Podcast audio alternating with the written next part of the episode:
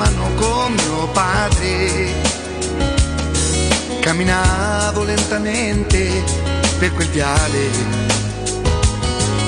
Mi ricordo che stringevo una bandiera con l'orgoglio e l'emozione di chi spera. Nella mente tutto è nato proprio là, dall'amore immenso per questa città. Quei colori nei miei occhi da bambino, incantati dalle gesta del divino. Roma, Roma, lei, ma quanti siamo tutti insieme qui per te, una curva intera grida in coro il proprio amore, chiamando in campo con il nome giocatore. Roma, Roma, lei, questa canzone è dedicata a te.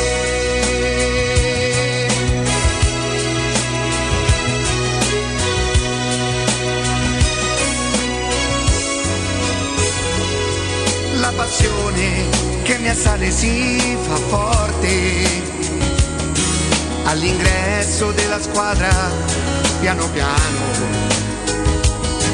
e ogni volta torna ad essere bambino nel ricordo di mio padre per la mano.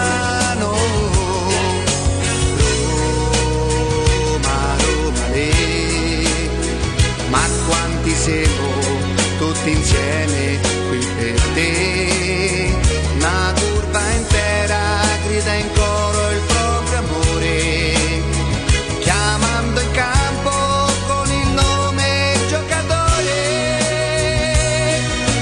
Roma, Roma, lei, questa canzone è dedicata a te.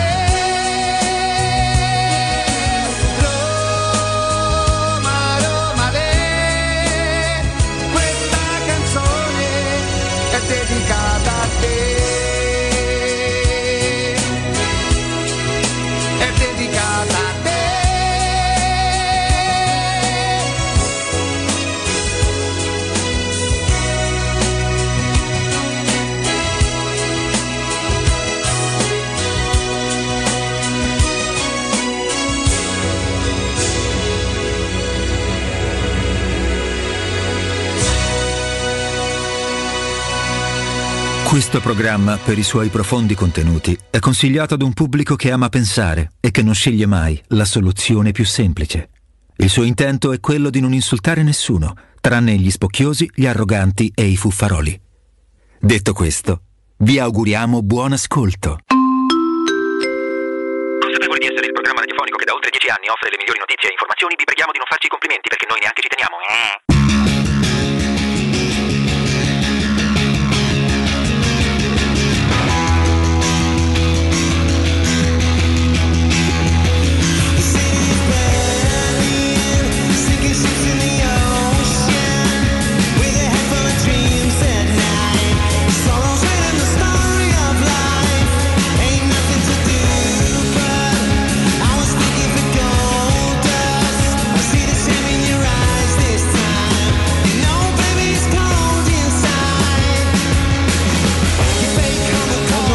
novantadue sette tele, radio stereo, seicentoundici digitale terrestre e poi anche smartphone, tablet per l'applicazione e gli amici di Twitch. Vi salutiamo tutti, vi salutiamo tutti così come vi hanno salutato fino a qualche minuto fa Valentina Cadoni, Alessio Nardo e Riccardo Cotumaccio e poi il G R con Nino Santarelli. Ora ci siamo noi fino alle due e salutiamo anche il nostro Riccardo, eh, domani già eh, parzialmente lo ritroveremo. Simone, buongiorno, buon lavoro a te, regia video, Matteo, regia audio, Lorenzo, redazione in studio come ogni giorno di tutto punto vestito, Jacopo Palizzi, ah, buongiorno.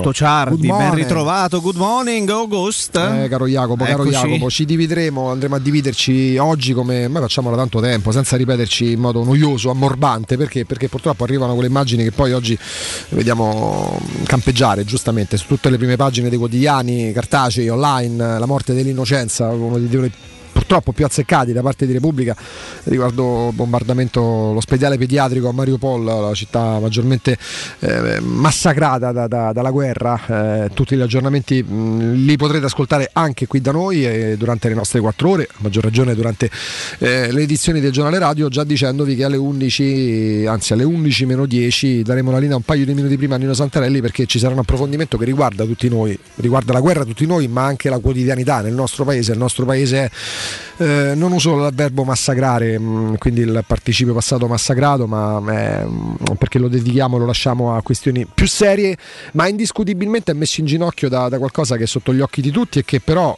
sempre meno si trova eh, nelle home page, ossia il caro carburante. C'è Nino che farà un approfondimento azzeccatissimo per capire perché, e anche per cercare di capire dove si sta andando, in quale direzione si sta andando, perché poi eh, la catena, il famoso indotto eh, porta a conseguenze per tutti, per i trasportatori, eh, per chi lavora grazie ai trasportatori, e poi come ultimi della, della lista eh, ma non meno danneggiati noi, che magari andiamo a scoprire che un pacco di pasta costa quasi il doppio rispetto a quello che costava qualche mese fa. Eh, aumenta tutto, aumentano le materie prime. Non voglio scadere nella retorica, e, mh, l'approfondimento ci sarà dopo. L'unica cosa che posso continuare a constatare eh, che continuo a vedere poco spazio dato a questo argomento, che dovrebbe tenere banco una volta esauriti temporaneamente tutti gli argomenti legati al conflitto tra Ucraina e Russia. eh, mh, più che fare da sponda magari a partiti politici o a notizie che magari vogliono essere messe in circolo, vogliono che si mettano in circolo per far vedere che l'Italia sta bene, che è ammirata dall'Europa perché magari c'è il P I L che sale dell'uno per cento, i dati Istat dicono che c'è una crescita dello zero virgola zero otto per cento, e nella quotidianità c'è chi non può più permettersi di mettere due litri di benzina, considerando i costi esorbitanti, e chi di conseguenza non sa come andare al lavoro o va al supermercato e nota un aumento dei prezzi imbarazzante. Eh, aspettiamo insomma che ci sia una novità da questo punto di vista, ma continueremo a monitorare la situazione, eh, come monitoriamo la situazione legata al calcio, legata alla Roma, perché eh, oggi sono tre giorni in uno, caro, caro Jacopo. Il giorno della partita della Roma, ieri ha parlato Mourinho insieme a Karsdorp in conferenza stampa, sapere bene contro chi gioca la Roma, a che ora gioca la Roma, per quale competizione gioca la Roma. Ehm, è il giorno dopo Eh, lo smacco ennesimo che, mh, col quale si ritrova a fare i conti il Paris Saint-Germain, ma al di là della partita, al di là della straordinarietà di quel fenomeno assoluto che è Karim Benzema, che in troppi si dimenticano sempre quando fanno le classifiche dei migliori attaccanti al mondo. Se tutti o po- quasi tutti noi consideriamo il più forte numero nove al mondo Robert Lewandowski, e beh, subito dopo per me dovrebbe starci Karim Benzema, ma non soltanto perché ha rovesciato il Paris Saint-Germain con una tripletta. Primo gol chiaramente pizzato da una, un errore pacchiano di, di, eh, di Gigio Donnarumma, ma perché lo è così da tanto. È stato il miglior partner della storia calcistica di Cristiano Ronaldo, non ce n'è per nessuno. Cristiano Ronaldo ha giocato con dei fenomeni, meno fenomeni di lui, ma altrettanto forti, sicuramente forti, ma il miglior compagno di reparto di Cristiano Ronaldo è, è stato Karim Benzema, che una volta andato via al tenore principe, il tenore numero uno, eh, si è preso il Real Madrid in un momento storico non proprio favorevolissimo al Real Madrid, un cambio generazionale che tarda ancora oggi a venire, e ieri la qualificazione è tutta sua. Ma al di là della forza di questo giocatore, che non dobbiamo scoprirlo ieri, al di là dello splendido gol di Mbappé, che magari andrà proprio al Real Madrid la prossima estate, c'è un sistema che si sta rivelando a quei livelli fallimentare, quello del Parigi, tra l'altro eh, in mano ai tenutari del Qatar. Eh, sappiamo dove si giocheranno i mondiali il prossimo mese di novembre, e volevano, questo è un dato di fatto, avvicinarsi all'avvenimento, al grande avvenimento dei mondiali in Qatar, eh, portando in dote la Coppa dei Campioni della squadra che loro gestiscono. Non gli è riuscito nemmeno quest'anno, perché ora, al di là dell'errore di Donnarumma, qualcuno dice c'era fallo sul portiere, al di là di come si possa interpretare, Paris Saint-Germain, di uno degli allenatori più sopravvalutati per me degli ultimi vent'anni, Pochettino, e la finale di Coppa dei Campioni di due anni fa sposta per me poco il giudizio, perché ci sono pure gli esploit. Jardim col Monaco, Jacopo, fece bene, no? Dopo aver vinto lo scudetto col Monaco in Champions League, eppure Jardim oggi sovrenderebbe forse un tifoso su dieci, tifoso della Roma, della Lazio, del Milan, della Juventus, perché ehm, se tu dai continuità ai risultati, come continuità ha dato in venti anni José Mourinho, è un conto, o Guardiola. Eh, se tu sei il protagonista di un esploit, quello rimane, altrimenti oggi Di Francesco Francesco sarebbe l'allenatore, se non dell'Inter, dell'Atletico Madrid, non mi pare. Anzi, le ultime quattro esperienze tra Roma, Cagliari, Sampdoria e Verona sono state altro che fallimentari per Eusebio Di Francesco, per come si sono concluse. Poi bontà sua, tornerà eh, ad allenare, ma eh, la carriera comunque viene segnata da questo evento. E poi oggi è il giorno in cui prevediamo il futuro e possiamo, signori, anche dire addio a qualsiasi velleità di competitività. Caro Jacopo, tu pensavi, eh, vedrete il secondo anno con Mourinho questo progetto che ma porterà alla Roma comunque dei giocatori di livello, quindi la Roma sarà più competitiva, quindi già la Juventus adesso ce l'abbiamo sotto tiro. Il prossimo anno possiamo immaginare magari che la Roma, da poter competere per il quinto, forse quarto posto, scavalcherà invece... sicuramente oltre all'Atalanta pure la Juventus. Oh, ragazzi, strategie bianconere, saldi al Chelsea? Già c'è il punto di domanda, e eh, di Modella Udisa, ah. con tutta la buona volontà. La Juventus ha deciso, si tuffa su Jorginho e su Rudiger, Rudiger. Perché il Chelsea in vendita, eh, tra l'altro mh, sembrerebbe arrivata un'offerta che altro che saldi, eh, che arriva dall'America per il Chelsea, per le vicissitudini che legano in questo momento Abramovich a un destino diverso, diciamo così, da quello calcistico. In saldo Rudiger, che è uno che eh, come minimo ti costa otto dieci milioni di euro a stagione per i prossimi cinque anni, e vabbè, a parametro zero. Si tuffa su Jorginho perché Jorginho ora vive a Londra, Jacopo, eh, gioca là, no, ma appena può viene in Italia, pensa, e tant'è che è stato a Venezia e c'è una bella immagine di Ehm, di Jorginho ai Faraglioni, eh, in Campania, in costume da bagno. Pensate, Jorginho può andare alla Juventus perché la scorsa estate è stata a Capri, eh, stava in barca a Capri. Ma attenzione, strepidosa. Perché ma questo vale pure se ci sono, magari ci sono, c'è un ascolto trasversale, tifosi del Napoli, tifosi delle milanesi, tifosi della Lazio, perché ci ascoltano magari pure i tifosi della Lazio. Lasciate perdere, il prossimo anno fatevi una vita diversa da quella che vi lega le vostre squadre di calcio, perché Jorginho, Rudiger, Pulisic, Ziyech, Ziyech, io chiamo Ziyech, mi risuona, mi suona meglio, e Zaniolo.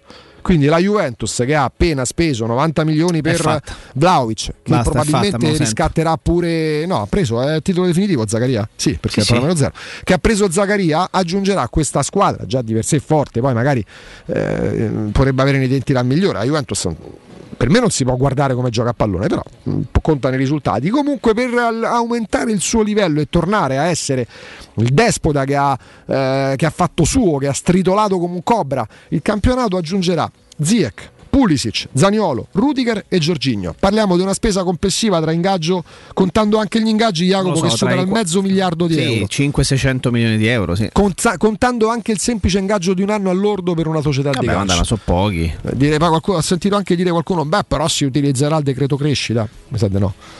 Per certi giocatori mi sa di no. Mm, no, ma al di là di questo, insomma, ecco, eh, anche se utilizzi però, quello, ragazzi, che sono trecento milioni comunque. Calcio italiano, il giorno dopo aver registrato l'ottima partita dell'Inter in casa del Super Liverpool, eh, che comunque passa al turno eh, con, eh, con tre pali, con un due a uno, tre pali, e una gara al Meazza di tre settimane fa in cui giocato proprio, sai, quando vai con un filo di gas, che desti tempi forse è pure meglio, evitando insomma troppe sgasate come fa Jacopo Palizzi alla guida, che si sente un po'. Beh, eh, tu ne sai qualcosa. Rischi, rischi la vita ogni giorno, tutti i giorni, sostanzialmente, e, esatto. mh, andando con un filo di gas, eh, il, mh, il Liverpool all'andata ha deciso di chiudere la partita quando voleva chiudere la partita, sostanzialmente. Però l'Inter ha giocato sicuramente una buonissima partita, però il giorno dopo ehm, i media italiani, invece di, di di provare a capire, perché in questi anni da, dall'Eldorado del calcio europeo, quindi mondiale, l'Italia è diventata un calcio da retrobottega, che neanche può immaginare più di arrivare ai quarti di finale di una competizione. Potrà arrivarci la Juventus col Villarreal, ma l'uno a uno dell'andata non, è, non dà così per scontato che contro una squadra di Emery tutti qualifichi, però magari ci riusciranno. Il calcio italiano rilancia, quindi Dybala, Dybala già dell'Inter, oggi c'è proprio il, il fotomontaggio è con fatta, la valigia, è fatta pure e, quello. E poi la Juventus, siccome Abramovich ha qualche problemino, ha messo in vendita il Chelsea, che è una delle tre squadre più forti al mondo oggi per me, Jacopo, tra l'altro detentrici della Coppa dei Campioni, e la Juventus farà spesa proprio là allora, portandosi a casa Jorginho, Rudiger, Ziyech, Pulisic, e non accontentandosi di questi quattro giocatori più o meno campioni, o se non fuori classe, si porta a casa pure Zaniolo. Quindi, ragazzi, prendete atto, si tornerà a questo punto, considerando anche l'età media dei calciatori, fa una coppia att- d'attacco eh, Vlahovic, Zaniolo, eh, in alternativa non so se te tieni Morata, non credo, hai comunque Ken, ma magari lo utilizzerai come pedina di scambio. Centrocampo lo rivoluzioni, In difesa piazzi Rudiger, è sicuramente un grande giocatore, l'abbiamo conosciuto bene qua a Roma e prepariamoci altri dieci anni di tirannia.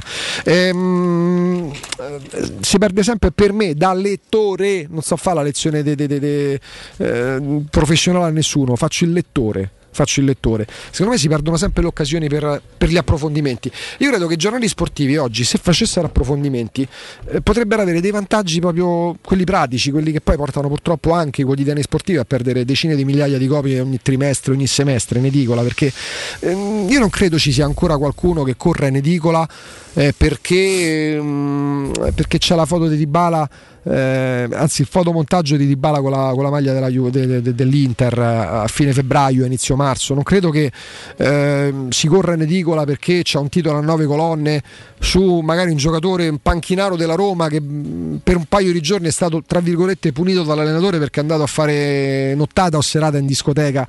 Se io trovassi, lo dico da lettore, magari un approfondimento legato alle cause che hanno portato il calcio italiano negli ultimi venti anni a, a perdere posizioni, un'emorragia di competitività eh, che, che, che a parte l'Inter che ha vinto la Champions nel duemiladieci e parliamo ormai di dodici anni fa, a parte l'esploit, perché di quello si è trattato, di un esploit, perché la Roma dal nulla a livello di Champions League è arrivata alle soglie della finale.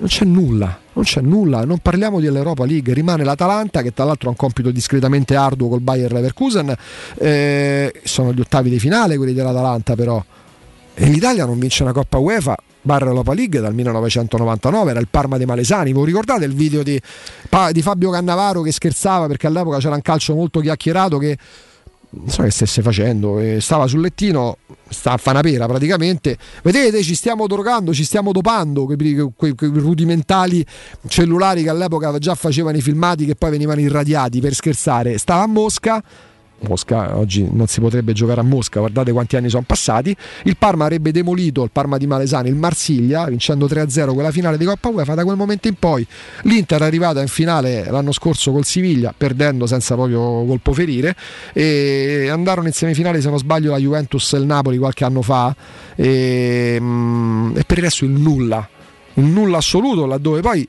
le competizioni non è siano state vinte tutte dal Manchester City o dal Real Madrid, l'ha vinta il Villarreal, l'ha vinta l'Atletico Madrid che si è costruito una credibilità grazie anche a queste competizioni, eh, l'ha vinta il Siviglia, lì c'è sempre il marchio di fabbrica di Unai Emery, e, e pur non essendo l'Europa League, la Roma che gioca in Conference League deve anche attraverso la Conference League far crescere Eh, il proprio blasone, far crescere la propria credibilità internazionale, perché un esploit noi possiamo continuare a rimpiangere pure fra vent'anni, perché avete visto comunque con Pallotta avevamo fatto una semifinale, però perché coi sensi le Coppe Italia che avevamo vinto, sì, però adesso ci hanno portato Mourinho. Alla lunga diventano guerre tra poveri, mm, che una volta facevamo con le tifoserie avversarie, adesso le facciamo tra di noi. Eh, siamo scaduti secondo me, ma me ci metto dentro io per primo, nella nostalgia che una volta non ci apparteneva. Poi sono cambiati i tempi, è cambiato tutto. Oggi se parli a un ragazzo dei vent'anni che magari è un grande tifoso della Roma, inizia a parlare di quando Franco Sensi purtroppo ammalato lasciò la Roma, Rosella Sensi allora al caffè congirato in Campo Italia, quello ti dice ma me che cazzo me ne frega di quello che mi stai raccontando, perché ci vorrebbe, magari si desidererebbe un'apertura verso il futuro che noi non proviamo mai a paventare, né quando c'è da capire gli errori del passato, e qua parlo di calcio nazionale in riferimento all'Italia che rispetto alle inglesi, alle spagnole, alle tedesche e purtroppo da qualche anno anche alle francesi ha perso, ha perso credibilità, ha perso competitività, ha perso partite e qualificazioni. Noi non guardiamo mai al futuro perché ci abbiamo sempre un occhio dietro, noi abbiamo il terzo occhio, ci hanno piazzato dietro alla nuca. Cioè le persone geniali in ambito imprenditoriale, in ambito artistico hanno il terzo occhio e dici mando sta, se ne hai due te occhi, te, te studierebbero, te metterebbero sotto formalina alla Sapienza se ci avessi tre occhi, uno ce l'ha in fronte. Il terzo occhio, quello virtuale, è quello che ti apre verso il futuro, che ti fa vedere quasi da visionario, oppure basandosi su fatti reali, basandoli su fatti reali, è ciò che ti permette di essere il numero uno in futuro, che poi non deve essere un futuro troppo lontano, perché altrimenti poi a, pensa, a, for- a forza di coniugare i verbi al futuro ti dimentichi il presente. E noi invece il terzo occhio ce l'hanno piazzato dietro e passiamo la vita a fare i confronti col passato, anche quando si parla di tifo, anche quando si parla di trasferte. È perché nell'ottantatré quando andammo a Colonia sono passati quaranta anni. Oggi un ragazzino se vuole documentarsi si documenta con internet, perché ci sono siti fatti magnificamente che ti raccontano tutto anche attraverso una descrizione fotografica. tante volte ci domandiamo, Jacopo, con Riccardo, ma noi facciamo presa sulle nuove generazioni? Eh, dico noi, ma parlo in generale, eh, parlo un po' forse pure per i network, non mi permetto perché non li conosco, non l'ho mai frequentati, eh, forse no, ma i giornali fanno presa sulle generazioni attuali, non so future, sono quelli di oggi, sono eh, quelli che, che oggi abitui a qualcosa che possa piacergli così tanto che diventeranno i tuoi fedeli lettori, come era magari per le generazioni degli anni cinquanta che vedevano l'ora che uscisse il giornale perché altrimenti non sapevano quello che succedeva fuori dal loro condominio.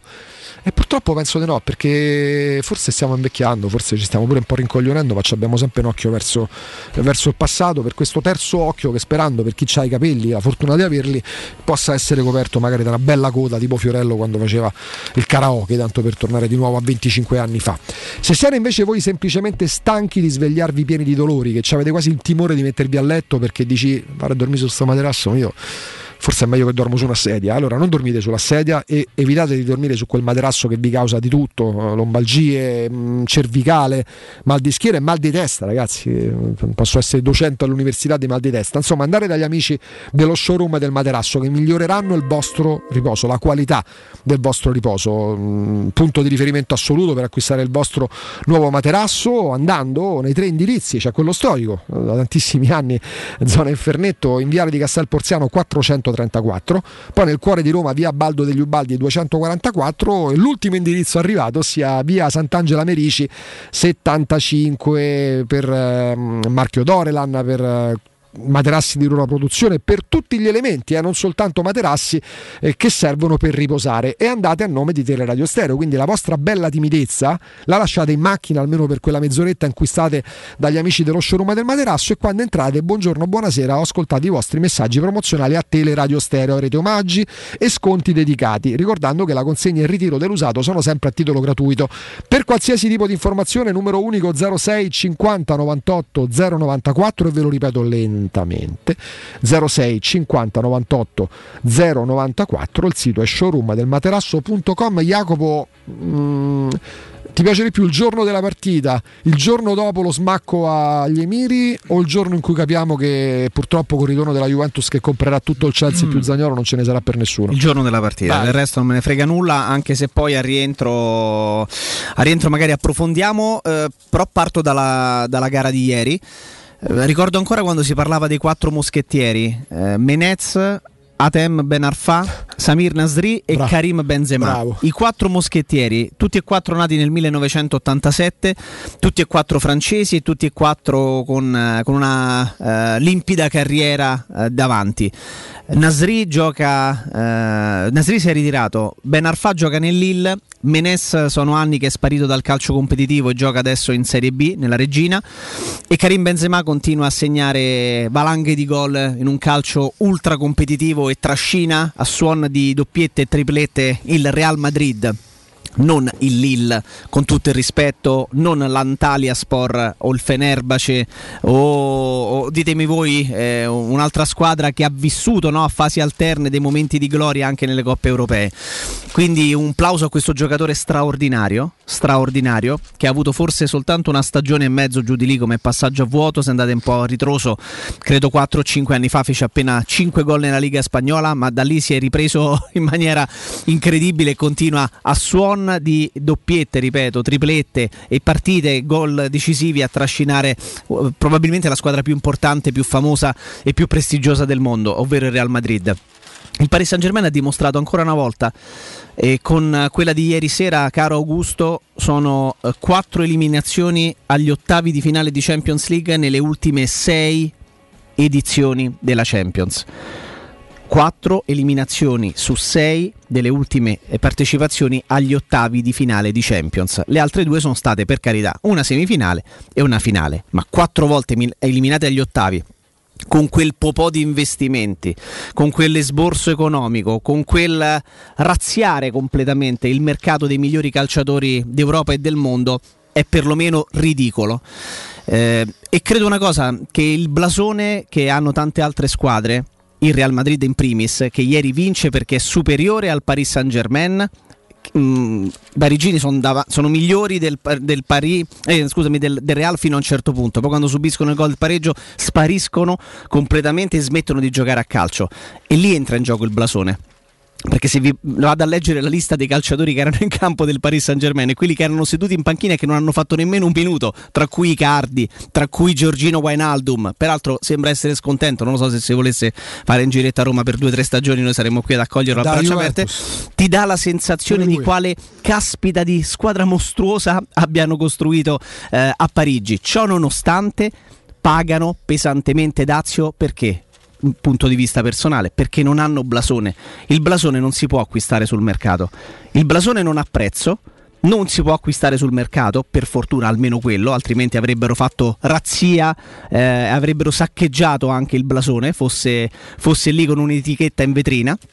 E quindi paghi, paghi tanto, anche se sei il Paris Saint-Germain, anche se puoi mettere tutti quei soldi, anche se puoi acquistare negli anni non solo gli attaccanti migliori, perché no, si parte sempre dai giocatori che infiammano la tifoseria, quando arriva una nuova proprietà prende sempre calciatori offensivi che fanno gol, che possono far vendere le magliette, che entusiasmino il pubblico e i tifosi. Hanno costruito una squadra forte, da Donnarumma a Marquinhos a Verratti, arrivando agli attaccanti, hanno preso Hakimi, hanno costruito una squadra, non l'hanno fatto in maniera continua, completamente sconsiderata a livello di, di, di ruoli, però è una squadra costruita evidentemente senza una logica, evidentemente senza un'anima, ma soprattutto è una squadra che continua a pagare, mi ripeto, un, pesantemente la mancanza del blasone, e senza il blasone che hanno per esempio il Real Madrid, il Bayern Monaco, il Barcellona, il Manchester United, come vedete lo stesso Manchester City a livello internazionale, fanno come il Paris una fatica immensa. Quello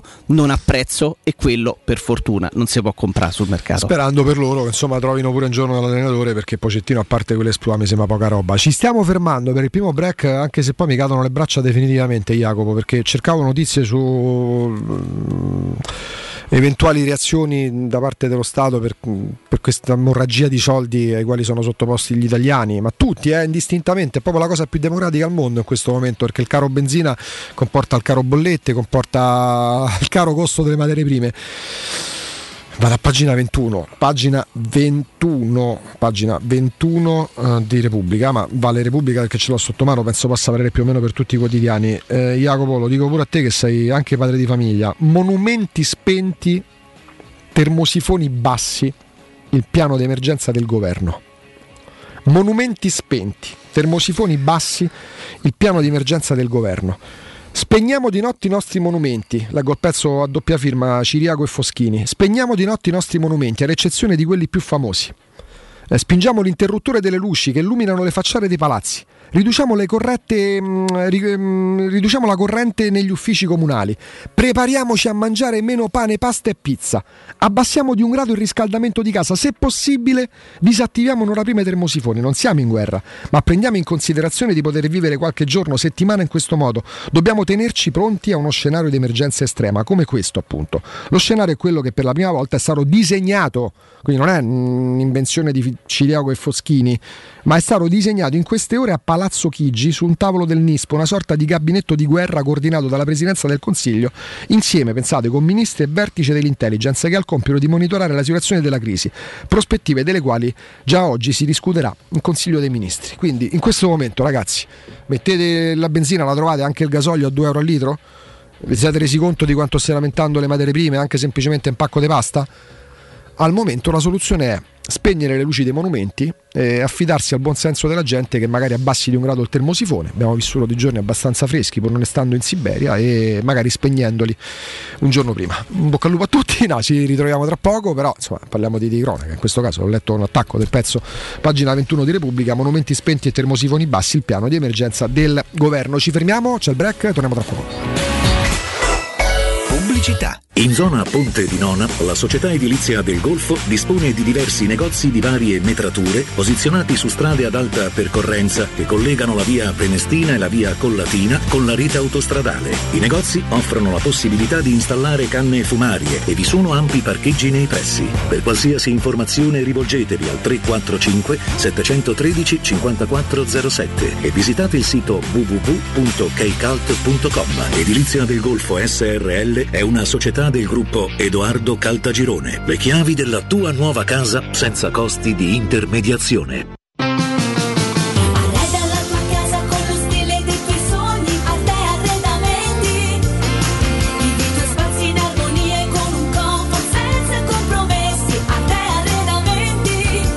Arredamenti a Roma lo trovi in via dei Colli Portuensi cinquecento, in via di Toravecchia mille e trentacinque e in via Quirino Maiorana centocinquantaquattro. w w w punto arteconlh punto i t. Arreda la tua casa con lo stile dei tuoi sogni, a te Arredamenti. Il vetro costituisce il novanta per cento circa di un infisso, e allora perché non sfruttarlo al cento per cento? Securmetra presenta le nuove finestre con profili minimal e vetro extra chiaro, che ti dona più luminosità e visibilità rispetto al tradizionale vetro standard. E grazie al decreto rilancio puoi avere i tuoi nuovi infissi con l'eco bonus fino al cento dieci per cento. Securmetra, informati al numero verde ottocento zero zero uno seicentoventicinque. Ti piacerebbe guidare una vettura completamente pulita e sanificata? O di tornare a casa e giocare con i tuoi figli su un materasso o divano igienizzato e privo di aloni? I ragazzi della Roma Vapor Wash fanno al caso tuo. Rivolgiti a loro per un lavaggio professionale con vapore a centottanta gradi e ozono. Scopri tutti i loro servizi contattandoli al tre sei sei due zero uno otto tre uno cinque o sul sito romavaporwash punto i t. Ho tre P C in casa, due sono inutili e il terzo è da riparare. Dentro tutti i miei dati. Portali da Sinapsi. Loro pagano in contanti il tuo usato senza vincoli e, se invece ne vuoi uno nuovo, si occupano della riparazione e del travaso dei dati. Vedi le offerte sul canale Telegram Sinapsi Roma o vai in via Eschilo settantadue H al centro commerciale Eschilo, al primo piano. Numero verde ottocento dodici trentanove novantasette.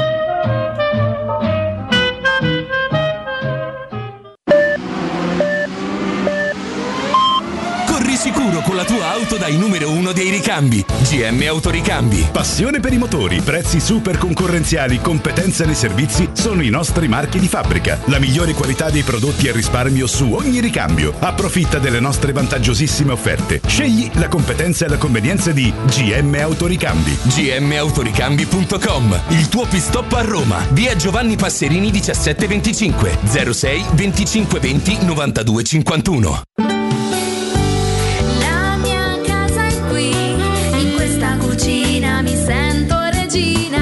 Arredo arriva anche a Roma. Siamo a Tiburtina, Boccea, Ciampino. Vieni a scoprire tutte le promo per le nuove aperture direttamente nei punti vendita o su nuovarredo punto i t. Da noi ti senti a casa. Nuovarredo, da noi ti senti a casa. Quale altro ascoltatore vuole approfittare dei saldi di fine stagione delle zanzariere Z-Screen, le più acquistate a Roma? Ora che è marzo, abbiamo preparato dei super sconti che sono riservati a tutti coloro che ci chiamano adesso. Approfitta subito della grande promozione Z-Screen, valida fino al trentuno marzo. Oltre all'offerta dedicata agli ascoltatori saldi zanzariere, un buono da settanta euro per la tua Z-Screen, con la garanzia soddisfatto o rimborsato. Chiama subito all'ottocento centonovantasei ottocentosessantasei o visita il sito zanzaroma punto i t. Z-Screen, la super zanzariera con un super servizio e una super garanzia. Teleradio Stereo novantadue sette. Monica Ganga, Monica Ganga. Mm-hmm.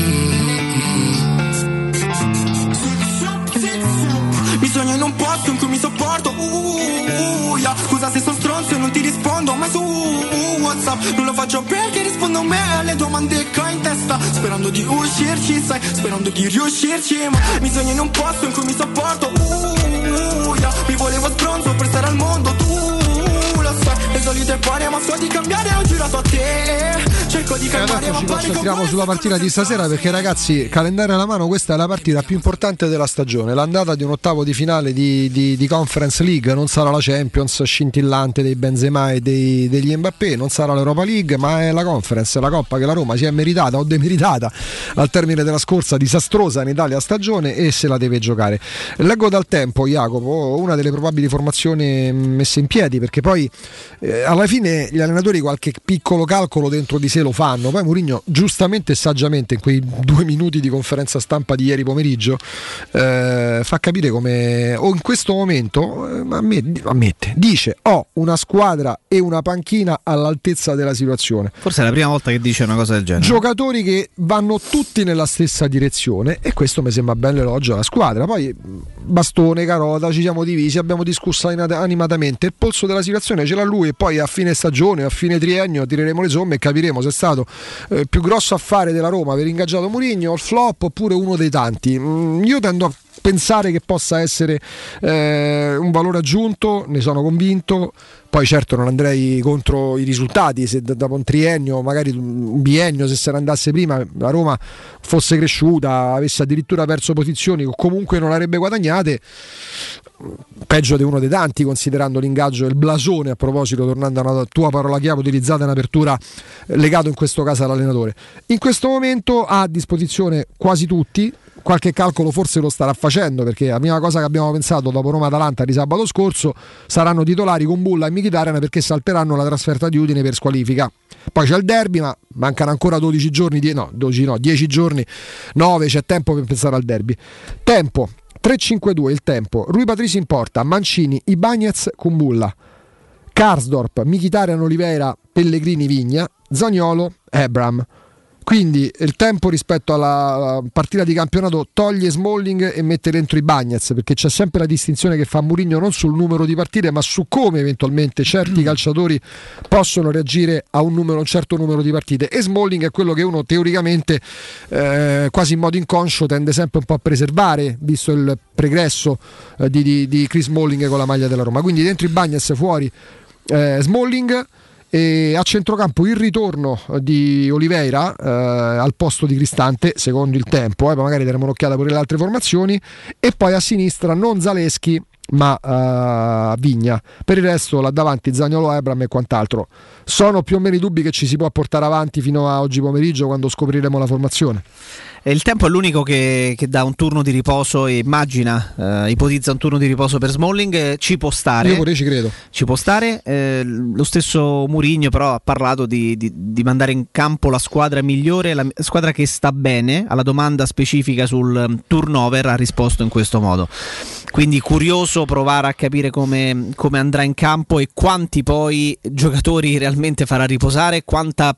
la definiamo pretattica, ma tanto per far capire il concetto, non perché magari ce ne sia bisogno nei confronti e al cospetto del Vitesse, però possa aver fatto in conferenza stampa dicendo no no turnover, giocano i migliori, quelli che stanno bene, tanto adesso stanno, la squadra eh, è in fiducia, uh-huh. ho una panchina anche, anche importante, sì, però ci può stare, ci può stare eh, preservando Smalling da una, da una partita come questa e preparandolo anche su un campo abbastanza difficile, sì, eh, proprio in vista di una gara invece più complicata, eh, in cui non ci sarà Kumbulla, che eh, nelle ultime quattro cinque uscite di campionato è stato uno dei migliori giocatori della, della Roma, decisamente in ascesa e in ripresa, e quindi già non avendo lui per squalifica, magari rischiare di affaticare eccessivamente una, un over eh, con qualche problema di troppo muscolare alle spalle come Smalling su un campo complicato a pochi giorni dalla partita contro l'Udinese, ci può stare che possa aver portato E, po- e potrebbe portare Mourinho a fare certi perché ragionamenti. Perché Vigna ha nominato la Niles qualora ci fosse veramente il cambio e lasciasse fuori per un turno Zaleschi?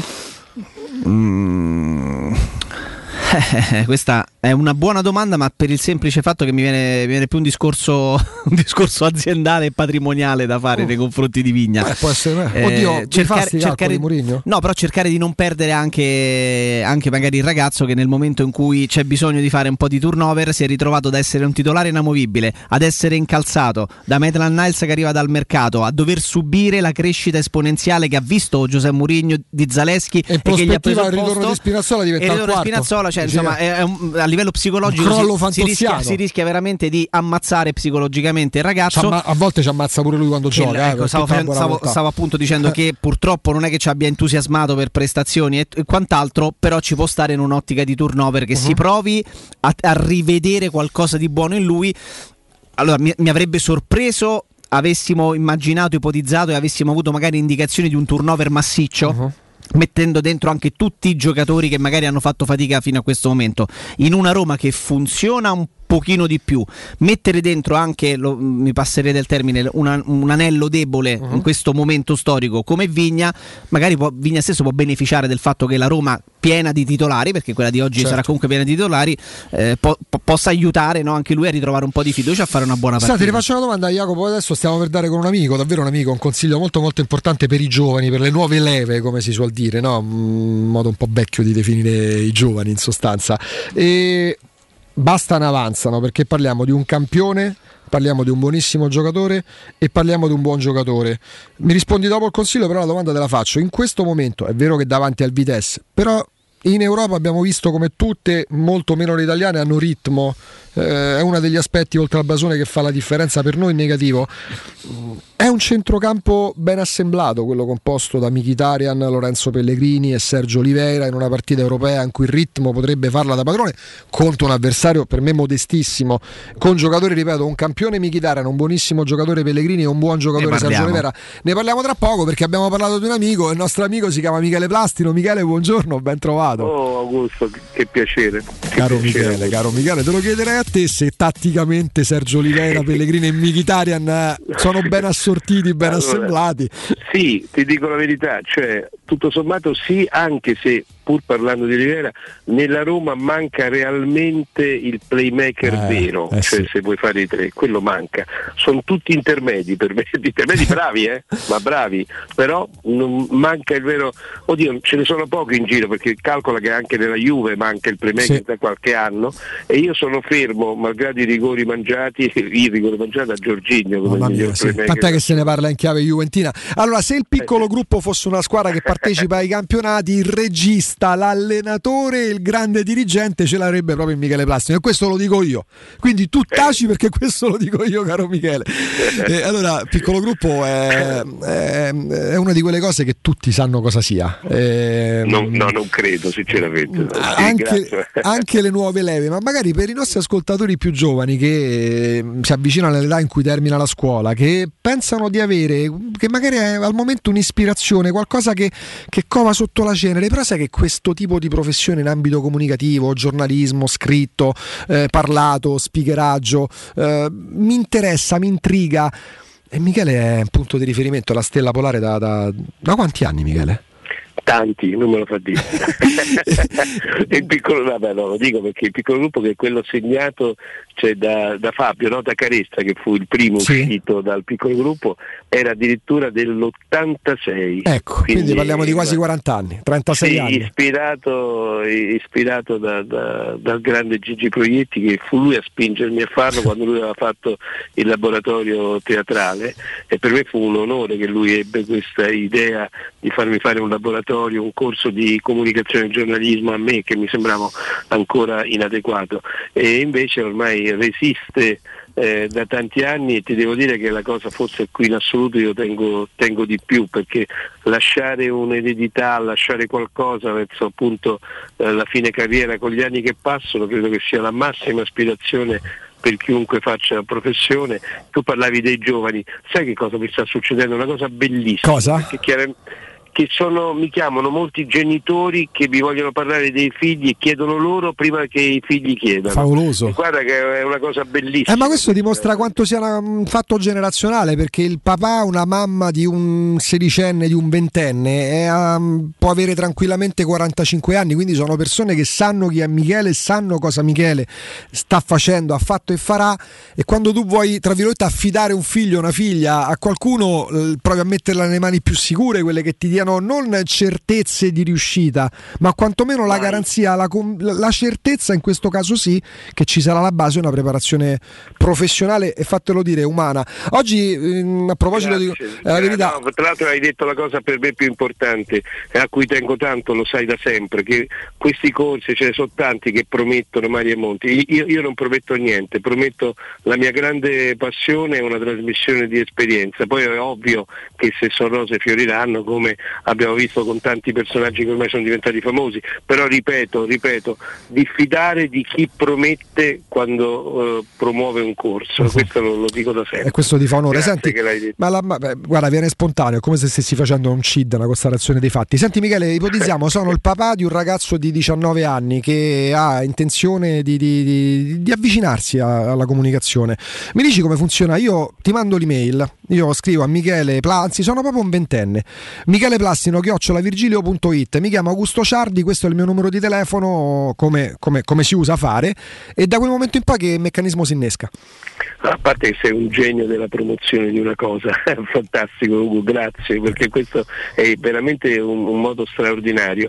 Niente, io la prima cosa che faccio, leggo il nome, il telefono della persona, e hai detto giustamente tu, l'importante è Michele Plastino chiocciola virgilio punto it, eh, mi metto subito in contatto, perché è l'unica cosa che dico da sempre, non ho né vice né assistenti, niente, questo piccolo gruppo è mia responsabilità e quindi eh, voglio spiegare io a voce come funziona, gli orari, tutto quanto, i, i rimborsi, tu spiego tutto io in prima persona, perché è una cosa che ci tengo tantissimo a mettere la faccia sin dal primo minuto, e quindi mh, ecco, chiunque voglia, o genitore o, o figlio, o poi tra l'altro c'ho, c'ho tutta una cosa trasversale di generazione, perché c'ho ragazzi giovanissimi, Beh. ma anche persone di più di sessanta anni che è il piano B, la passione, e, e gli piace fare un, un corso di comunicazione, certo. Quindi vale per, anzi il confronto generazionale, per come lo faccio io, che è tutto molto pratico, eh, non sto lì due ore a parlare, sì, io con i miei ospiti, certo. Facciamo tutto, eh, parliamo eh, mentre, mentre le ragazze e i ragazzi fanno,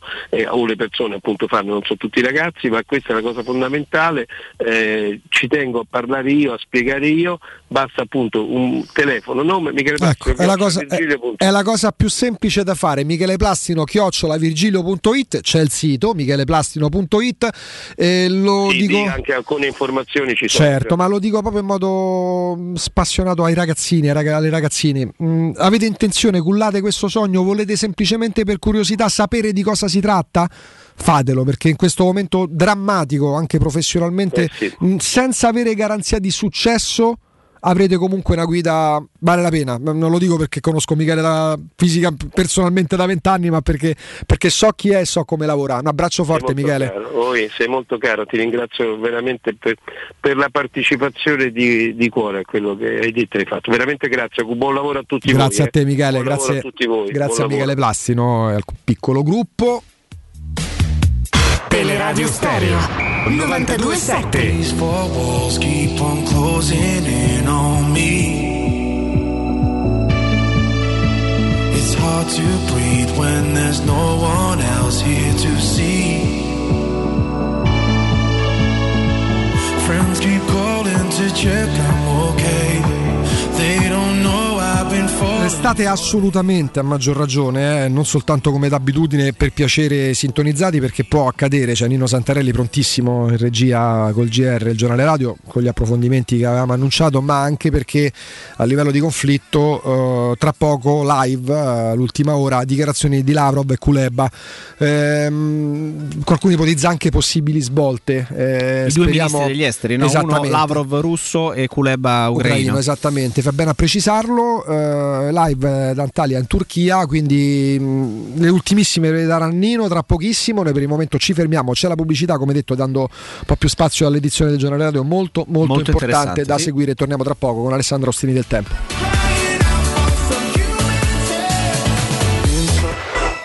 Pubblicità. tre P Ceramiche ha tutto quello che hai sempre desiderato per valorizzare la tua casa. Pavimenti, rivestimenti, parquet, cucina e arredo tre, Scavolini. Ernesto Meda, arredo per zona giorno, notte, giardino e pergotende. E puoi avere lo sconto in fattura del cinquanta per cento o il bonus mobili. tre P Ceramiche, in via della Maglianella centotrentuno e in via Appia Nuova milleduecentoquaranta B. Info su tre p ceramiche punto it. Entra nella bottega Sapori e Delizie e lasciati tentare dalle varietà delle specialità abruzzesi, le carni dei pascoli di montagna, i formaggi stagionati e freschi, la maestria dei salumi artigianali. La bottega abruzzese è in via Tuscolana milletrecentosessantuno C, a due minuti dal raccordo fuori Roma. Chiamaci allo zero sei novantasei zero quattro ottantasei novantasette oppure ordina online su king sapori e delizie punto it e prenota la tua consegna a domicilio. King Sapori e Delizie, l'Abruzzo a casa tua! C'è un nuovo sport che sta appassionando tutto il mondo. È il foot golf, uno sport di precisione come il golf che si gioca con i piedi. E a Monterosi, a soli venticinque minuti da Roma, c'è lo Gianula Family Retreat, uno splendido centro immerso nella natura dove puoi giocare questo sport divertente e aggregante tutti i giorni. Gianula Family Retreat, in via Terre dei Consoli uno a Monterosi. Info al tre nove due dodici trentadue seicentocinquantadue o su gianulafamilyretreat punto it. Vorresti sostituire le tue vecchie finestre con dei nuovi serramenti in P V C a risparmio energetico senza dover spendere una fortuna? Dai Nova Serramenti, fabbrica infissi in P V C e porte blindate, puoi avere i nuovi infissi a metà prezzo, anche a rate con finanziamento a tasso zero. Basta cedere il tuo ecobonus statale ed ottenere uno sconto in fattura di pari importo, grazie al quale risparmierai subito il cinquanta per cento. Chiama subito Innova Serramenti all'ottocento trecento cinquecentoventisette o visita il sito innova serramenti punto com. Innova Serramenti, qualità al miglior prezzo. Quando Roma brucia, Nerone placa le sue fiamme. Nerone, l'amaro di Roma, un gran liquore che racchiude in sé millenni di storia, arte e civiltà. Asciutto al palato, dal gusto pieno, che regala intense sensazioni. A Roma nasce Nerone, un incendio di sapore. Stanco di svegliarti col mal di schiena? Cambia materasso e migliora la qualità del tuo riposo. Showroom del Materasso ti aspetta nei due negozi Dorelan, via Baldo degli Ubaldi duecentoquarantaquattro, via Sant'Angela Merici settantacinque e nello storico punto vendita Viale di Castel Porziano quattrocentotrentaquattro, dove troverai prodotti Dorelan e artigianali di nostra produzione. Sconti ed omaggi agli ascoltatori di Teleradio Stereo. Per info zero sei cinquanta novantotto zero novantaquattro. showroom del materasso punto com. Il commento sulle partite della A S Roma è presentato da Arte Arredamenti. I negozi Arte Arredamenti li trovi in via di Torrevecchia mille e trentacinque, in viale dei Colli Portuensi cinquecento e in via Maiorana centocinquantaquattro. Devi vendere o comprare? Non ti accontentare. Scegli Romi Immobiliare. L'acquisto o la vendita di una casa è una cosa seria. Romi Immobiliare, con la sua trentennale esperienza, ti dà la certezza di non correre rischi. Ti offre il suo esclusivo certificato di qualità dell'immobile, un eccellente marketing personalizzato per una vendita rapida e un'assistenza professionale per dieci anni. Chiamaci allo zero sei trecentonovantasette trecentottantasette novanta o visita il sito romimmobiliare punto it.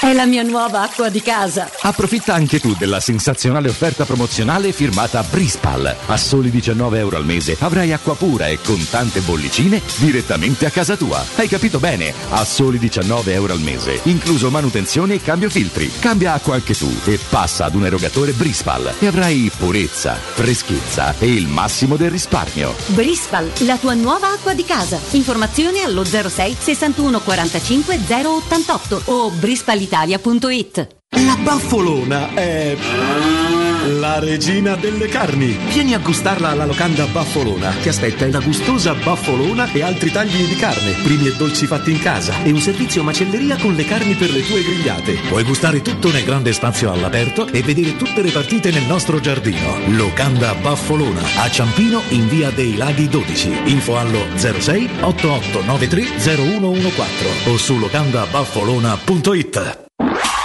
Teleradio Stereo novantadue sette.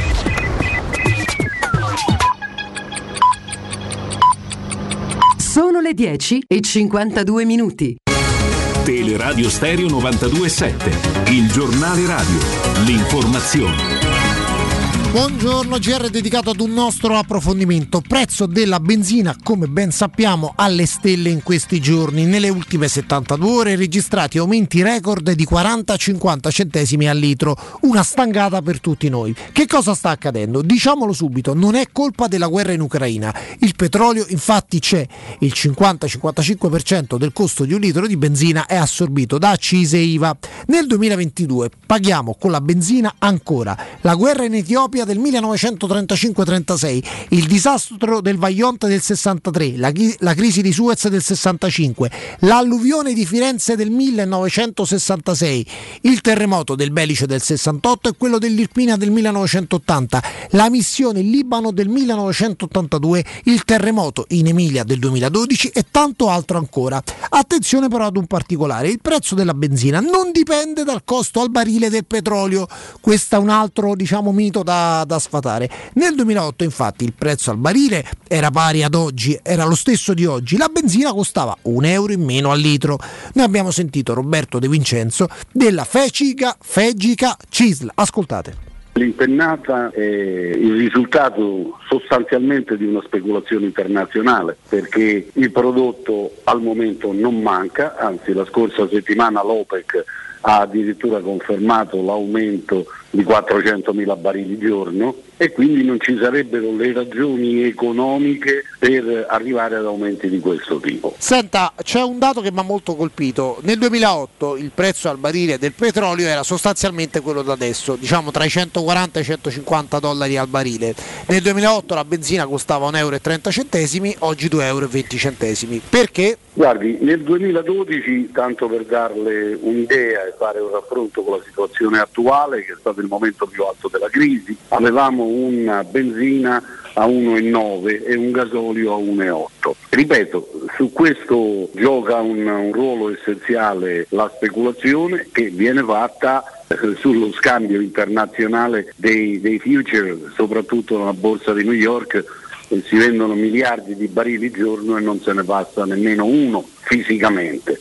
È chiaro che il ruolo del prezzo internazionale è un ruolo che gioca eh, un, uh, una partita a sé, tenendo sempre conto che sul litro di benzina grava uno virgola dieci centesimi, anzi oggi con l'aumento dell'I V A forse anche uno virgola quindici centesimi di tassazione. Però le accise la... ci sono sempre state e con un prezzo al barile, come dicevo, pari a quello di oggi, la benzina costava praticamente un euro in meno. Questo è un dato che colpisce il consumatore. No, no, ma io sono perfettamente d'accordo con lei. Tenga conto però che con un barile anche a centoquaranta dollari bisogna poi capire, perché il barile è un'unità di misura eh, convenzionale, poi bisogna capire sul mercato internazionale, cioè, quanto il prodotto raffinato viene quotato. Se poi lei mi dice che la quotazione Platts è una eh, quotazione che eh, è fatta non per addetti ai lavori ma solo per certificare La, la speculazione, io dico che sono d'accordo con lei, ma qui ci vorrebbe un provvedimento eh, del governo, non certo delle forze sociali, che pure l'hanno chiesto, perché voi avete visto che ieri noi abbiamo chiesto di introdurre un concetto di accisa mobile che già avevamo, era eh, stato introdotto dalla finanziaria del duemilaotto. Però al momento il governo continua a tacere. Negli ultimi dieci mesi il prezzo delle azioni di alcune compagnie che producono benzina, che poi la distribuiscono, sono aumentate dal quindici al trenta per cento, dunque qualcuno ci guadagna. Ah, ma non c'è dubbio, quando parlo di speculazione vuol dire che sul mercato internazionale c'è chi ha interesse in un momento come questo, soprattutto in risposta alla transizione ecologica che confina eh, gli idrocarburi in un angolo, a approfittare di tutte le situazioni, di tutte le conti- situazioni anche contingenti per cercare di fargli evitare il prezzo. Il governo che cosa può fare? La, la prima cosa che può fare, visto che c'è una legge già approvata dal Parlamento, è quello di lavorare sull'accisa mobile, cioè eh, all'aumento del prezzo abbassare l'accisa sui carburanti, che in parte è compensata dall'aumento dell'I V A, quindi a gettito pressoché invariato il consumatore avrebbe immediatamente un giovamento. Ci vuole un decreto del Ministero dello Sviluppo Economico di concerto con l'economia, così dice la legge duecentoquarantaquattro del duemilasette. Perché secondo lei il governo non lo fa? eh, bisognerebbe eh, essere nelle stanze di Palazzo Chigi o di via venti settembre per saperlo. È un problema probabilmente di gettito, ma sul problema di gettito ci sarebbe da scrivere un'enciclopedia. Dunque, come avete sentito, il prodotto c'è, il petrolio non manca, non è colpa della guerra questo aumento dei prezzi, è in atto una vera e propria speculazione internazionale. Le azioni di alcune compagnie petrolifere, lo abbiamo verificato, fidatevi, sono aumentate negli ultimi dodici mesi dal quindici al trenta per cento. Il governo potrebbe da oggi arginare l'aumento dei prezzi introducendo, sempre come avete sentito dal nostro interlocutore, le accise mobili. Perché non lo fa? Questo non lo sappiamo. Vi do una, una, un dato. Con la benzina un euro e sessanta centesimi, se fate ventimila chilometri in un anno con la vostra macchina a quindici chilometri al litro spendete duemilacento euro, con la benzina a due euro e venti centesimi ne spendete quasi tremila, dunque novecento euro in più, e magari in una famiglia ci sono oh, anche più di una macchina, quindi se avete due macchine in famiglia arrivate con questi aumenti a spendere quasi duemila euro in più. Vi do un ultimo dato: un distributore guadagna meno di quattro centesimi al litro sulla vendita. Caro Matteo, speriamo di essere stati chiari, è un problema che riguarda tutti. Ringraziamo i colleghi che ci hanno concesso qualche minuto in più, è tutto, buon ascolto. Il giornale radio è a cura della redazione di Teleradio Stereo, direttore responsabile Marco Fabriani. Teleradio Stereo, Teleradio Stereo novantadue virgola sette.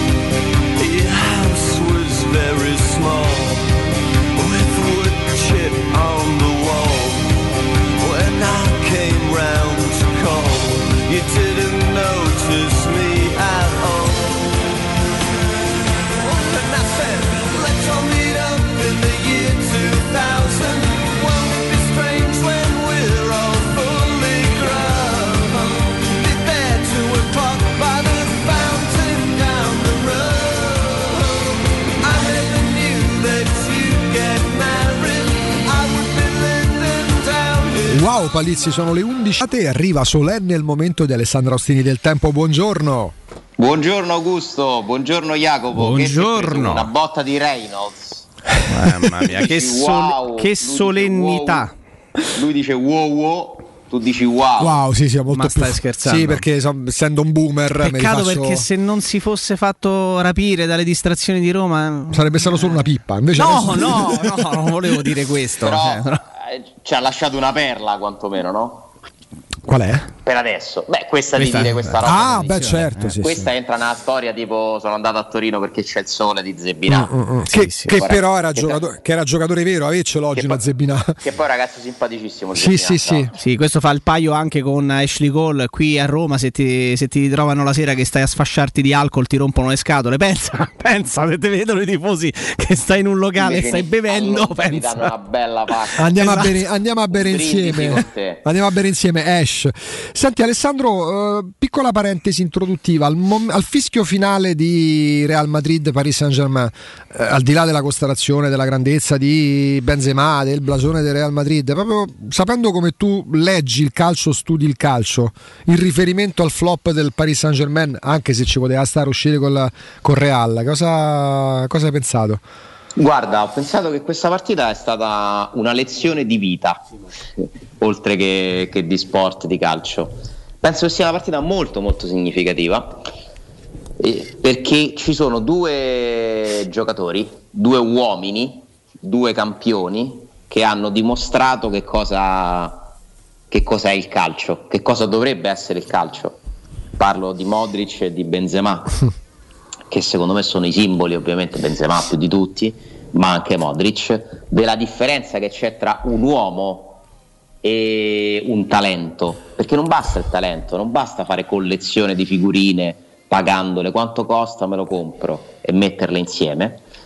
E, mh, bisogna avere degli uomini, bisogna avere degli uomini che eh, guidano una squadra, e per carità eh, Real Madrid poi ha pure tutte le, le, le possibilità di scegliersi dei grandi uomini e, e di pagarli tanto, perché tenere per tutti questi anni in rosa Benzema, Modric, mh, prima c'è stato per tanti anni Sergio Ramos, e possiamo fare elenchi infiniti.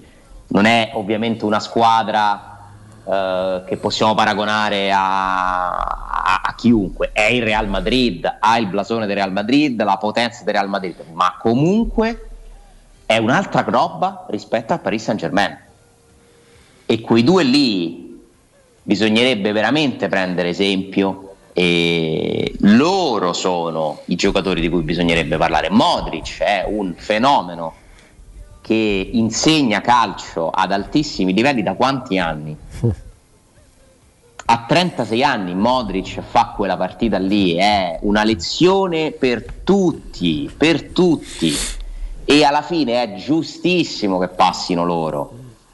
Poi possiamo stare a discutere gli episodi, l'errore di Donnarumma, ce la fanno, non ce la fanno. Quello diventa il contorno in questi discorsi ma che stai facendo. Veramente la, le- sì, la lezione di quello che dovrebbe essere il calcio, perché nel calcio non basta fare la collezione di giocatori forti, bisogna costruire le squadre e bisogna avere gli uomini, i grandi uomini. Benzema è un altro campione assoluto, che a dispetto di tutte le stelle che, stelline che gli sono ruotate attorno, lui sta là a fare i fatti da non so quanti anni e quante stagioni, meno follower di Cristiano Ronaldo, meno sponsor di Neymar, eh, guadagna meno di Mbappé, ma chi ha vinto ieri?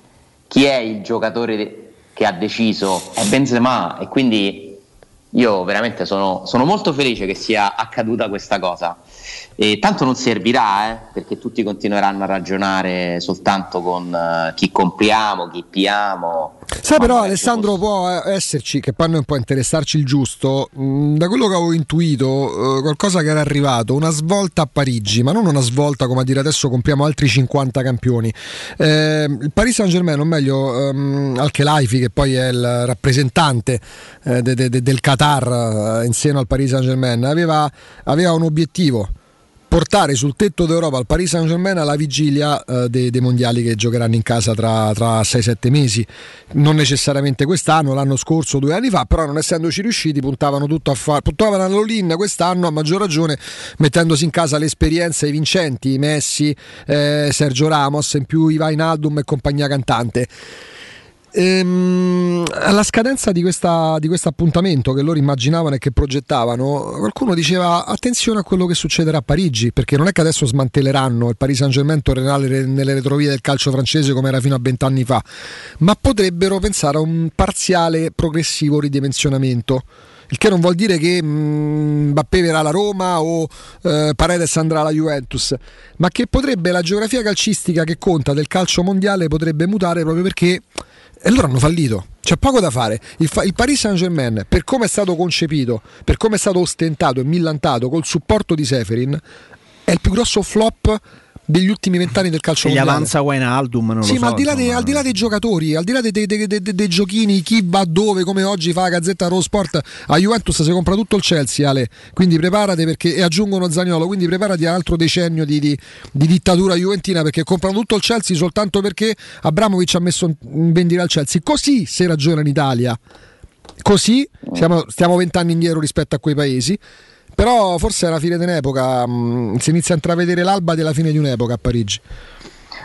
Allora, quello che succederà ovviamente non possiamo ancora saperlo, mm, io non so quando finirà questo, questo mh, sì, tu lo chiami giustamente fallimento. Io penso che il Paris Saint-Germain sia la peggiore cosa che sia mai capitata nel calcio, per quanto mi riguarda, la peggiore, perché non è proprio giusto che esista una squadra così. Non può una squadra avere Mbappé, Messi, Neymar, e non solo non dovrebbe poter averli, ma neanche vincono. cioè è diventata la prigione dorata, per prigione per modo di dire, cioè una squadra che rovina il calcio, perché se tu fai giocare tutta la carriera a Mbappé là, il calcio perde Mbappé dove servirebbe, non so se mi spiego. Sì, sì, no, è chiaro. C- eh, eh, riesce, è una squadra di mercenari, perché sono dei mercenari fondamentalmente nella loro, nel loro anche, che dimostrano di essere dei mercenari che vanno lì soltanto per guadagnare soldi, solo per quello, non ci sono obiettivi sportivi. La Ligue uno penso che sia un fastidio per gente come Messi, che è stato abituato a, a giocarsi la possibilità di vincere la Champions ogni anno e, o contendere la Liga, il Real Madrid o la Coppa del Re. E mi dispiace che abbia giocato tutta la carriera lì, che stia giocando tutta la carriera lì Verratti, mi dispiace che stia giocando tutta la carriera lì ad alti livelli Marquinhos, che è un, l'unico secondo me eh, uomo che si sta dimostrando tale calciatore di quella squadra. Cioè, quando vedo le partite, ieri ho notato un dettaglio: mentre rientravano in campo all'inizio del secondo tempo, hanno inquadrato il tunnel dove c'erano le squadre pronte per rientrare e ridevano, scherzavano, quello Neymar scherza con quello, quell'altro con quell'altro. Ho detto, ma non è un clima da ottavi di finale di Champions League contro questo. Il Real Madrid Cont- e poi si è visto e poi quella cosa che mi è balzata agli occhi si è dimostrata vera, perché loro non hanno, cioè giocare nel P S G ti fa dimenticare secondo me tutta una serie di cose che sono necessarie per competere ad altissimi livelli e per vincere. È un fallimento perché hanno fatto una finale, una, una finale, una, in un anno tra l'altro molto particolare, perché anche lo scorso anno è un anno particolare con gli stadi vuoti, sì, sì. Eh, e quindi comunque è quasi un incidente di percorso inevitabile una finale quando hai tutti quei calciatori lì, ma io mi auguro che finisca. Già il Manchester City, che comunque è simile poi come provenienza della proprietà, provenienza geografica, però almeno il Manchester City ha iniziato a, a, ad avere anche un, se, ha un progetto. Allora lì c'è una storia tecnico. diversa, perché intanto stanno in Inghilterra, il calcio viene vissuto in modo diverso. In Francia purtroppo per loro non c'è competitività, non, non è, hai detto te, la, la, giocare in casa del Nantes, del Montpellier, per loro è un fastidio, è... ti imballa il cartellino, andare a fare la spesa invece di stare dentro l'ufficio, mm, perché tanto sanno bene o male che quella mezza pratica che gli si chiede riusciranno a espletarla. Ale, nelle ultime sei edizioni della Champions il Paris Saint-Germain fuori quattro volte agli ottavi di finale, cioè, è una roba in, inverosimile, ragazzi. Cioè, il Paris Saint-Germain ha fatto in Champions League più o meno quello che ha fatto la Roma, cioè. Solo che il Paris Saint-Germain ha giocato una finale, la Roma ha giocato la semifinale, sì, fondamentalmente sì. Quello, non ricordo se c'è un'altra semifinale, ma non mi sembra. Guarda, hanno fatto, hanno fatto, qualcos- hanno fatto qualcosina prima, io ho preso in esame gli ultimi quarti. sei anni, hanno fatto dei quarti, sì sì sicuramente, però nelle ma ultime sei stagioni più, eh. quattro, ottavi, quattro volte fuori agli ottavi con quella di Guarda ieri. Se risali tanti. indietro non sono mai arrivati in semifinale, hanno fatto solo una finale. È allucinante. Sì, una finale. È allucinante, ragazzi, dai, non è, non è... Però guarda, io mi sono permesso, tra l'altro, in cui stavano per non farla, perché l'Atalanta all'ottantottesimo vinceva la Champions. Sì, ma, fa, sì. ma è, la, è la conseguenza di quello che ha appena detto Alessandro. Non, non serve un'anima, serve, ecco, Jacopo parlava di blasone, servono quelle caratteristiche, serve l'appartenenza, ma serve soprattutto una logica, e non è una logica. Poi mi permetto di aggiungere pure, anche se è complicatissimo trovare l'allenatore giusto, aprendo delle parentesi singole, poi ovviamente ci spostiamo sulla Roma, io continuo a pensare che Pochettino sia uno degli allenatori più sopravvalutati degli ultimi quindici anni. Cioè la, la, la finale di, di, di Champions League col Tottenham è l'esploit della singola stagione, paragonabile a quello che fece Di Francesco con la Roma, anzi per Di Francesco fu qualcosa ancora di più importante, perché la Roma non valeva al Tottenham per blasone anche in questo caso, e non puoi basare una carriera e considerarlo un top manager soltanto perché una volta andare in finale, perché no, chiaro. il De Nipro chiaro. fece una, finale, una semifinale scorso, di Coppa UEFA l'anno scorso, la semifinale è City P S G, giusto? Sì. È la semifinale City P S G dello scorso anno? Uh, City Paris Saint-Germain dello scorso anno, adesso verifichiamo. Con De Bruyne dovrebbe essere la semifinale dello scorso, perché io, gli anni delle pande- della pandemia con i stati vuoti io li, li, li sovrappongo, non riesco a, a distinguere uno dall'altro. Il P S G fa la finale, sì sì sì, fa. Paris Saint-Germain City, esattamente. Quindi il P S G fa una finale e una semifinale, quindi un pochino più della Roma, eh, ah, capito. Spendendo circa cento volte tanto. Sì, sì, ma è imparagonabile. È imparagonabile. Ma io dico la Roma, ma se andiamo a vedere la semifinale l'ha fatta, l'hanno fatta varie squadre. L'ha fatta eh, l'Ajax capito. due anni fa. Per esempio. A, cioè. a, Ale, una cosa su Benzema, stavo... diciassette edizioni della Champions League consecutive in gol. diciassette edizioni consecutive in gol. Hai la sensazione che anche lui, eh, in quota parte, attenzione, eh, non sia mai stato veramente accostato ai big, big, big, big, perché da quindici anni, tredici anni sta, sta al, al Real Madrid e magari, ecco, non ha fatto il passaggio a, un, a uno United, a un no, Bayern Monaco. Se non Monaco, consideri a... le classifiche di rendimento dei, dei, dei, dei, degli attaccanti più forti, Benzema vuol dire che un po' parlate pallone. No, cioè nel senso, eh, cioè, Higuain, io... Higuain fa il passaggio al Napoli, poi si Higuain rila- si rilancia, eh, sono d'accordo, si rilancia al Napoli e poi fa quel passaggio da cento Vabbè. milioni alla Juventus. Di Lewandowski si dice sempre quello che si dice, di Ibrahimovic, di Van Persie, di Icardi si è detto per un periodo, di quello, di quell'altro. Benzema si dà quasi per scontato che sia quello da venticinque trenta gol a stagione e maga- ed è praticamente appunto questo, si dà per scontato che lui faccia quello e quasi se ne parla di meno degli altri perché sì, tanto sta lì, sta al Real, è il numero nove, è quello che fa sempre gol. Hai questa sensazione oppure no? Al di là della nostra eh, considerazione, io stravedo per lui e per me rimane nella top ma chi tre. Chi non stravede per lui un po' parlate pallone, oh, ma di che parliamo? Ma guarda, credo che quello che nota Jacopo che, che è vero, nel senso che mediaticamente è uno che vale un po' meno sì, sì, certo. rispetto ad altri, è dovuto a fondamentalmente due fattori. Lui è anche un ragazzo un po' particolare, eh? non facilissimo, è un bel pazzo tanto, si può dire. Sì, insomma è stato al centro di varie storie particolari, eh, però se parliamo di calcio lui paga essere eh, in quella squadra sempre la stessa dove c'è stato comunque per tanti anni Cristiano Ronaldo, che comunque ha oscurato chiunque gli giocasse vicino fondamentalmente, e non solo Cristiano Ronaldo, cioè lui è stato in una squadra dove i simboli più mediatici erano tanti e quindi era sempre un po' una sorta di comprimario di lusso nell'immaginario, quando in realtà poi in campo era protagonista sempre. E comunque poi anche la rottura con la nazionale eh, per motivi abbastanza gravi tra l'altro all'epoca. Sì, eh, Benzema non ha mai avuto per anni la vetrina di, di comunque gli europei, i mondiali, cioè quello un po' quello eh, l'ha, lo ha pagato. No, eh. Quell'episodio gli ha impedito di essere oggi campione del mondo, semplicemente. Esatto, esattamente. Quindi pure quello credo che abbia avuto una sua, una sua incidenza, però è un giocatore che secondo me va messo tra i primi tre centravanti dell'ultimo ventennio. Tra i numeri nove attuali, e quindi potremmo allargare anche agli ultimi anni, viene subito dopo Lewandowski. Per me non esiste Harry Kane, ma nemmeno Suarez. No, eh no, infatti stavo pensando a Suarez, che secondo me è un altro che ha vissuto che... magari Suarez no quattro, cinque, sei stagioni al, ad altissimo livello, ma mai come, come cioè, Benzema. Benzema alla fine della fiera per me è più di Higuain. Ma sì, non c'è dubbio. Sì, sì, ma non c'è dubbio. C'è dubbio. Higuain, io stravedo per Higuain, eh. Era, ragazzi, era un altro giocatore importante. Eh, non sì, scherziamo, sì, certo, eh. certo. Che poi si prende no, in giro Benzema per la panza. È più Benzema è lì insieme a Lewandowski, a questi qui, eh, Suarez, gente che ha fatto la differenza per tantissimi anni e in Champions League poi, eh. Sì, sì, che sì. È il palcoscenico dove veramente si misura, secondo me, la caratura ad altissimi livelli. eh, Verratti, fortissimo.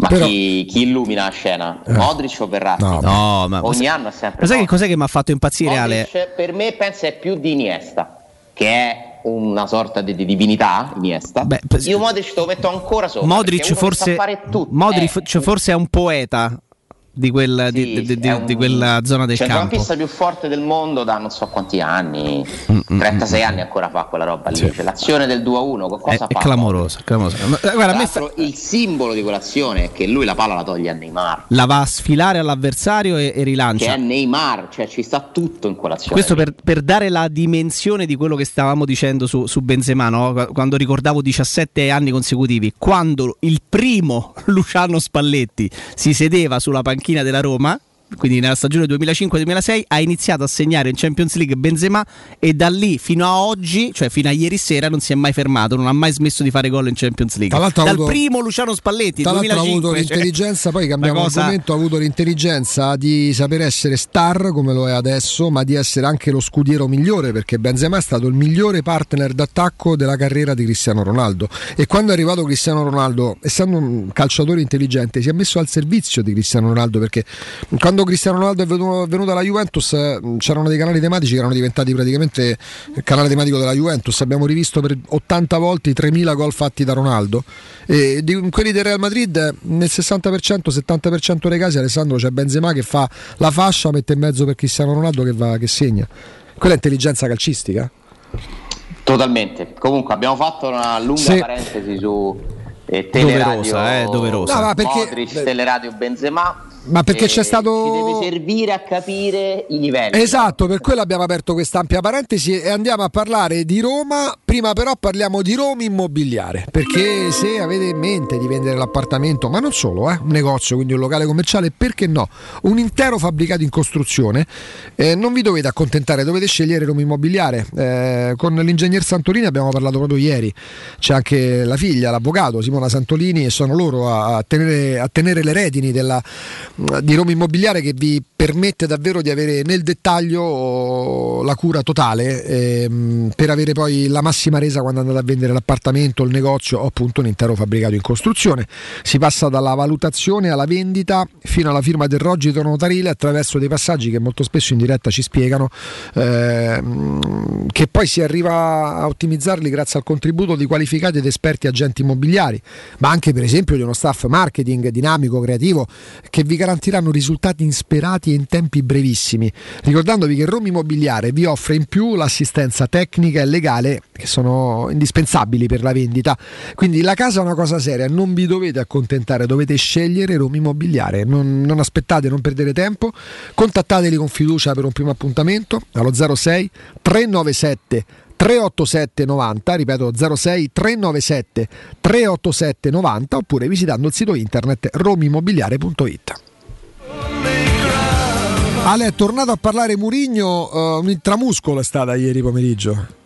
Beh sì, pochi, pochi giornalisti al seguito, io non ho neanche fatto in tempo ad accendere che era finita. Um...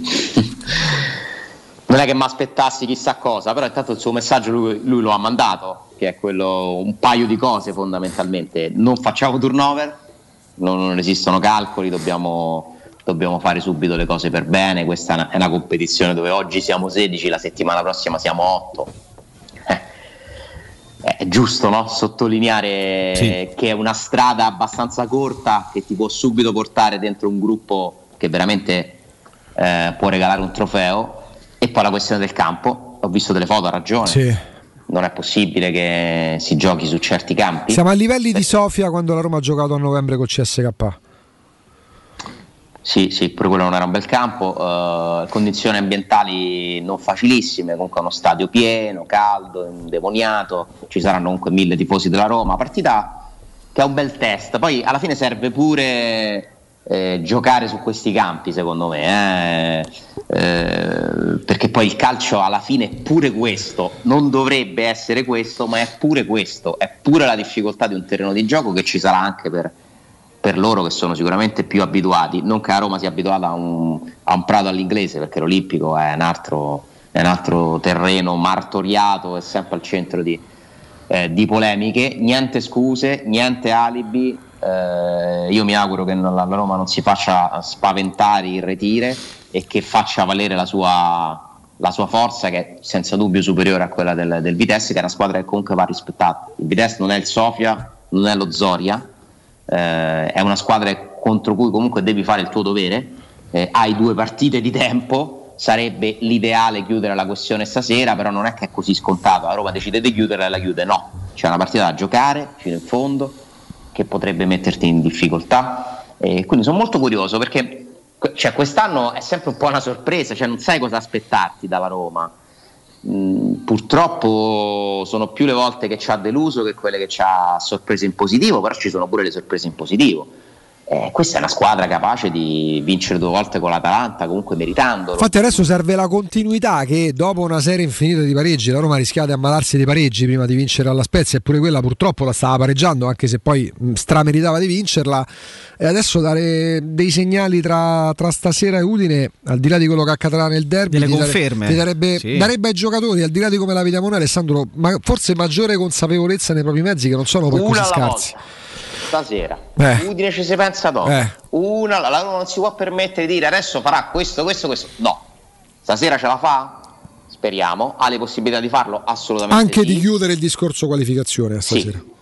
Speriamo. Intanto devi giocare quella di stasera e lo devi fare bene, perché comunque non è una, non è una, una squadra che ti regalerà niente, non è una squadra forte, temibile, con dei nomi che ti mettono paura, però intanto per loro che cosa c'hanno da perdere? No, per loro è una vetrina, anzi vorrebbero pure spazzare via tutte le polemiche legate a quel becerume di tifo che si accompagna. Quando sbagli una partita in Europa, l'abbiamo visto che succede, l'abbiamo visto in Norvegia, uh-huh. Cioè, pu- puoi fare quelle figure lì, puoi sbragare Europa, quindi, eh, quindi però sono convinto che la fase eliminazione diretta comunque nella testa dei giocatori porti un livello da più più alto, eh? Pesi di ma più. C'è è difficile che tu mh, non ti renda conto de- dell'importanza, no? Eh, soprattutto in una gara d'andata fuori casa, quindi non sono spaventato dal punto di vista che i giocatori non si rendono conto. Poi però ci sono le difficoltà e io dalla Roma non so cosa aspettarmi. Mi auguro di rivedere la Roma delle ultime due partite perché mi è piaciuta. Cambieranno dei calciatori, magari ne parliamo, ne parliamo dopo, non lo so. Sì, eh. Ci arriviamo tra poco perché c'ho un dubbio che per carità stasera non, non avrà senso averlo, però riguardo eh, allora il tempo eh, porta mh, diciamo, ricordava Jacopo come sia l'unico a riportare i Bagnets al posto di Smalling e evidentemente si lega al passaggio della conferenza stampa di Mourinho quando non parla di giocatori stanchi per gioco, perché giocano tanto, ma di caratteristiche dei giocatori. Forse lì viene mh, da pensare a Smalling che è l'unico tra virgolette che potenzialmente può soffrire le gare ravvicinate su un campo pessimo. Ma il mio dubbio, Alessandro, riguarda il centrocampo. Anche il tempo parla di Oliveira, Pellegrini sì. e Mkhitaryan. Ci torniamo tra poco, vediamo se riuscite certo. a sciogliermelo questo nodo. Vai, Vai. Matteo. Pubblicità. Nel centro di Ostia, in una zona commerciale ad alta percorrenza, la società SIPA dispone di negozi di varie metrature, locali liberi e disponibili da subito, adatti a qualsiasi tipo di attività, in una posizione privilegiata e centrale. La zona signorile, la collocazione commerciale e gli ampi parcheggi nei pressi rendono questo immobile un ottimo investimento. Per qualsiasi informazione rivolgetevi al tre quattro cinque sette uno tre cinque quattro zero sette e visitate il sito w w w punto keycult punto com. SIPA S R L è una società del gruppo Edoardo Caltagirone. Le chiavi della tua nuova casa senza costi di intermediazione. Se ami la carne quanto noi, adorerai Ara Bracis. Steakhouse e American Barbecue. Golosi hamburger di scottuna o Black Angus. Barbecue con New York pastrami, ribs e altre specialità con cottura low and slow. Un'accuratissima selezione di carni di altissima qualità da tutto il mondo e primi romani fatti in casa. Ara Bracis, in via Cassia milleottocentotrentasette. Info allo zero sei ottanta zero sette undici quarantadue. Ara Bracis, il tempio della carne a Roma. Plini e Gigliotti, a Roma, è leader nell'installazione di ganci di traino e vendita di rimorchi per auto. Da cinquanta anni è sinonimo di innovazione, robustezza e affidabilità e azienda di riferimento per auto, officine e concessionari in tutta Italia. Dal rimorchio per auto, al portabarca, al portabici, Plini e Gigliotti ha la soluzione adatta per qualsiasi veicolo, con una vasta scelta di ganci fissi, estraibili o verticali, a scomparsa totale. A Roma, in via dei Monti Tiburtini quattrocento, punto di riferimento per installazione e collaudo ganci traino. Servizio chiavi in mano in giornata. La salute è la priorità. Con Corian Poliambulatori Lazio, la rete di assistenza dedicata alla tua salute, puoi contare su tecnologie per la prevenzione e la cura. Risonanza magnetica di ultima generazione, T A C, ecografie, mammografie, laboratorio analisi, ambulatori medici e fisioterapia. Direttore sanitario dottoressa Giovanna Orfei. Diversi centri ambulatoriali a Roma e nel Lazio. Per conoscere il centro più vicino a te, vai su poliambulatorilazio punto it. settantacinquesimo anniversario, Paoletti vi copre di regali. Acquistando una cucina Paoletti avete un regalo coordinato con gli stessi colori a scelta tra una grande madia, un sistema porta tivù con antascorrevole oppure il tavolo allungabile. Voi invece regalatevi una visita alla Paoletti. Vi aspettiamo in via Pieve Torina ottanta, uscita Tiburtina del Gra e via Tiburtina seicentosei o paolettimobili punto it. La tua caldaia è a norma? Per la massima sicurezza falla controllare da Nuova I T C, centro assistenza ufficiale Vaillant ed Ariston. E se vuoi cambiarla grazie all'EcoBonus, con noi hai lo sconto in fattura del sessantacinque per cento. Inoltre, pronto intervento per manutenzione caldaie e climatizzatori di tutte le marche. Nuova I T C. Contatti allo zero sei cinquantadue trentacinque zero cinque diciannove o su nuovaitc punto it. Edgar Trasporti, trasporti internazionali, spedizioni via mare, via aerea, via terra, pratiche doganali, import-export, magazzino doganale, deposito I V A. Edgar Trasporti è il tuo partner strategico perché ti accompagna e ti supporta in tutto il processo di spedizione. Edgar Trasporti si trova a Commercity, dietro la nuova Fiera di Roma, telefono zero sei sessantacinque zero zero quarantadue venticinque, edgartrasporti punto com. Vuoi un materasso di altissima qualità ai prezzi più bassi del mercato? Se lo vuoi in memory di ultima generazione o con molle indipendenti, comodo e rilassante, o ancora ortopedico dal sostegno deciso, vieni direttamente in fabbrica da Artigiana Materassi, la vera qualità made in Roma, con oltre cinquanta modelli da provare. I nostri grandi showroom ti aspettano in via Casilina quattrocentotrentuno A con garage convenzionato a soli dieci metri e in viale Palmiro Togliatti novecentouno, dove c'è una grande insegna gialla. Info allo zero sei ventiquattro trenta diciotto cinquantatré o su Artigiana Materassi.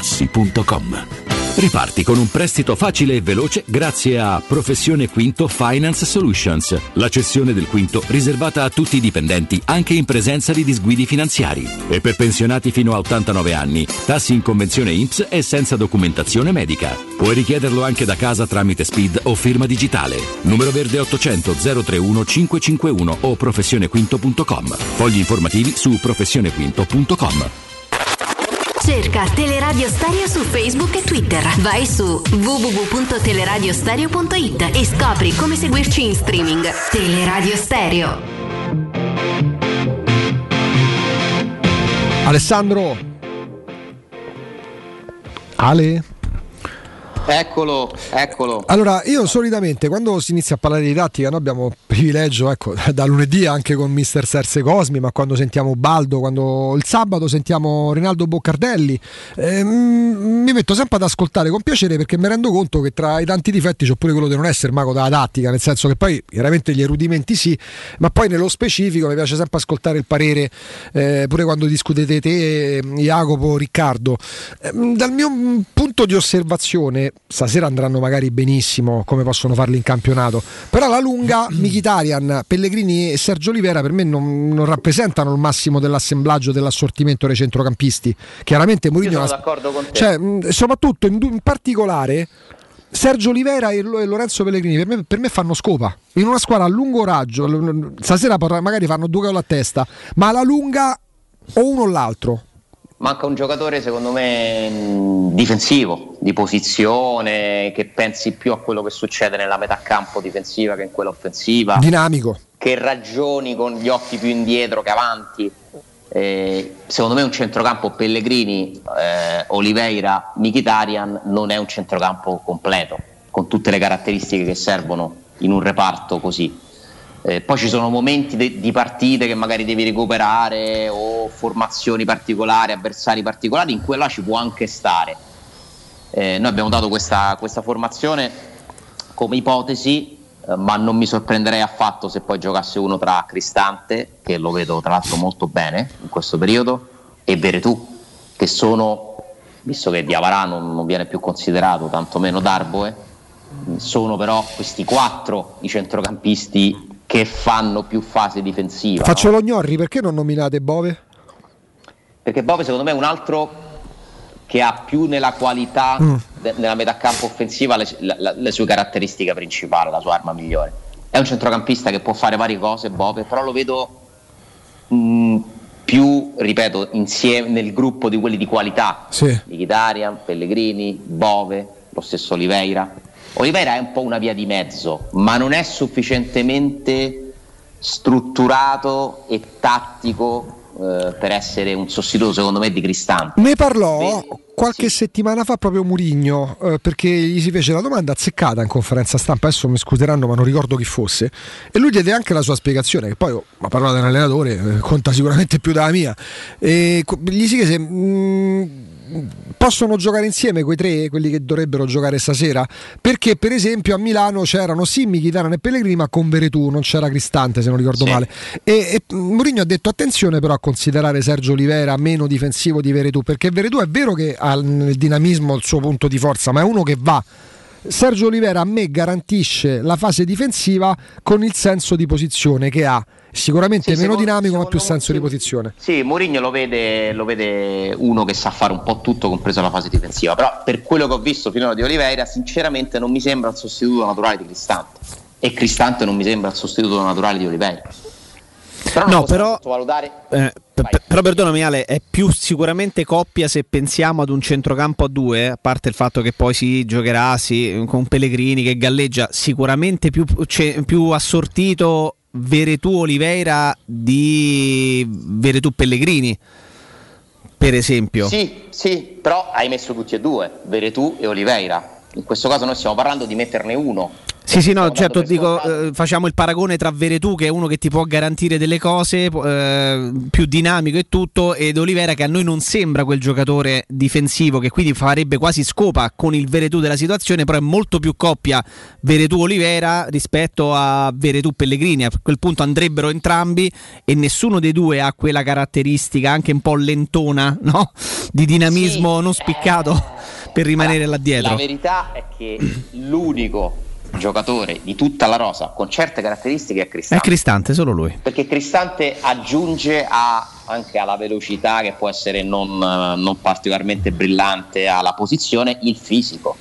Cioè Cristante ha una struttura che in un centrocampo un po' leggerino, perché Mkhitaryan e Pellegrini sono abbastanza leggerini, per quanto siano giocatori capaci di percorrere diversi metri, e sanno anche sacrificarsi, soprattutto Mkhitaryan, uno che abbiamo visto spesso fare delle giocate difensive, guardate l'ultima partita, si fa espellere ma quella è una giocata difensiva fondamentale, eh, anche Pellegrini è uno che comunque pensa pure a quello che succede nella, nella metà campo della Roma, però Cristante è l'unico in grado anche di reggere eh, un, un certo, di aggiungere comunque quei chili che nel calcio soprattutto di oggi, nel calcio europeo poi, possono fare la differenza. Cristante è anche un elemento importantissimo sui calci da fermo, che sono situazioni che poi tu devi sempre considerare, perché le partite spesso si decidono lì.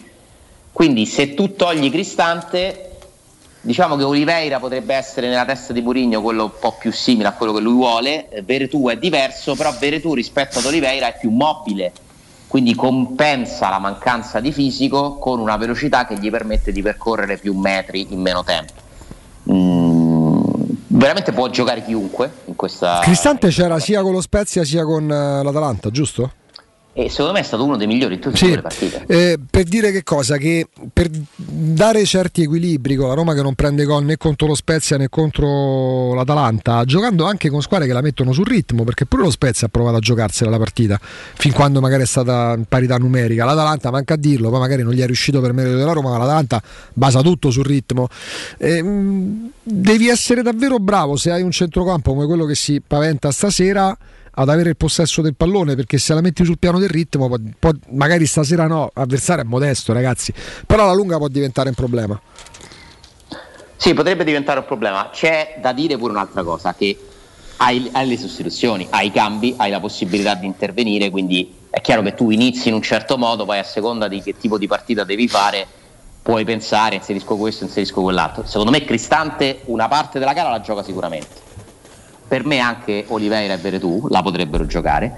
Hai alla fine cinque calciatori per tre posizioni, perché ne vuoi considerare solo cinque, perché altrimenti hai il sesto che è Bove in questo momento, il settimo magari che è Diavara e l'ottavo che è, che è Darpoe. Eh, sono tutti in lista UEFA, giusto? Mi sembra proprio di sì. Sì.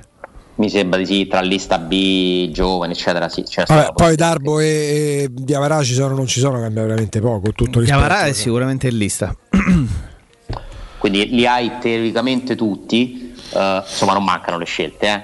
Non mancano. Uh, Poi questo è un centrocampo allestito in un certo modo che immagino sarà diverso nella prossima stagione, eh ma sì, se certo. tu ce li avessi sempre tutti, eh, insomma ti puoi divertire lì a ruotare. E, e come sottolineava farà. Jacopo prima, è la prima volta che Mourinho pubblicamente, non dico lodi in modo sperticato, ma insomma ma è la prima volta che senza manifesti senza, soddisfazione esatto, senza che ci fosse una domanda specifica sulle alternative, su chi ha a disposizione, si lascia andare dicendo ho una, un'ottima panchina, ho delle ottime soluzioni. Beh, anche in panchina ha sottolineato che sono stati fatti cinque cambi in, sì. in Roma-Atalanta, e se ci pensate, nonostante cinque cambi, non sono comunque entrati Shomurodov e Sharawi e Maitland Niles.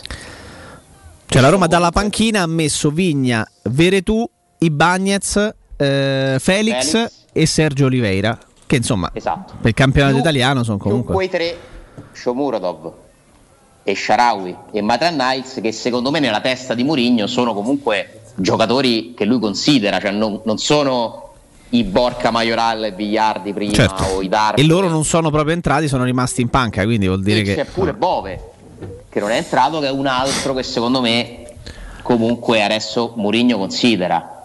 È vero che ha giocato Zalewski, è vero che ha giocato Felix, quindi per carità, poi per arrivare a sto gruppo dei diciotto venti giocatori ci devi, met- ci devi mettere un paio di giovani. Però insomma adesso, in questo momento qui, particolarmente positivo dal punto di vista del numero dei giocatori disponibili, Mourinho è un po' più tranquillo, uh, non si lamenta più, uh, lui ha spinto tantissimo su questo aspetto.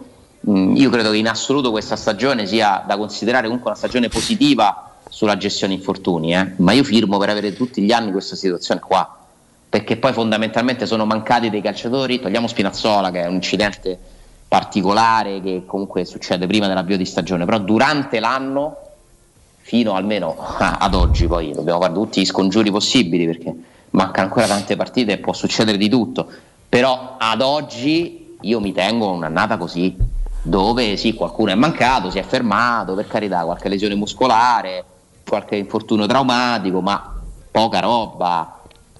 C'è lo stesso Smalling, non lo dovrei neanche dire, però non, è che, non si può neanche parlare, eh, cioè, tanto non dipende da noi, Ale. Dopo la prima parte in cui è ritornata a essere una specie di de, de fantasma, Bolli adesso è un po' di tempo che c'è eh, e gioca tutte le partite. Eh, questa è, è una novità importante, perché un conto è averlo Smalling, un conto no, cioè la difesa della Roma cambia secondo no, me. Possiamo dividerci su quant- sulla bontà dell'operazione e, e io da estimatore tecnico di Smalling avevo e continuo ad avere dubbi, io in primis, pur piacendomi tanto, su quel maxi e macro investimento vista l'età eccetera, però è uno che nel campionato italiano è oggettivo, faccia la differenza, è uno dei pochi che anche nei doppi confronti con eh, attaccanti scorbuti, chiamiamoli così, mi viene in mente Lukaku, Osimhen, è uno che, che, che è stato in grado di reggere botta, che non ti ha dato la sensazione di essere in difficoltà, e Zapata, no? È uno che se tu fai un gioco abbastanza difensivo, dove comunque non hai questa linea così alta, perché la Roma non gioca con una linea di difesa particolarmente alta, eh, secondo me lì lo aiuti Smalling, perché è un ottimo marcatore. Cioè uno che comunque se gli chiedi di marcare, ha detto che sbaglia, ha sbagliato pure lui, ha commesso degli errori, però comunque è un giocatore secondo me esaltato da questo sistema, mentre Mancini e Ibañez secondo me funzionano meglio difendendo in avanti, perché la loro qualità è quella di saper anticipare, leggere i tempi, eh, questo si fa un po' di meno, no? Con Fonseca si difendeva molto in avanti, con Mourinho si difende molto più all'indietro, e quindi Smalling è un giocatore fondamentale. Fondamentale. Lo stesso Mkhitaryan comunque c'è stato quasi sempre, è uno che pure lui che ti sposta, eh? poi non ha fatto una stagione continua, probabilmente non la farà mai, perché non è proprio nelle sue caratteristiche, non ha l'età per fare cinquanta partite ad alti livelli, però pure Mkhitaryan a livello di salute finora stagione mm, assolutamente sì, sì, eh, sì. positiva. Quello che ha avuto più problemi alla fine è Pellegrini, se ci pensi, Che, che comunque ci ha avuto una ricadute, insomma si è fermato per tanto. Lo stesso Zaniolo ci ha avuto un po' di incidenti qua e là, anche se poi Zaniolo io avrei firmato per questo tipo di stagione dopo tutto ah, certo, che, certo, che, certo. che gli è successo. Era una notizia positiva, ne parlava pure mister Cosmi l'altro giorno con voi, quindi eh, va bene, va bene così, e questo è un momento in cui tu devi sfruttare una ritrovata profondità della rosa che mi auguro possa rimanere tale fino in fondo, anche se io credo che adesso tu hai tutti questi giocatori per un motivo anche, cioè non è casuale che sia in questo periodo, perché tu, avendo vinto il girone di Conference League, non hai avuto impegni infrasettimanali. È vero. Ricominciando a giocare ogni tre giorni, mettiamo l'anima in pace, che qualcuno si farà male. Sì, sì, ci si sta. Giocherà sempre, a un certo punto si ferma. Altra domanda, Ale. Eh, tra l'altro, ricontrollavo anche lo scorso anno eh, i vari tabellini. Non ha mai incrociato Osimhen Smalling, nemmeno l'anno scorso. Eh, però insomma ricordiamo le prestazioni maiuscole col, contro Lukaku e all'andata eh, di, di questa stagione, no? Contro l'Atalanta, quando non fece strusciare un pallone a, a Zapata, che anzi ti ricorderai, no? Già dopo venti minuti del primo tempo fu emblematica per me quella fotografia eh, nella, nella gara di andata. Gli scontri diretti per fermare Osimhen e basta Gensiti. Calmati, Zapata andò Fan per terra, manca a porta vuota. Zapata andò per terra nel match di andata, si alzò. No, perché sì, sì. Smalling gli imbruttì, insomma, Z- Smalling non è piccolissimo fisicamente. Zapata capì che forse quel pomeriggio, quella sera non, c'era, non ce ne sarebbe stata. E infatti la, la, la Roma li ha, li ha asfaltati nel, nella gara di andata. Quindi sì, valore aggiunto. Ti chiedo, prima ci domandavamo anche insieme ad Augusto, perché Vigna e non uh, Maitland Niles né Zalewski, cioè che, che, che cosa potrebbe portare mister Mourinho a scegliere di rilanciare dal primo minuto Vigna? Ti rispondo, poi vorrei parlare, ricollegandomi a quello che diciamo all'inizio, degli uomini della sì. Roma. Sì.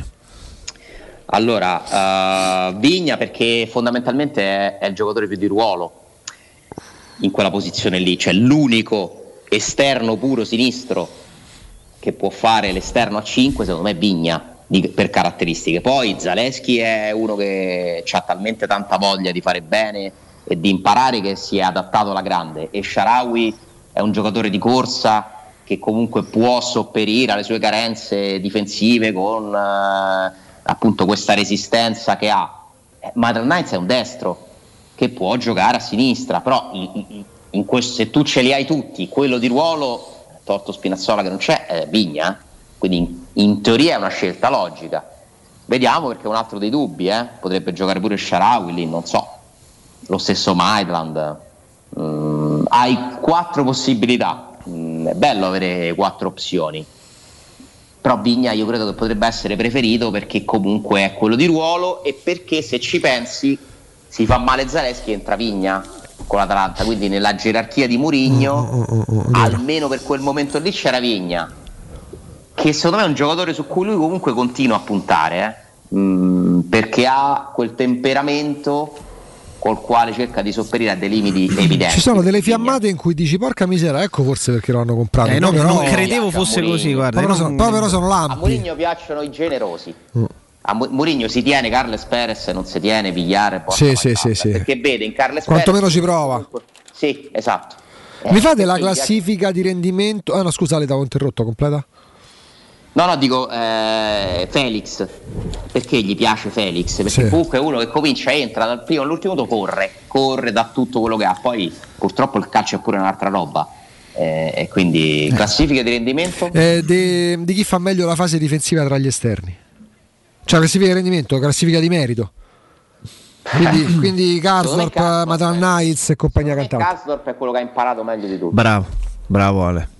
Karsdorp, anche perché pure lui è facilitato come Cristante da un fisico che gli altri non hanno. A, a dirlo adesso non è semplice, Ale, perché adesso abbiamo negli occhi la quasi totale noncuranza alla fase difensiva di Karsdorp in lunghe fasi della gara, ma ricorderai benissimo che l'anno scorso in totale emergenza, quando mister Fonseca fu costretto ad adattare qualcuno nei tre di difesa, lo fece in più di un'occasione con Karsdorp, proprio perché evidentemente aveva assimilato delle... un qualcosa a sì, livello uno, tattico, no? È uno che comunque ha imparato, secondo me, a difendere di più rispetto al disastro che ci dimostrò a, all'inizio della sua esperienza a Roma, anche condizionata da infortuni, difficoltà di inserimento, che lui stesso poi denunciò in un'intervista quando era andato via tornando al Feyenoord. Mm. Uh, però è Karsdorp, c'è pure da dire che forse dobbiamo eleggere il meno peggio, eh? Sì, perché sì, comunque sì, Vigna, sì. Vigna è uno che difende male, ma proprio ha degli errori di concetto che non riesce a,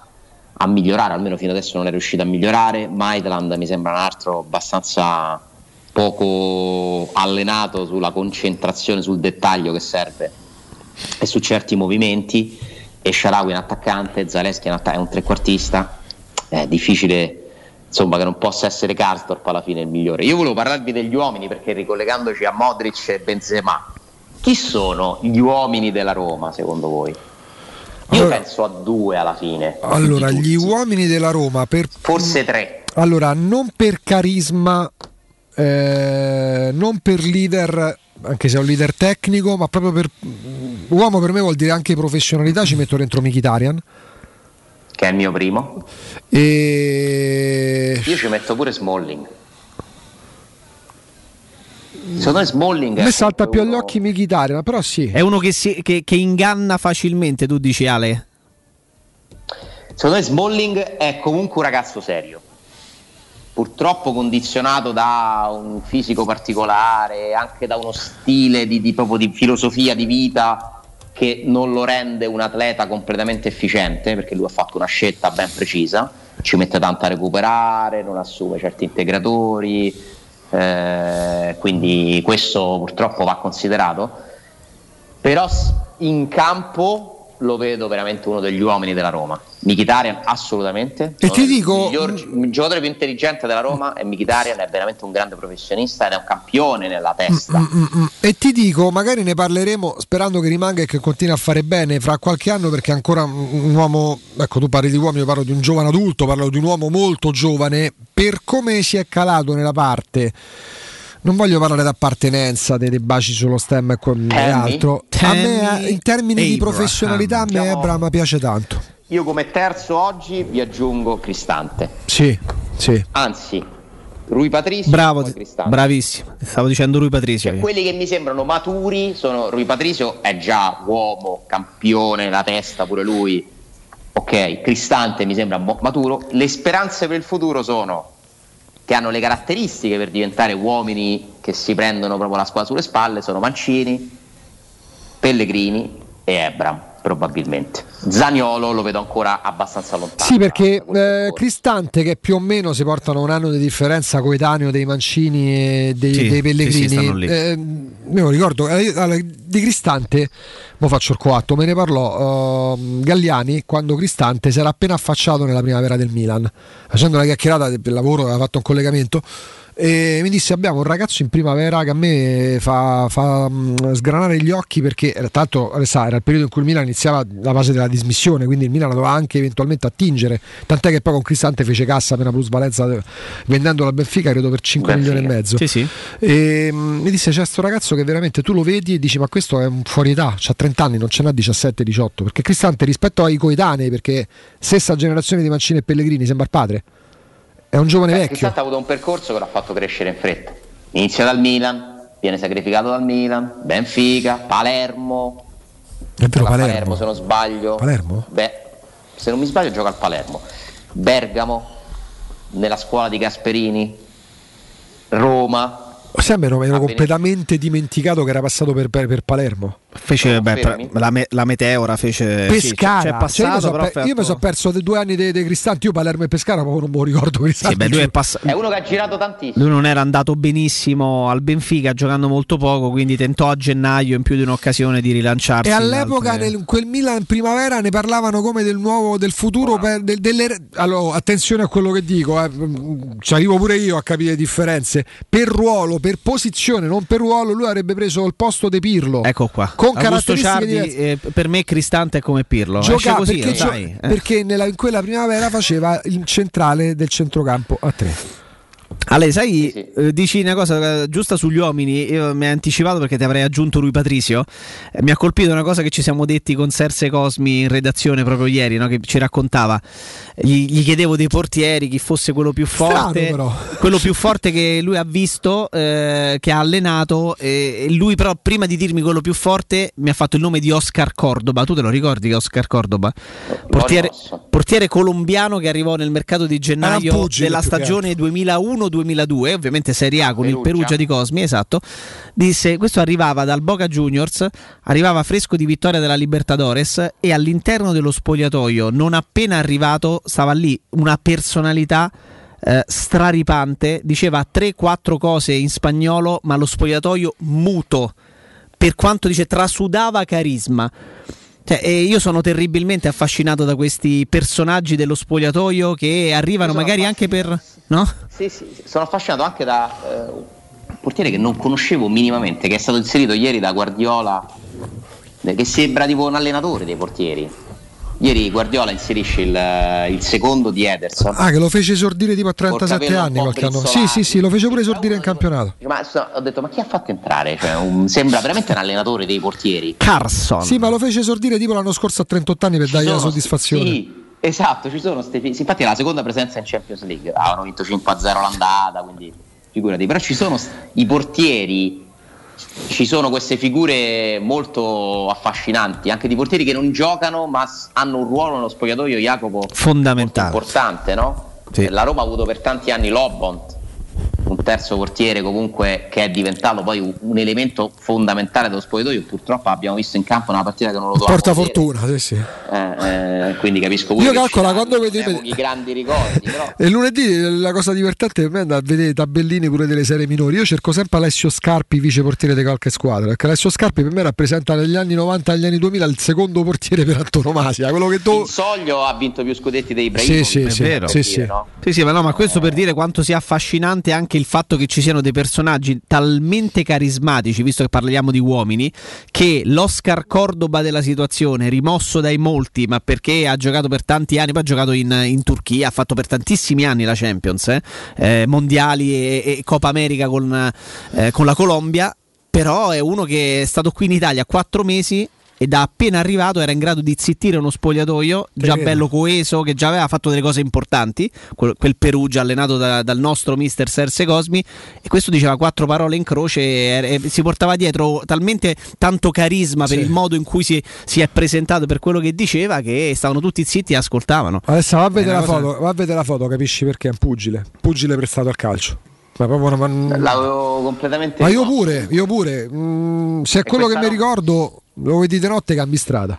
Questa roba qua alla fine secondo me in un gruppo incide più pesa, di, un eh. colpo di, di un colpo di tacco, pesa, sono cioè, d'accordo, la classe, Ale. La classe fine a se stessa non è importante quanto la leadership, perché è troppo importante anche la testa quando sei in campo, no? Avere comunque dentro la squadra degli uomini è fondamentale. Io mi auguro che quelli che io indico come uomini possano davvero aiutare la Roma a raggiungere dei risultati. Io vedo loro in questo momento qui, eh, mi, aff- mi affido a Mkhitaryan, a Smalling, a Rui Patricio. Non, non c'è un'abbondanza di uomini, questa è una squadra pure ancora abbastanza giovane che si sta formando, e, e Mourinho ogni tanto pure questo l'ha ricordato, su questa ragione, eh. Comunque la Roma è, è una squadra in ricostruzione, però c'è fo- è fondamentale avere degli uomini simpatici, antipatici.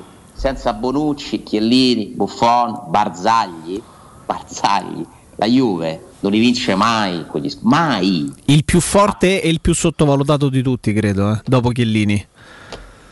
Barzagli, che tra l'altro è l'unico dei commentatori di DAZN che, me, che, mi, bravo, mi regala qual, che mi regala qualcosa, non lo toglierà agli altri, eh.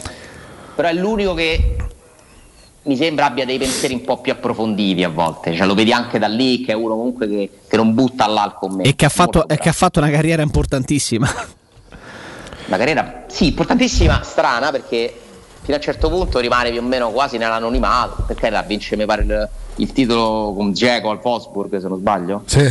eh, va a giocare lì, no, sì, sì, sì, lui vince il campionato da titolare lì, perché passa dal Palermo al Wolfsburg e poi torna, eh, torna in Italia, pure vin- a bei soldi, eh. vince il mondiale, Italia, lo prende la Juve e da là vince il mondiale? Eh no, sì, credo. Barzagli, ah, c'era, ah, sì, sì, ragazzi, no. Barzagli non c'era, c'era non c'era Chiellini, ma c'era Barzagli, c'era, però non giocava. No, non era, non era titolare, ha, fatto, male, ha, giocato con l'Ucra- ha giocato con l'Ucraina e ha giocato con uh, l'Australia. È vero, è vero, è vero, campione del mondo. Tra l'altro lui convocato col Wolfsburg giocava. Cioè lui quando viene convocato è al termine della stagione che fa in Germania. Da lì gli cambia la carriera, perché lo prende la Juve comunque a venticinque ventisei anni, forse pure di più. Stava era andando, prima, sta, stava, stava andando al Wolfsburg. Eh, si era, ah, appena, si era appena imposto al Palermo. Quindi ah, poi fece due o tre anni ancora a Palermo e poi è andato al Wolfsburg con Dzeko. Però insomma è uno per dire che ha avuto una carriera non come Chiellini, Bonucci, che no, da hanno certo. non so, vent'anni, anche se pure Bonucci con la sua gavetta l'ha fatta, eh? Come no, l'ha sì, fatta sì. a Livorno, Bonucci, è passa... Bonucci faceva coppia ha fatto la differenza. Bonucci faceva coppia con Ranocchi al Bari, al Bari sì. Ci sono dei personaggi così in tutte. Busquets, porca miseria, che è uno che, di cui si parla meno magari, di quel Barcellona. Se senza Busquets, senza Puyol n- non li vincevano tutti i titoli che hanno vinto. Eh, ma, eh, ma, pure, ma pure il calcio più, molti definiscono pane e salame come fosse un'accezione negativa. Il calcio, il calcio italiano eh, aveva un senso, per esempio la Juventus di Platini, perché c'era, tra l'altro stato pure male perché c'era Beppe Furino. E nella Juventus di Platini, Boniek, Paolo Rossi, Tardelli, Cabrini, Scirea e Zoff c'era Beppe Furino che teneva gli equilibri. Ti dico un altro? Eh, senza Gattuso che ringhiava su tutte le caviglie, il Mil- grande Milan non vinceva forse tutte quelle partite. Allora il Napoli di Ottavio Bianchi, che vince il primo scudetto nell'ottantasei ottantasette, a ottobre prende un giocatore che è la chiave di volta di quella stagione, prende dalla Triestina Vincenzo Romano ok, Francesco Romano, scusate, eh, che poi andrà a giocare pure, andò a giocare pure col Torino de Mondonico, e Francesco Romano fu tatticamente la svolta di quel Napoli là. E non voglio arrivare a parlare perché poi lì ci sono state pure delle esagerazioni, perché quel Milan era stellare, Angelo Colombo nel Milan dei Sacchi.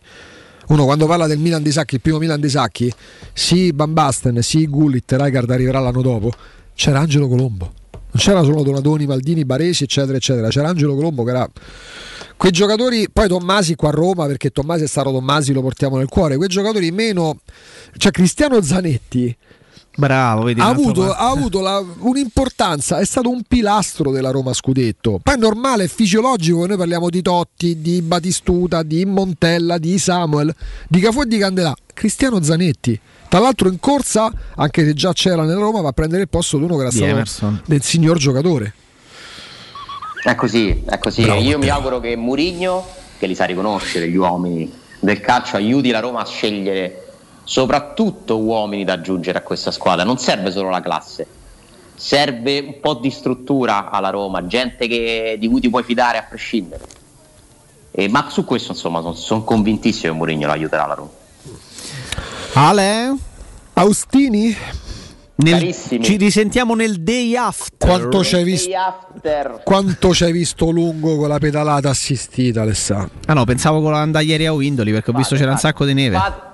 Fate benzina. Fate fate. benzina, però Alessandro, ti ripeto, Alessandro pedala in moto assistito. C'è, c'è la svolta, c'è la svolta perché abbiamo appreso come insomma spegnete le luci dei monumenti e abbassate di un grado la temperatura dei, dei caloriferi dentro casa. Questa è la prima mossa del governo. Quindi, Inve- tu... Invece Austini ostenta, vedi, la classica grata per far uscire l'aria condizionata in casa. Eccola lì. Spenta, però.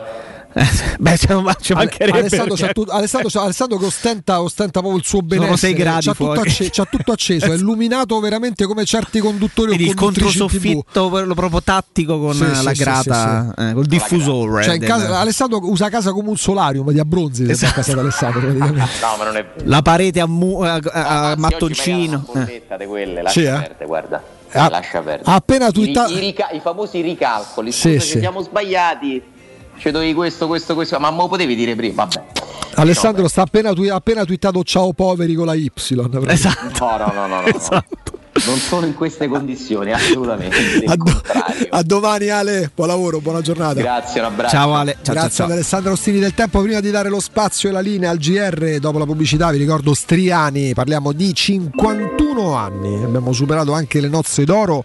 Ragazzi, in altro po' ci sono le nozze di platino per Striani, che rende dal millenovecentosettantuno le nostre case più belle, più sicure, più confortevoli, quindi perfette, perché Striani è porte e finestre d'arredamento, Striani è tende da sole, Striani è zanzariere infissi e avvolgibili in P V C, alluminio o ferro coibentato. Poi dopo eh, Palizzi ci parlerà del ferro coibentato, eh, c'è proprio uno speciale che ha preparato lui con dei collegamenti ad hoc, e avrete sempre da Striani la garanzia di lavori eseguiti a regola d'arte e un servizio post vendita per perfetto, impeccabile, perché non vengono lì, vi montano il tutto e se ne vanno, ciao, capito?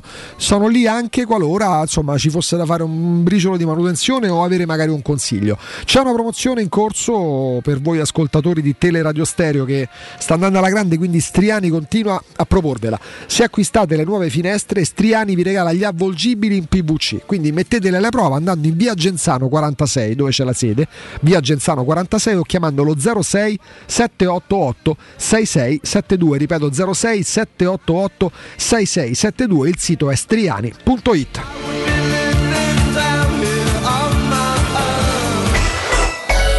pubblicità. Il vetro costituisce il novanta per cento circa di un infisso, e allora perché non sfruttarlo al cento per cento? Securmetra presenta le nuove finestre con profili minimal e vetro extra chiaro, che ti dona più luminosità e visibilità rispetto al tradizionale vetro standard. E grazie al decreto rilancio puoi avere i tuoi nuovi infissi con l'eco bonus fino al cento dieci per cento. Securmetra, informati al numero verde ottocento zero zero uno sei due cinque.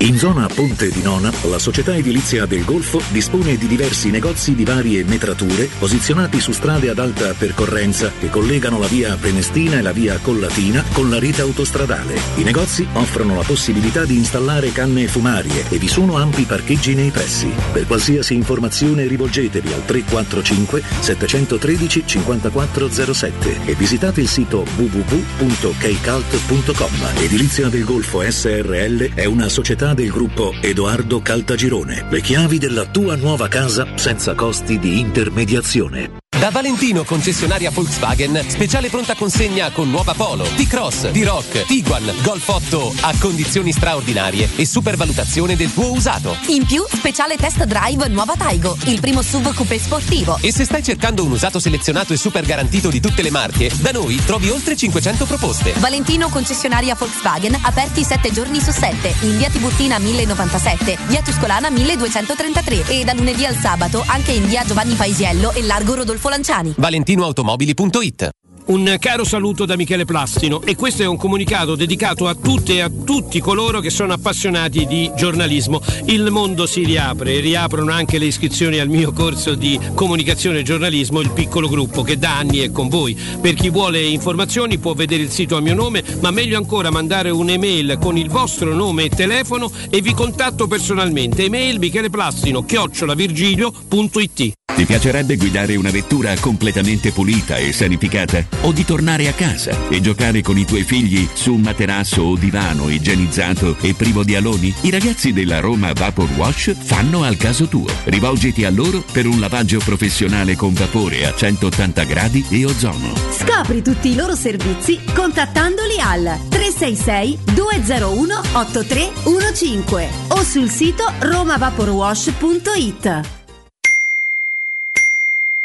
Internet è una vetrina per tutti. Non importa quanto sia grande il tuo business, usalo per comunicare con la tua clientela e mostrare i tuoi prodotti o servizi. Scopri cosa Studio Graffiti può fare per te e per la tua attività. Studio Graffiti realizza siti web, e-commerce, visibilità sui motori di ricerca, campagne web marketing e studio grafico. Chiama ora il tre tre cinque sette sette sette sette tre otto due. Il nostro team ti offrirà una consulenza gratuita. Scopri i nostri lavori su w w w punto studio graffiti punto e u. Studio Graffiti, il tuo business nel palmo di una mano.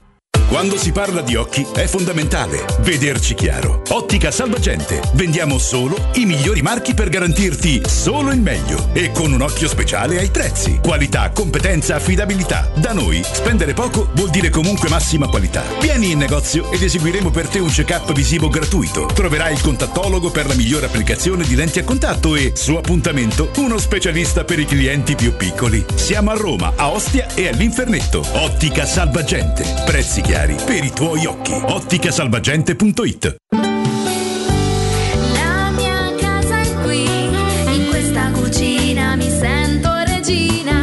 Nuovo arredo arriva anche a Roma. Siamo a Tiburtina, Boccea, Ciampino. Vieni a scoprire tutte le promo per le nuove aperture direttamente nei punti vendita o su nuovo arredo punto it.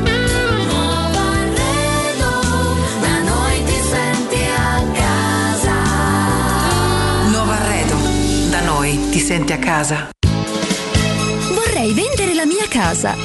Devi vendere o comprare. Segni Romi Immobiliare. Vuoi vendere o comprare? Non ti accontentare. Segni Romi Immobiliare. Da trenta anni professionisti qualificati al vostro servizio. Chiamaci allo zero sei tre nove sette tre otto sette nove zero o visita il nostro sito w w w punto romi immobiliare punto it.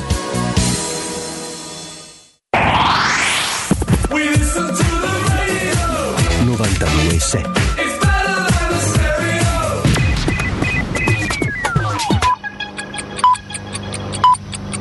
Sono le dodici e sei minuti. Teleradio Stereo novantadue e sette, il giornale radio, l'informazione. Buongiorno, è terminato l'incontro in Turchia tra i ministri degli esteri russo e quello ucraino, Sergei Lavrov e Dmytro Kuleba. Non ci sono stati progressi purtroppo per un cessate il fuoco in Ucraina. Nei colloqui di oggi ha annunciato il capo della diplomazia ucraina Kuleba, che ha definito l'incontro difficile e ha fatto sapere che siamo pronti ad incontrarci di nuovo in questo formato se ci saranno prospettive per trovare una soluzione.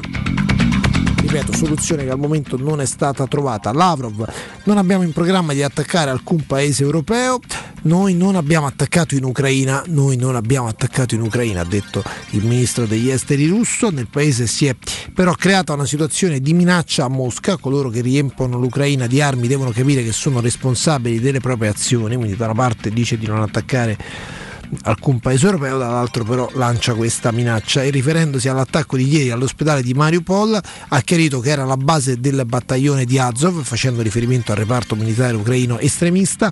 I civili ucraini sono stati usati, secondo Lavrov, come scudo. Lavrov ha poi concluso evidenziando che Putin non rifiuta un incontro con Zelensky, anche se prima va preparato. Ha detto anche che la Russia vuole che l'Ucraina sia neutrale e su questo c'è un cauto ottimismo.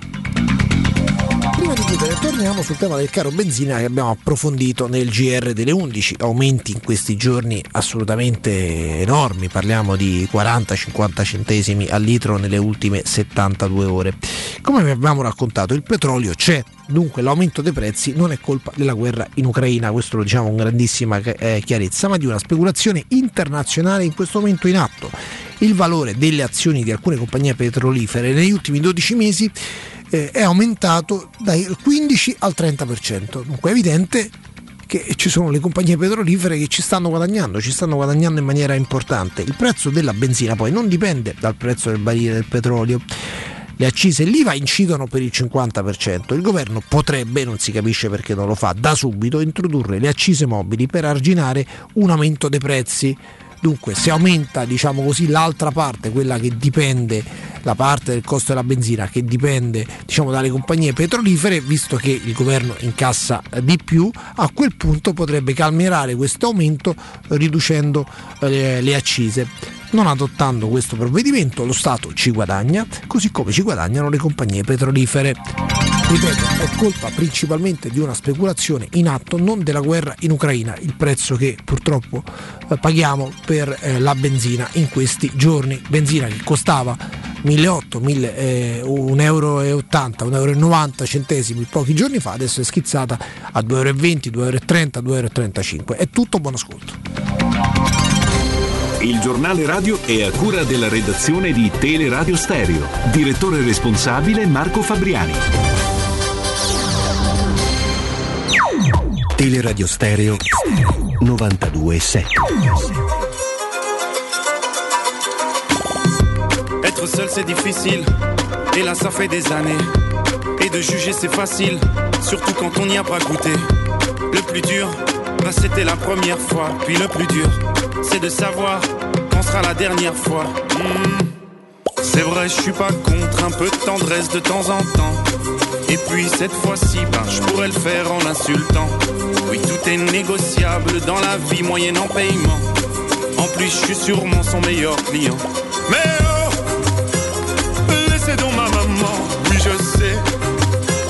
C'est vrai qu'elle n'est pas parfaite, c'est un héros. Et ce sera toujours fièrement que j'en parlerai, que j'en parlerai. Je suis un fils de pute, comme ils disent, après tout ce qu'elle a fait pour eux. Pardonne leurs bêtises, oh chère mère, ils te déshumanisent. C'est plus facile, les mêmes te courtisent, et tout le monde ferme les yeux.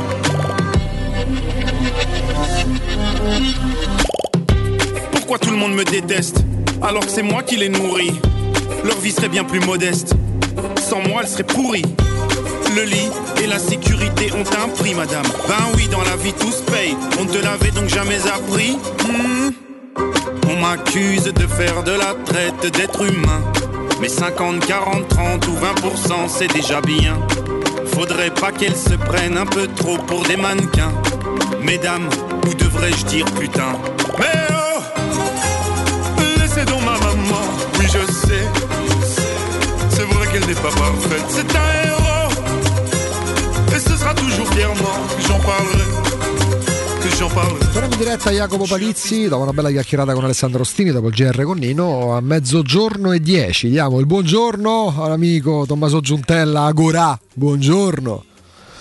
Buongiorno, buongiorno. Sono a casa oggi perché sto per partire per seguire un, um, un convoglio di vigili del fuoco uh-huh. che andranno, partiranno da Napoli e andranno in Romania sul confine ah. con l'Ucraina, dove stanno andando a portare aiuti e a riportare indietro una, un gruppo di, di rifugiati che verranno in Italia. Ah, e quanto quindi, starà, quanto quest... starai fuori? Quanto, quanto tempo andrai, starai, Tommaso?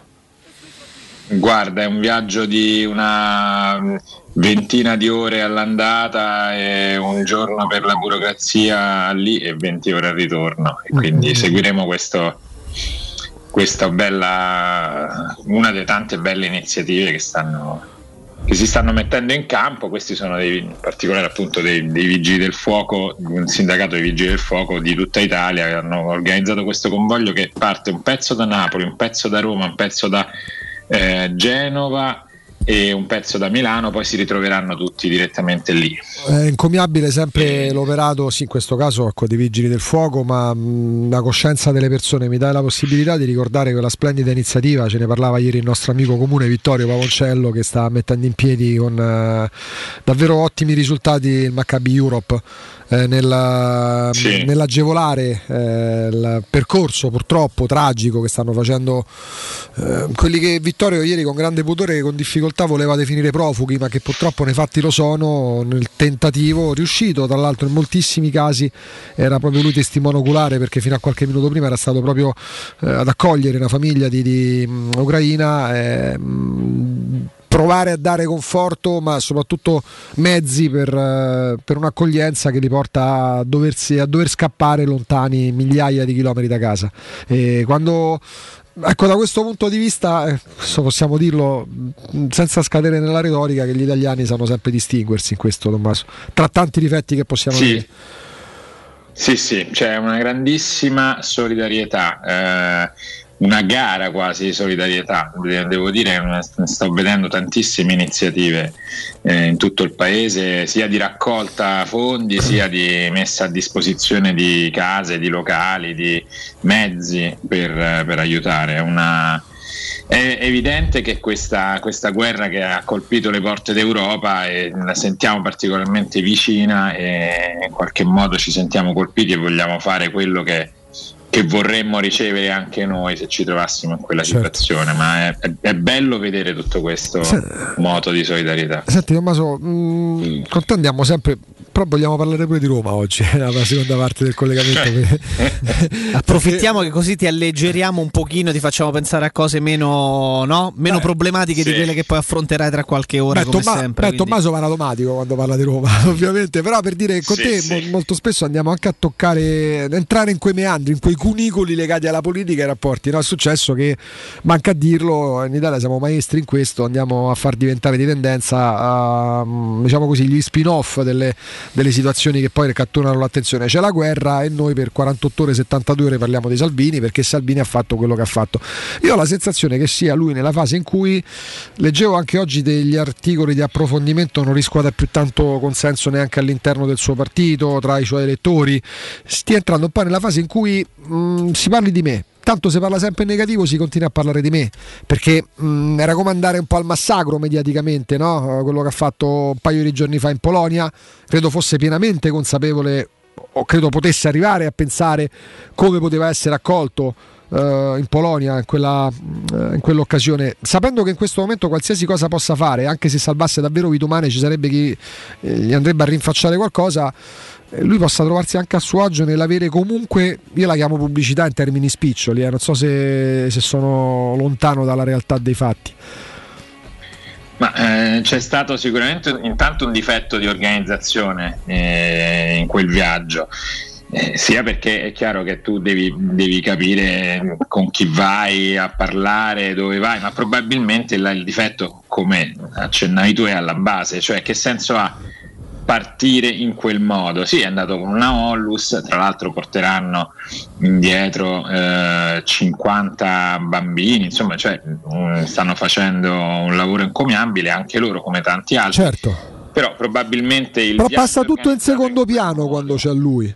Eh sì, ma probabilmente anche organizzare il viaggio in quel modo, magari perché andando da solo uno pensa che eh, poi riesce a comunicarlo come un proprio intervento personale, individuale. Mm, ti espone al di là della, del, dell'evento singolo del sindaco, che chiaramente ha amplificato tutto questo, ma già di per sé solo il fatto di partire in, in quella condizione ti può esporre al rischio di essere, eh, di essere visto come uno che va a fare la cosiddetta passerella, no? Cioè vai lì, poi tra l'altro ci stai quarantotto ore, quindi non è che fai in tempo eh, a fare eh, qualcosa che non sia, no? Sì, anche chi va a portare i pullman e per, per portare indietro le persone ci sta poco tempo, ma insomma lui, l'idea è che è arrivato con l'aereo, eh, ha fatto un giro ed è tornato indietro, quindi chiaramente organizzata in quel modo eh, eh, quella, eh, quella vicenda ti espone a un, a, al rischio che, di diventare questo di diventare un autogol, ecco. E ma di, di più, diciamo così, lapsus andato, eh, lapsus organizzativo eh, lui, o consapevole che poi sarebbe successo quello no, che è successo? Eh, allora Se, se vogliamo fare un'analisi, sicuramente c'è un momento di difficoltà di, di una leadership che evidentemente è molto in mano al suo, alla sua iniziativa. Sono cose che lui pensa e mette in piedi, evidentemente nel suo staff nessuno eh, gli ha voluto dire proviamo a organizzarle in un altro modo. Per dirti, se fossero andati in cinque esponenti di cinque partiti, per dire, no? Sì. Come è successo per esempio, per fare un, per fare un paragone a lui poco caro, sulle navi sì. eh, dei migranti che erano ferme, andavano quattro cinque diversi partiti e lì eh, uno quantomeno non si esponeva al rischio di dire sei andato da solo per fare la passerella, è andato una delegazione di parlamentari e se poi lì all'interno di quella delegazione tu sei in grado di comunicare che è un'iniziativa, io ti parlo solo per fare un'analisi di comunicazione politica e al di là della, eh, delle, delle idee di ma ciascuno. Certo, per carità. Però tu fai, fai una delegazione di, di cinque partiti e poi la comunichi, ma, ma lui questo non gli interessa, fai vedere dove vai, ha già un altro, avrebbe avuto già un altro uh, un altro uh, aspetto, avrebbe avuto anche un altro risultato. Se vai in quel modo già ti esponi, per di più non verifichi uh, con il sindaco, insomma ci sono una serie di passaggi che probabilmente tradiscono, come dicevi tu, un, un momento di difficoltà di, della leadership di Salvini all'interno del suo partito. E poi che questo sia tra l'altro magari indice del fatto che qualcuno ha voluto, ha detto sta andando a rischiare l'incidente, lasciamolo andare verso l'incidente, qualcuno dei suoi, è un'ipotesi che qualcuno fa, cioè c'è già un pezzo della Lega che guarda al futuro e sì, dice vabbè, sì, sembra eh, evidente. lasciamolo fare, lasciamolo sbagliare, eh, come in questi casi accade spesso nella storia dei partiti. Eh, però sta di fatto che sì, c'è questo, insomma, è avvenuto questo, dopodiché prendiamoci, ci vogliamo prendere il buono, ci saranno cinquanta bravo, ecco, che mh, trovano una. Io credo ci trovo poi, nessuno si diverta a beccarsi in diretta filmato del, del buffone eccetera, tant'è che oggi c'è mh, Repubblica che intervista fotoreporter che poi hanno veduto contro, per carità, nessuno si diverte a beccarsi gli insulti in diretta ehm, davanti a tutti, facendo, sapendo che quel qualcosa diventerà virale, però non lo vedo proprio una cosa legata al caso. Porca miseria, è andata storta qualcosa nell'organizzazione, mh, proprio perché mh, comunque si continua a parlare di lui, cioè ieri eh, più, del, più di Benzema, Eh, più di Putin, più di Ucraina, più di profughi nelle tendenze, che è la cosa che conta anche per le campagne elettorali, c'era Salvini. Direte sì vabbè Salvini, ma perché se becca gli insulti su, su Twitter, ma oggi anche se lui va realmente a fare qualcosa di positivo, cioè della, della, dell'iniziativa con la Ollus, mh, sono convinto molti ascoltatori lo apprendono in questo momento da te, perché non si è parlato di Salvini in quell'ottica e lui credo che di questo sia consapevole, dicendo qualsiasi cosa io faccia, e poi magari molto spesso, se non sempre, le fa sbagliate, tanto si continua a parlare di me, com'è, nel bene o nel male, perché si parli di me, Tommaso? Ma diciamo sì, la teoria è quella del purché se ne parli, però io voglio vedere, voglio aspettare di capire anche dai sondaggi, da, da quello che possiamo vedere in questi giorni, se effettivamente avrà un effetto positivo tutto questo purché se ne parli. Io ti posso dire che ieri in piazza Montecitorio, intorno al Parlamento, eh, i parlamentari delle, dei partiti eh, del centrodestra, diciamo in concorrenza con lui, Fratelli d'Italia e Forza Italia, erano piuttosto Eh, allegri, diciamo così, cioè vedevano questa vicenda come una vicenda in cui la Lega andava a perdere consenso, e consenso che poi si sarebbe riversato, si riverserà probabilmente nei loro partiti.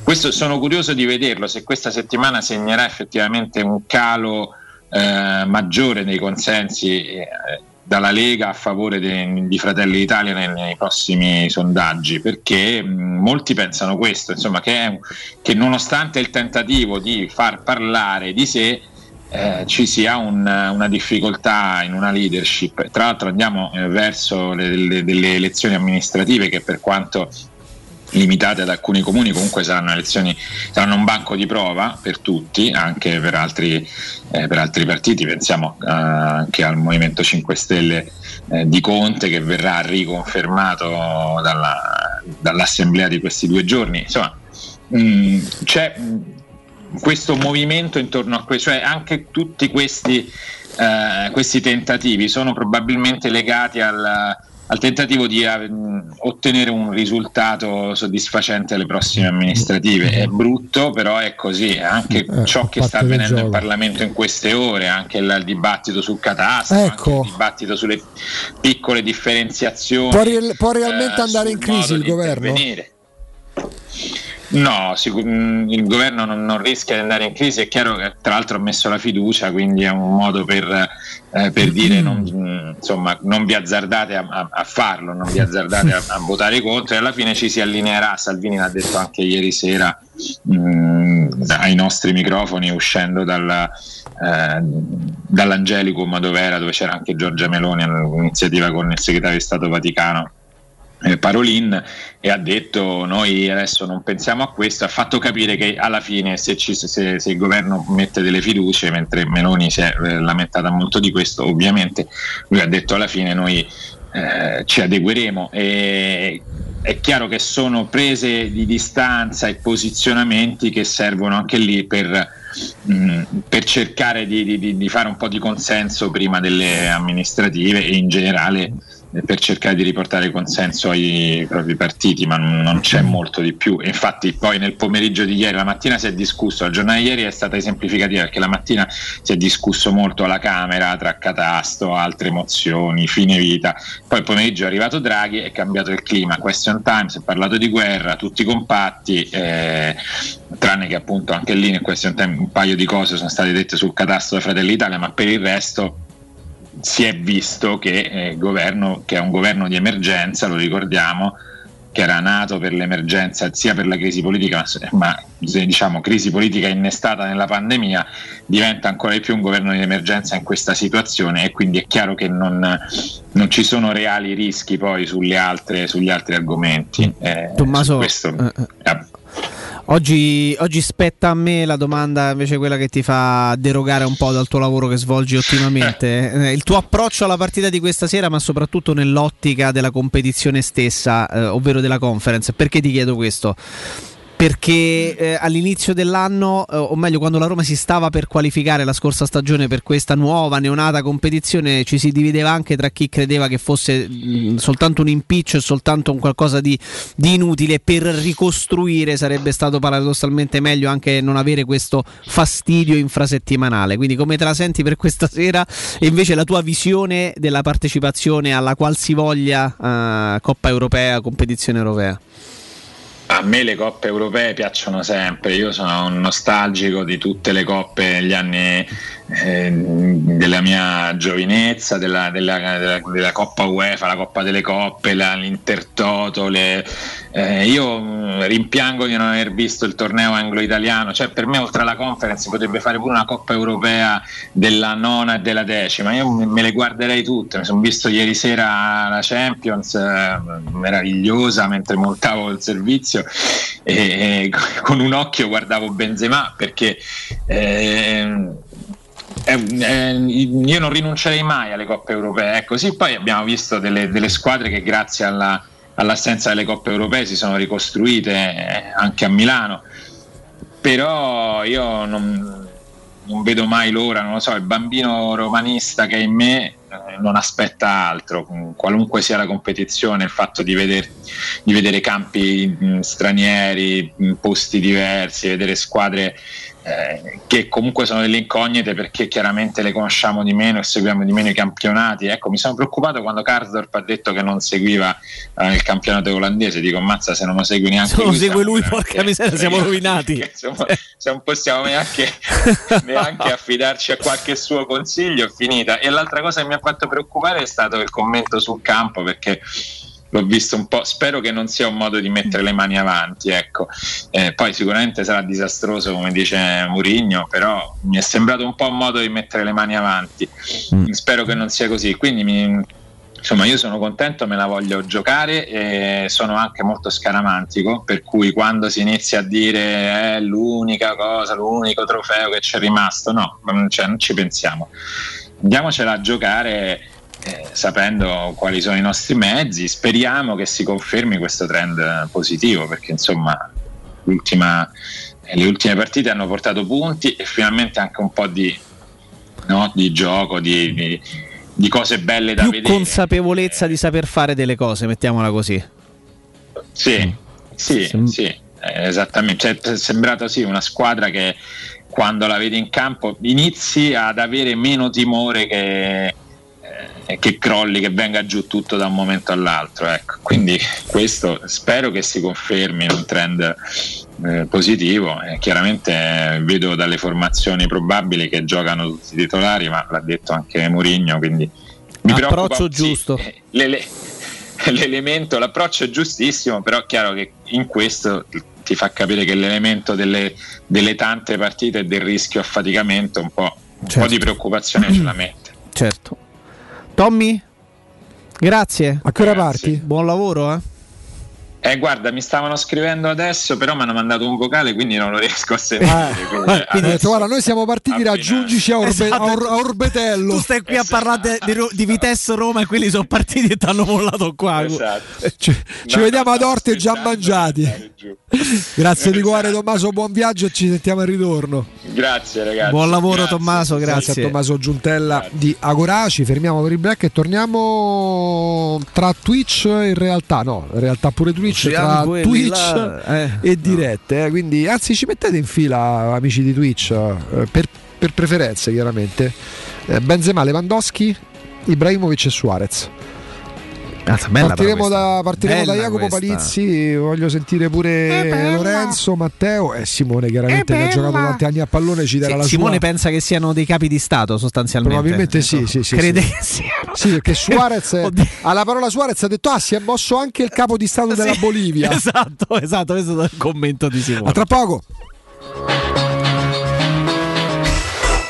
Pubblicità. Avviso importante per progettisti, tecnici, imprese, artigiani e per tutti coloro che lavorano nel mondo dell'edilizia. Prefedil presenta i sistemi costruttivi a secco per realizzare pareti e divisori con caratteristiche di isolamento termoacustico e di resistenza al fuoco, ed elementi costruttivi per muri e per realizzare strutture portanti antisismiche con isolamento in classe A. Numerose soluzioni tecniche e corsi di formazione. Prefedil, sala espositiva in via Prenestina novecentocinquantasei, uscita sedici del G R A, direzione Roma Centro. Info su prefedil punto it. Devo vendere casa, ma sono stanco dei tempi biblici delle agenzie. Affidati a Compro Appartamenti. Ho venduto con loro la mia casa in meno di un mese. Compro Appartamenti è un'azienda leader nel settore immobiliare. Acquista direttamente qualsiasi tipo di immobile, anche se pignorato, ipotecato, locato o in nuda proprietà, garantendoti una liquidità immediata in tempi brevissimi. Compro Appartamenti. Vendere la tua casa non è mai stato così veloce e conveniente. Chiama tre tre otto undici quarantacinque zero trentadue o info chiocciola comproappartamenti punto e u. È la mia nuova acqua di casa. Approfitta anche tu della sensazionale offerta promozionale firmata Brispal. A soli diciannove euro al mese avrai acqua pura e con tante bollicine direttamente a casa tua. Hai capito bene? A soli diciannove euro al mese, incluso manutenzione e cambio filtri. Cambia acqua anche tu e passa ad un erogatore Brispal e avrai purezza, freschezza e il massimo del risparmio. Brispal, la tua nuova acqua di casa. Informazioni allo zero sei sessantuno quarantacinque zero ottantotto o Brispal Italia punto it. Stai pensando di cambiare caldaia? Rivolgiti a L N Clima. Puoi sostituire la tua vecchia caldaia con una nuova grazie al super bonus del sessantacinque o del cento dieci per cento. E gratis per te sette anni di garanzia e crono termostato wifi. E per gli amici della radio, manutenzione e bollino blu della caldaia a soli quarantanove euro. Contatta subito L N Clima allo zero sei ottantasette tredici sessantadue cinquantotto. Vorresti sostituire le tue vecchie finestre con dei nuovi serramenti in P V C a risparmio energetico senza dover spendere una fortuna? Dai Nova Serramenti, fabbrica infissi in P V C e porte blindate, puoi avere i nuovi infissi a metà prezzo, anche a rate con finanziamento a tasso zero. Basta cedere il tuo ecobonus statale ed ottenere uno sconto in fattura di pari importo, grazie al quale risparmierai subito il cinquanta per cento. Chiama subito Innova Serramenti all'ottocento trecento cinquecentoventisette o visita il sito innovaserramenti punto com. Innova Serramenti, qualità al miglior prezzo. Puoi assaporare la migliore cucina di pesce a Roma? E allora vieni da Crudo and Co. Ti aspettano le nostre specialità del mare, come le migliori ostriche, gamberi e ragoste, cicale di mare, piatto di crudi su tre piani e come non parlare degli spaghetti con i ricci, i paccheri all'astice e altri ottimi primi e secondi. Crudo and Co. in via Tuscolana quattrocentocinquantadue. Prenotazioni allo zero sei ottantanove trecentoquarantaquattro novecentoseintadue. Ristorante crudo e co punto com. Vendo la mia casa, chi compra non c'è.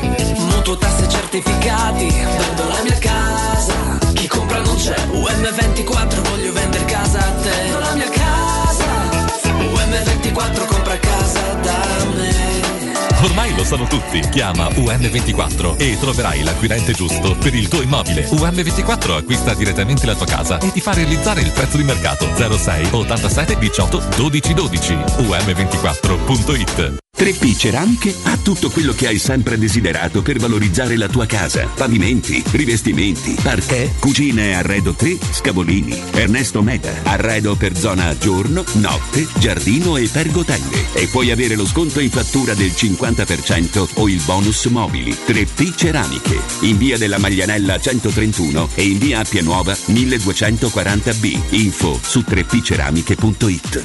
Quando Roma brucia, Nerone placa le sue fiamme. Nerone, l'amaro di Roma. Un gran liquore che racchiude in sé millenni di storia, arte e civiltà. Asciutto al palato, dal gusto pieno, che regala intense sensazioni. A Roma nasce Nerone, un incendio di sapore. Teleradio Stereo novantadue sette. Se ci guardi bene, le nostre anime fatte di neve. Se chiudi gli occhi immagini, il cuore è come un beat. E quante facce che non hanno nomi, qualcuno litiga coi butta fuori. Ancora un altro sabato, coi bicchieri sul cofano. Tiro sul volume che non sento me, a Torino il cielo sembra cenere. C'è qualcosa nella notte che somiglia alla mia casa.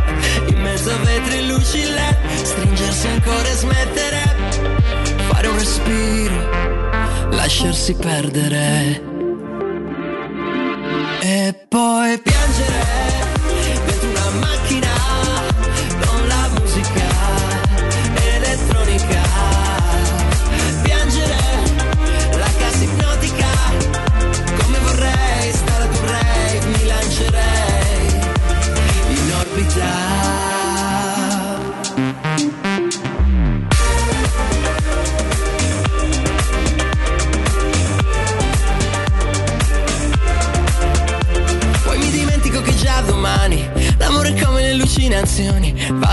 tempo con le ombre, sguardi appesi, mani rotte. Eppure sono un po' felice, ma non lo so come si dice. Sono sempre io distratto, eh, e mi dispiace.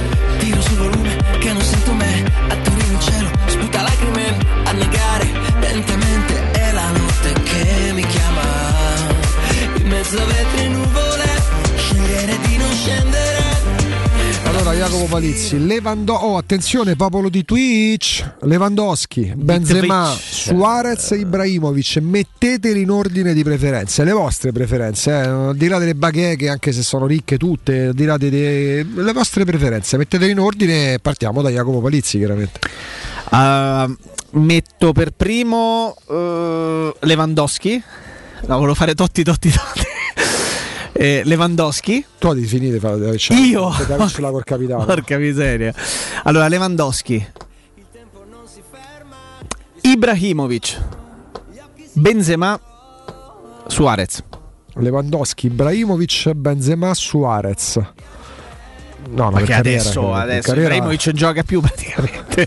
È finito. L'ultima partita l'ha fatta a Los Angeles, esatto. Io ti dico, non si è accorto che è iniziato il campionato. Io ti dico Lewandowski, Benzema, Ibrahimovic e Suarez, la metto così. Vedi, sono d'accordo pure eh, Lorenzo e Matteo. Eh, Sergio ha detto che gli è piaciuta molto la sì, Sergio.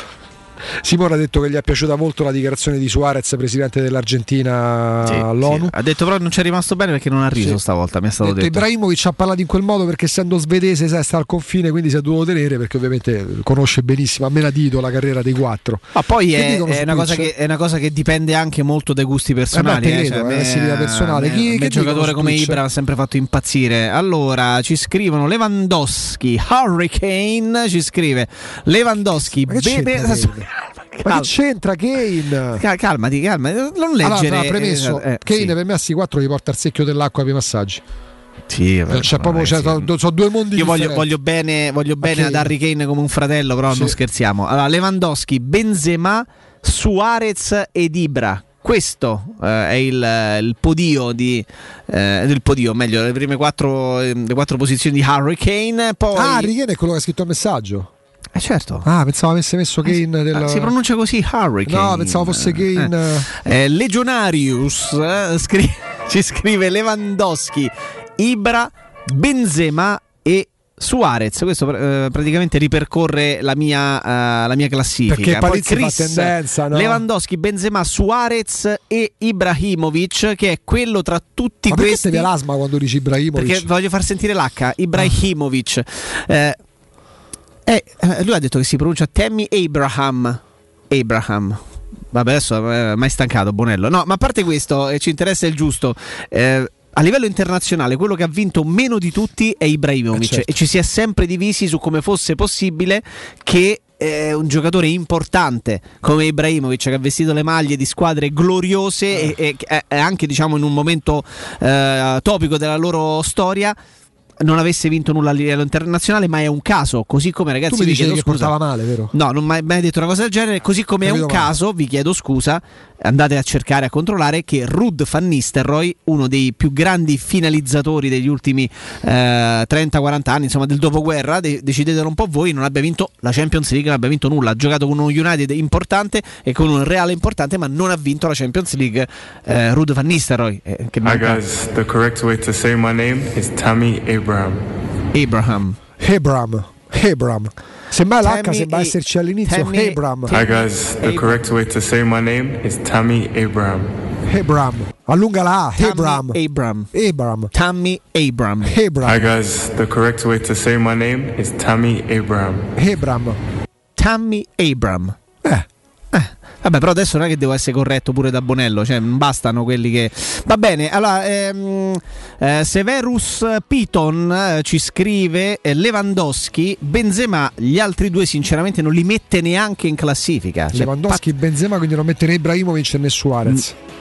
Sì, però se è tra questi quattro, se quattro mette, metteteli in fila. Però lui aggiunge Haaland. eh, Faina ci scrive Lewandowski, Benzema, Ibrahimovic e Suarez. In molti mettono Lewa come, comunque Lewandowski come va per la maggiore, dai, se eh, sarei... Parlando di carriere invece, ah. eh, Cara Krulez, credo si pronunci così, eh, parlando di carriere, Suarez, Ibrahimovic, Lewandowski e Benzema per ultimo. Parlo di carriere. Benzema non so quante Champions League ha vinto, non so, forse si è rotto le scatole di vincere forse, car- eh, però discorso diverso, perché forse si riferisce a carriere nel senso di squadre in cui hai militato. E allora Suarez ha giocato con Liverpool, Suarez ha giocato con la Barcellona, Suarez ha giocato con Le- Lewandowski solo col Bayern Monaco, sì, no, il solo sì. col Bayern Monaco, il solo col Real Madrid, eh. Cioè non è una zona con una comfort zone, eh. Nel senso che dici dai, gioco sempre solo, cioè per Totti aver giocato solo nella Roma non è st- qualcuno ha un limite, perché questo gli ha impedito di competere a livelli nettamente anche superiore alla Roma in una certa parte di carriera.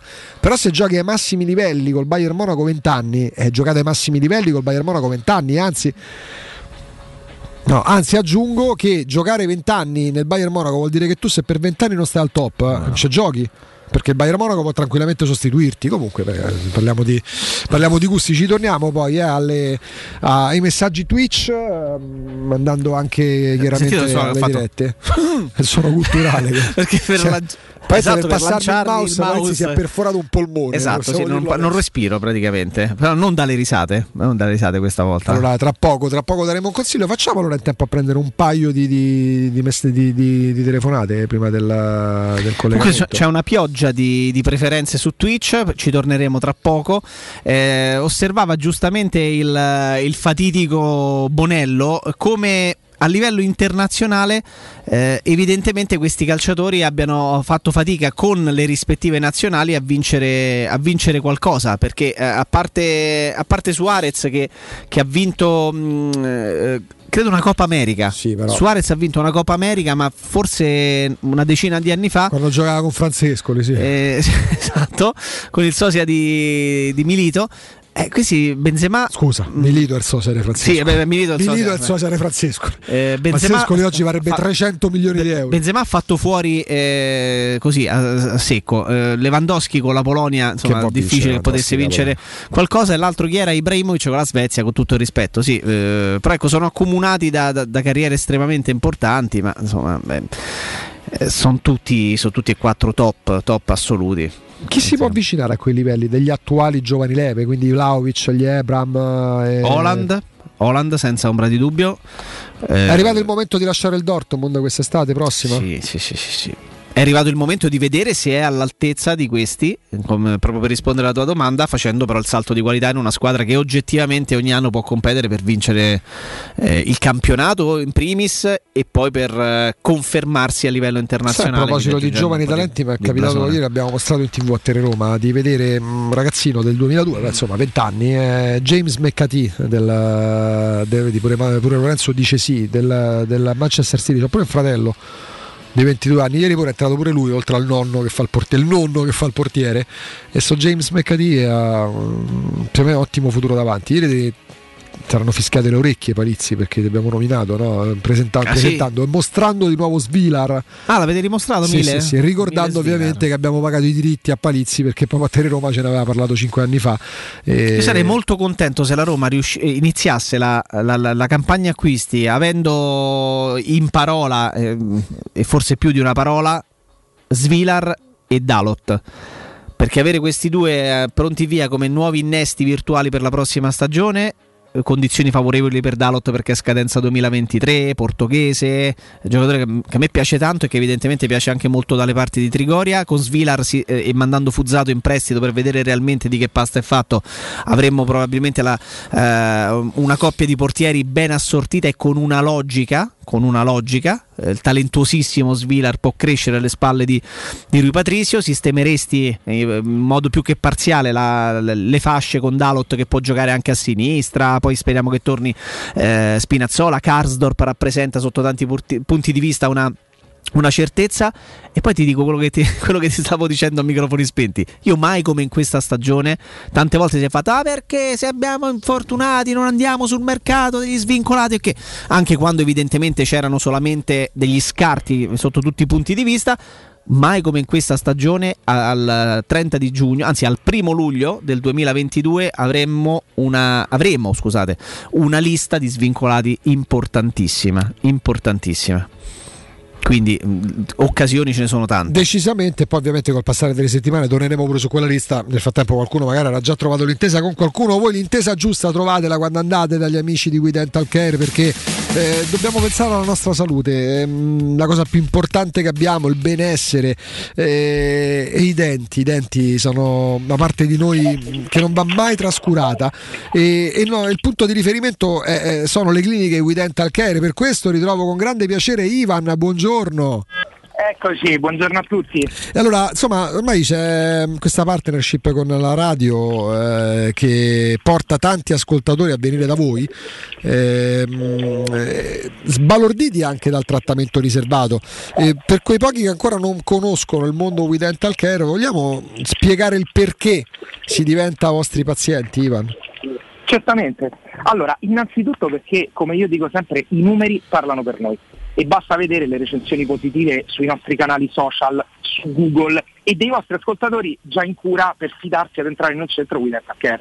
Poi sai, per proseguire, le nostre cliniche sono all'avanguardia con le migliori apparecchiature nel settore. Da noi si può fare T A C e ortopanoramica in sede, la prima visita con il medico, e per ogni problema legato ai denti c'è uno specialista di settore e a costo zero, a prescindere che si entri in cura o meno. E poi riceviamo pazienti dalla mattina alle nove fino alla sera alle venti e trenta, sabato compreso, quindi a chiunque e in base agli impegni viene data la possibilità di entrare in un nostro centro. Sai, siamo come una grande famiglia e questo è il presupposto principale per venirci a trovare, e credetemi lo scoprirete con i vostri occhi. Eh, lo stanno scoprendo in tanti, perché in tanti stanno venendo da voi, vogliono venire da voi quando si manifesta un problema, ma anche per la prevenzione chiaramente. Poi eh, sapere che da voi ci si può curare per qualsiasi problema, perché avete davvero dei grandi specialisti in ogni branca dell'odontoiatria, eh, per i bambini, per i più grandi, e questa è già una garanzia, un'ulteriore garanzia.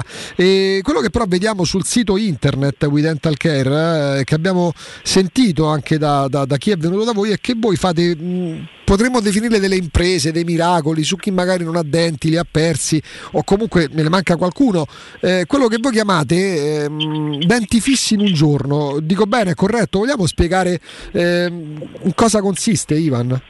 Certamente, guarda, il problema che colpisce veramente tante persone è legato al fatto che spesso non hanno tutti i denti. Questo crea un disagio sia a livello estetico ma soprattutto a livello masticatorio, e spesso non avere tutti i denti crea forti mal di testa, crea problemi di postura. Ecco, da noi entri in clinica la mattina e nella stessa giornata ti rimettiamo i denti mancanti o addirittura ti ridiamo una nuova dentatura. Cioè praticamente passi dall'avere problemi a sorridere, dall'avere problemi a mangiare, a tornare bene. E il tutto, io ci tengo a dirlo per chi avesse paura del dentista, è totalmente indolore, che credimi è una delle cose che spinge così tanti pazienti a venire da noi, forse anche più dell'intervento estetico di per sé.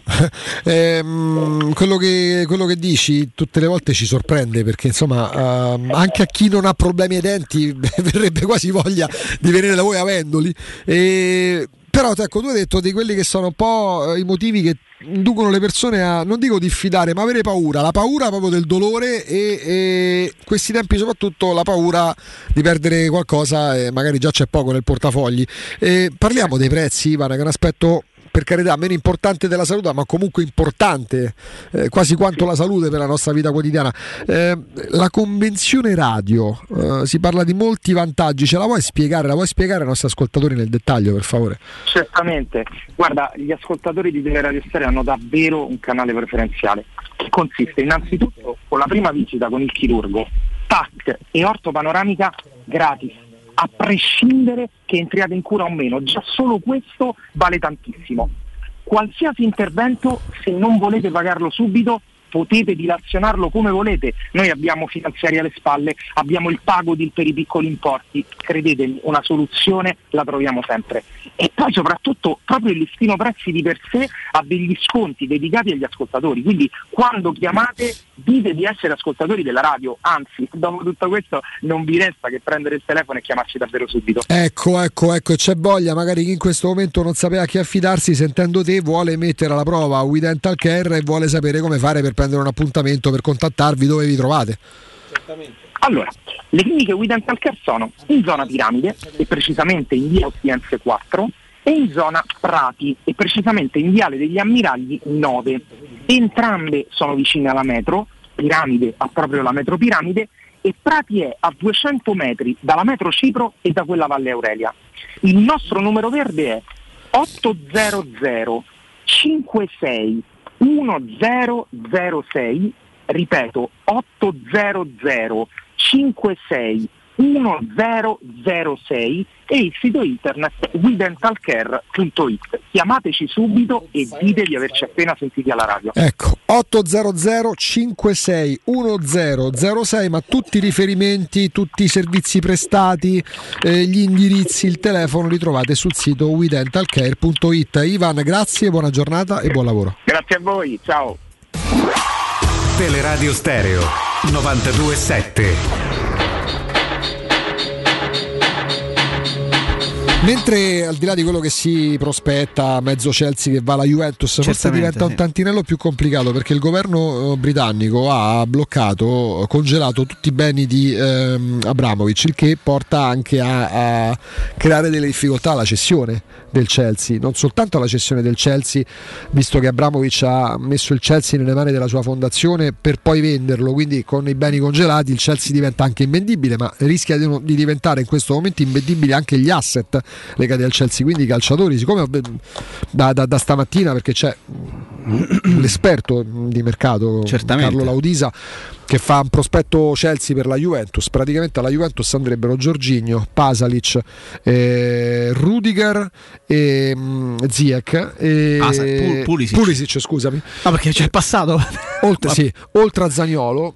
Forse in questo momento è un po' tantinello complicato pensare a giocatori del Chelsea che vanno alla Juventus, nella fattispecie per due motivi. A, il Chelsea in questo momento non può neanche essere venduto perché c'è il blocco dei beni di Abramovich, e B, se c'è il blocco dei beni di Abramovich, tra i beni di Abramovich, quindi del Chelsea, ci sono anche i calciatori. Però, eh. vedi allora... Con l'uomo, to- no, to- no, vedi, torna di attualità il discorso della lista degli svincolati, ah, perché, aspetta, perché se, po- ah, se fosse complicato, come correttamente ricordi tu e ipotizzi, fare mercato con giocatori del Chelsea per questo motivo, potrebbe per i tre giocatori importanti che sono eh, in via di svincolo sempre del Chelsea invece essere quasi la matematica una certezza: Rudiger, Rudiger, Christensen, eh. che me lo prenderei domattina, sì, e Azpilicueta. Però non ci sono, non c'era nessuno di quelli di cui si parla oggi per la Juventus, a parte Rudiger che, che cosa, è in scadenza. Signora Azpilicueta, eh, no, so, so, il signor Azpilicueta, so tutto, so tutto. Il signor Azpilicueta eh. è uno dei giocatori più amati da José Mourinho tra quelli che ha avuto a disposizione, lo ecco. ha sempre considerato una specie di luogotenente in campo. Ecco. Signora Spiriqueta, me lo sarei, me lo comprerei anche a sessantasette ecco. anni. Vedi, la cosa che mi fa pensare è che magari il Chelsea possa avere fatica a fare, destra, a fare mercato. La difesa a tre, ormai gioca nella difesa a tre da anni. Il signor Azpilicueta, caro Nino, è uno dei giocatori che Mourinho ha amato di più tra tutti quelli. Dice, il Chelsea che ha non, il Chelsea non può fare mercato perché avrà difficoltà con la cessione, il blocco e tutto. Però allora, a maggior ragione, quelli che vanno in scadenza di contratto difficilmente rinnoveranno con il Chelsea per Vabbè, tante ragioni. Comunque, Rudiger, Christensen e Azpilicueta, datemene uno di questi sì, qui. Rudiger, dai dieci milioni all'anno e te viene. Probabilmente ci pensa. Ma ha detto Forza Roma, no, come fece qualcuno dentro un club. Mm, a tra poco c'è Nino no. Santarelli dopo la pubblicità. E poi c'è con noi mister Serse Cosmi.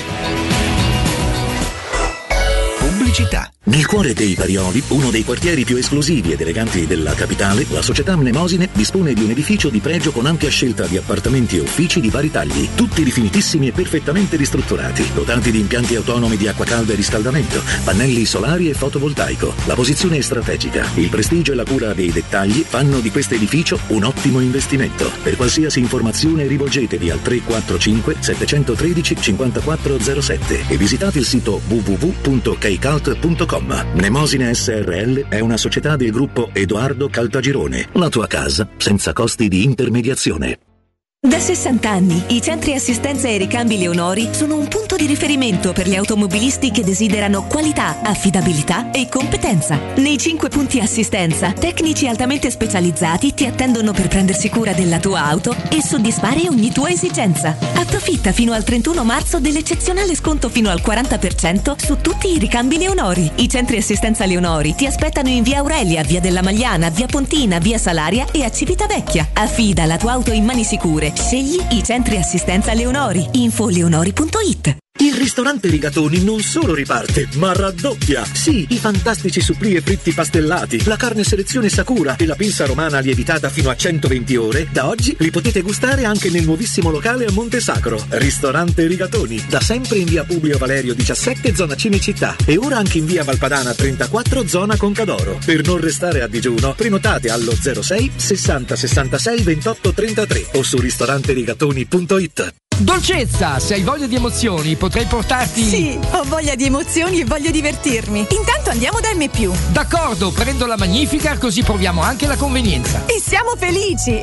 Fino a sedici marzo, suino Arista intera, quattro virgola novanta euro al chilo. Fragole Italia cinquecento grammi, uno virgola settantanove euro. Biscotti gocciole pavesi cinquecento grammi, uno virgola novantanove euro. Divertiti e approfitta delle offerte di qualità. Prendi la Magnificard. Ti aspettiamo in tutti i supermercati M più di Roma, Lazio e Abruzzo. La salute è la priorità. Con Corian Poliambulatori Lazio, la rete di assistenza dedicata alla tua salute, puoi contare su tecnologie per la prevenzione e la cura. Risonanza magnetica di ultima generazione, T A C, ecografie, mammografie, laboratorio analisi, ambulatori medici e fisioterapia. Direttore sanitario dottoressa Giovanna Orfei. Diversi centri ambulatoriali a Roma e nel Lazio. Per conoscere il centro più vicino a te, vai su poliambulatorilazio punto it.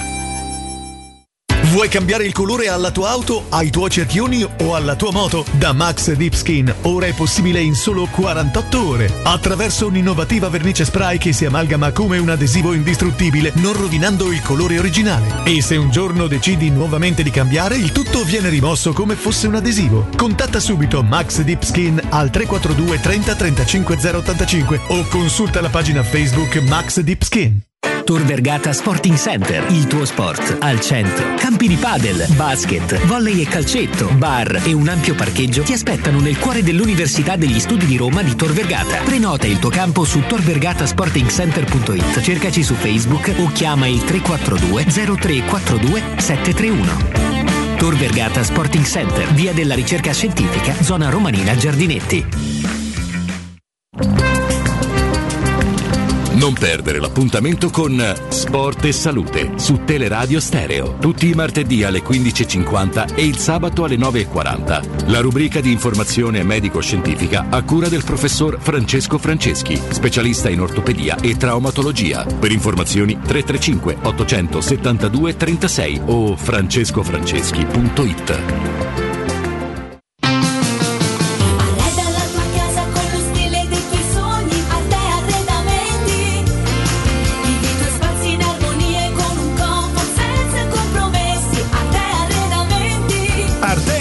A Roma lo trovi in via dei Colli Portuensi cinquecento, in via di Torrevecchia mille e trentacinque e in via Quirino Maiorana centocinquantaquattro. Vu vu vu punto arte con l'acca punto it.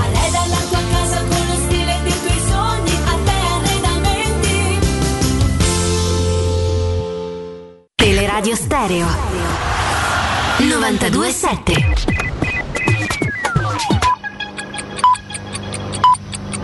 Sono le dodici e cinquantotto minuti. Teleradio Stereo novantadue sette, il giornale radio, l'informazione. Buon pomeriggio, ci siamo occupati più volte nei nostri G R dei padri separati. Vi ricordo ancora una volta che i padri separati italiani sono in Europa quelli che trascorrono meno tempo con i loro figli, e non certo per scelta. I figli stanno con le mamme, come sappiamo tutti, questa è la regola, e trascorrono pochissimo tempo con i papà, che diventano principalmente dei bancomat. I papà separati diventano e sono principalmente dei bancomat. In questo G R però vi raccontiamo una storia particolare, bimbi contesi ai tempi della guerra. Sentiamo la collega Andrea Barsanti di Roma Today. Nel caso di Giovanni, questo papà che ci ha raccontato la storia, ehm, la situazione è più drammatica perché eh, coinvolge appunto la guerra, il conflitto in Ucraina, e il figlio di Giovanni si trova in Ucraina con la madre. La sua storia è iniziata nel duemilasedici. Eh, l'ex compagna ai tempi ehm, ha deciso di tornare in patria con il bambino, che all'epoca aveva quattro anni, ed è iniziata così una lotta legale ehm, da parte di Giovanni, tra Giovanni e l'ex compagna, per capire, eh, per decidere e stabilire a chi questo bimbo avrebbe dovuto essere affidato. Eh, questa lotta, questa battaglia è culminata nell'ottobre del duemilaventuno con una sentenza della Cassazione che ha conferito a Giovanni l'affidamento esclusivo del piccolo e ha fatto ricadere la potestà genitoriale della madre.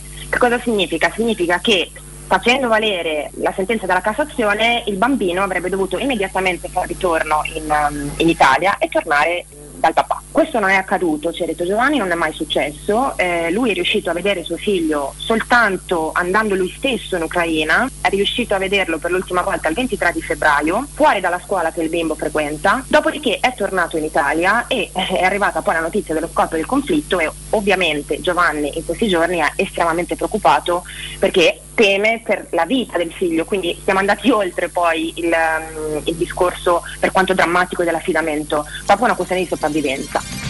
Il bambino si dovrebbe trovare insieme alla mamma nella zona di Odessa. Ascoltiamo ora il protagonista di questa storia, ovvero Giovanni, dal sito di Roma Today. Mio figlio è scomparso, in questo momento non so dove sia, ho avuto alcuni brevi contatti scritti con la madre, la quale rassicura che eh, sta benissimo, però non, non mi ha dato sapere dove, dove si siano, eh, probabilmente sono ancora in Ucraina, eh, in zona di guerra.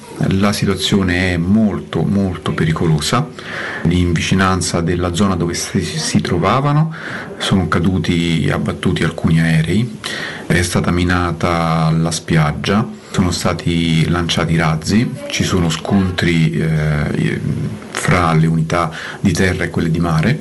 La situazione è veramente molto molto grave, è importante trovare eh, il bambino nel più breve tempo possibile e farli rientrare in Italia, sia il bambino sia la madre. Troveremo una sistemazione anche per la madre, no, su questo non ci sono problemi.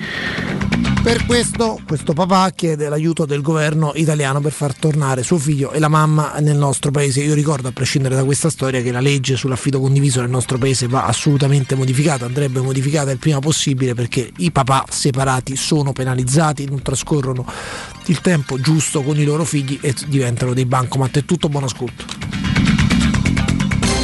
Il giornale radio è a cura della redazione di Teleradio Stereo. Direttore responsabile Marco Fabriani. Teleradio Stereo novantadue virgola sette. Teleradio Stereo novantadue virgola sette. Appartenenza. Non è lo sforzo di un civile stare insieme. Non è il conforto di un normale voler bene.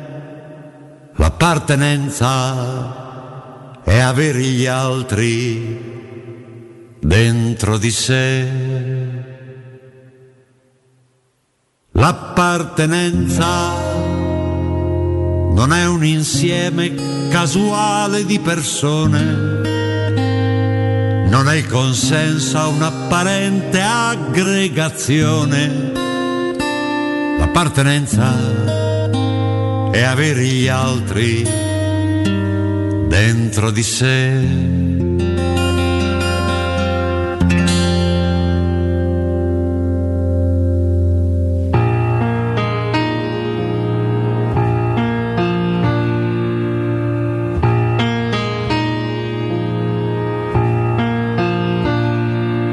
Uomini, uomini del mio passato. La canzone dell'appartenenza, a parte essere un capolavoro di, di Gabber, eh, avete imparato a conoscerla anche come la canzone che introduce tra pochissimi istanti il nostro Serse Cosmi.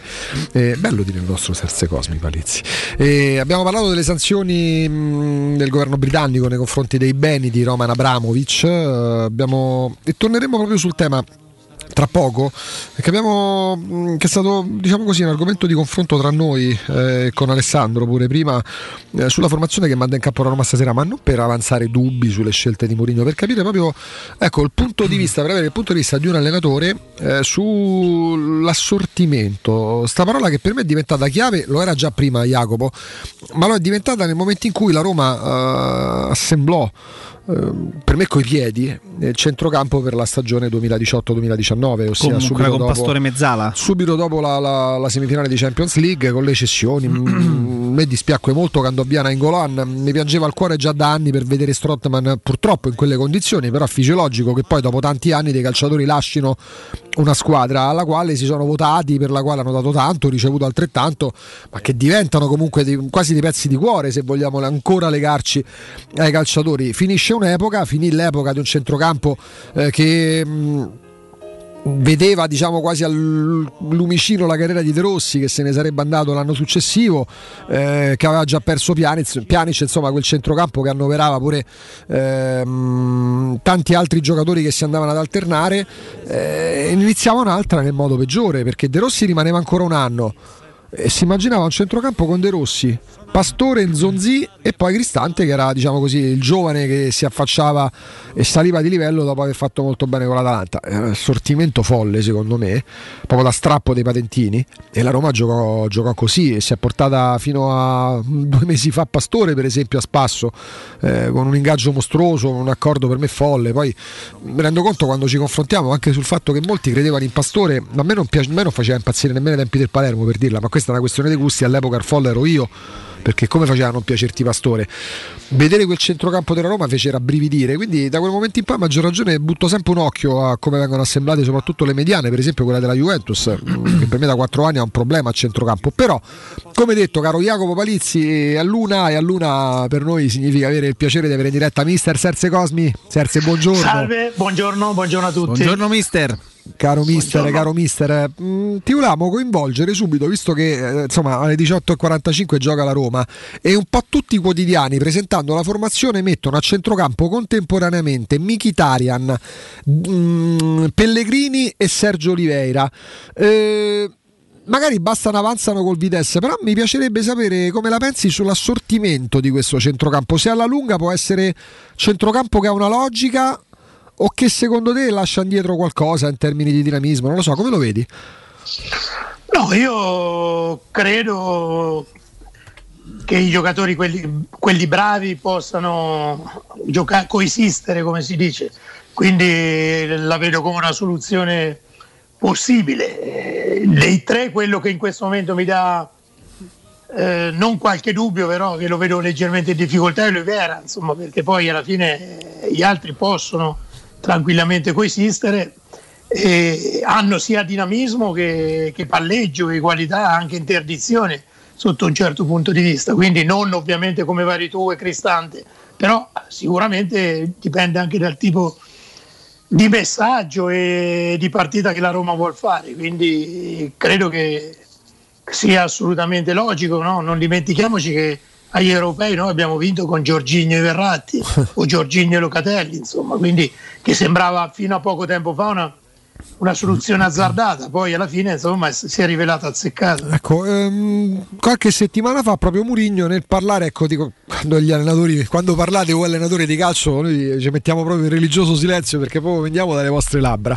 e Mourinho a proposito del suo centrocampo disse: guardate che quando io sono andato a Milano a giocare con Mkhitaryan, Pellegrini e Veretù, eh, Sergio Oliveira mh, veniva comprato in quelle ore, ancora non faceva parte dei titolari, diciamo così, o dei presunti titolari, mh, non è che la Roma fosse più protetta, ha detto, perché è vero che Veretù ha più dinamismo di Sergio Oliveira, ma Sergio Oliveira in fase difensiva mi garantisce quel senso di posizione che forse Veretù a meno.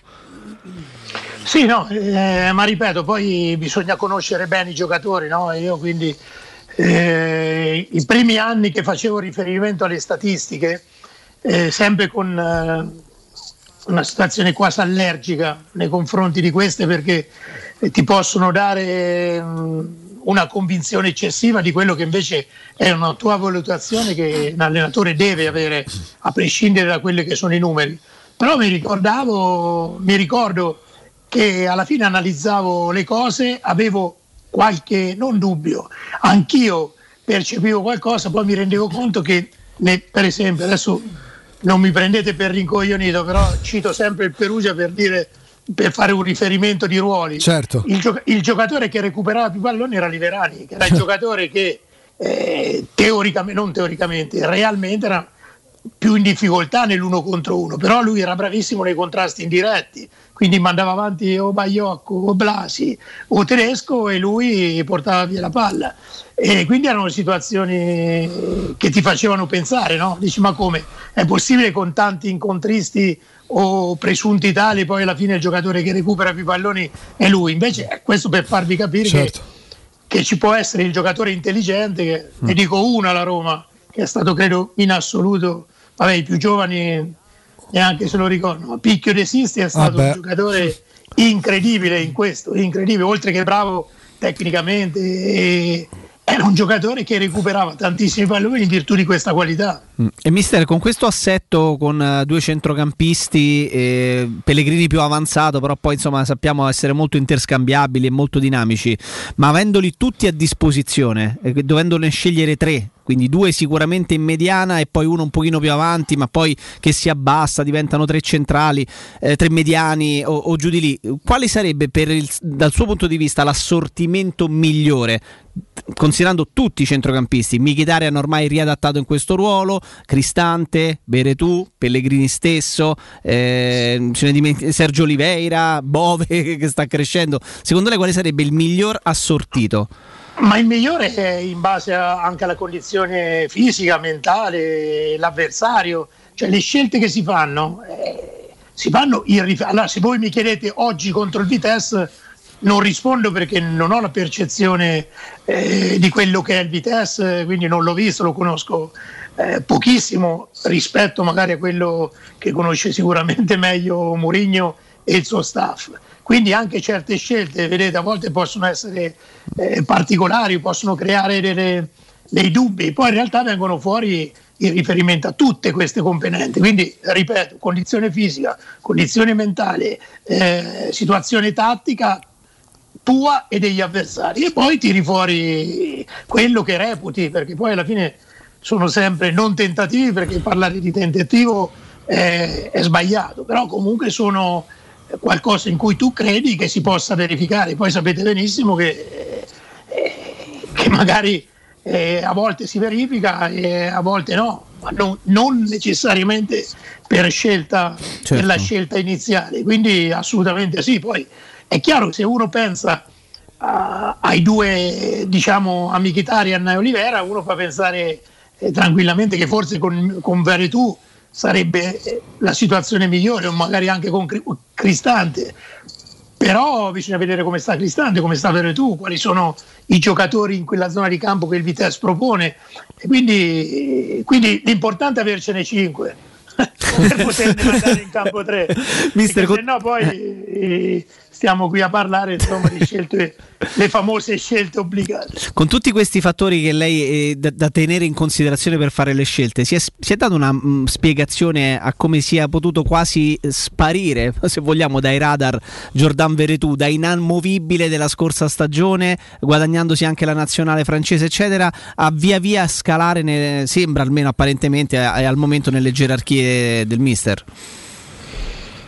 A questo da fuori si vede che il suo rendimento non è lo stesso, e quindi anche le sue qualità, le sue capacità che aveva espresso non in qualche mese, ma anche alla Fiorentina, insomma, aveva fatto vedere che tipo di giocatore era.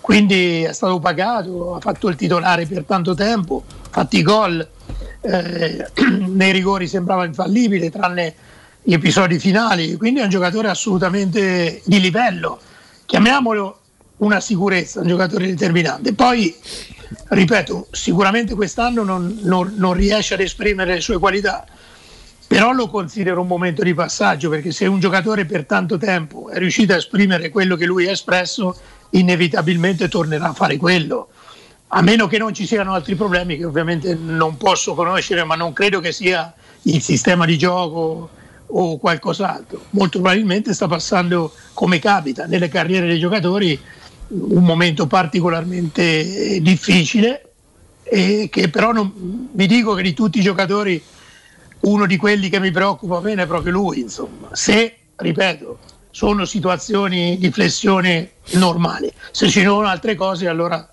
questo non, non spetta a me a dirlo, perché non ho i dati per poterlo stabilire. Serse, che facevi? Faccio un po' gli affari tuoi per avere un po' un parametro temporale. Che facevi a ventinove trenta anni, quindi ottantasette ottantotto?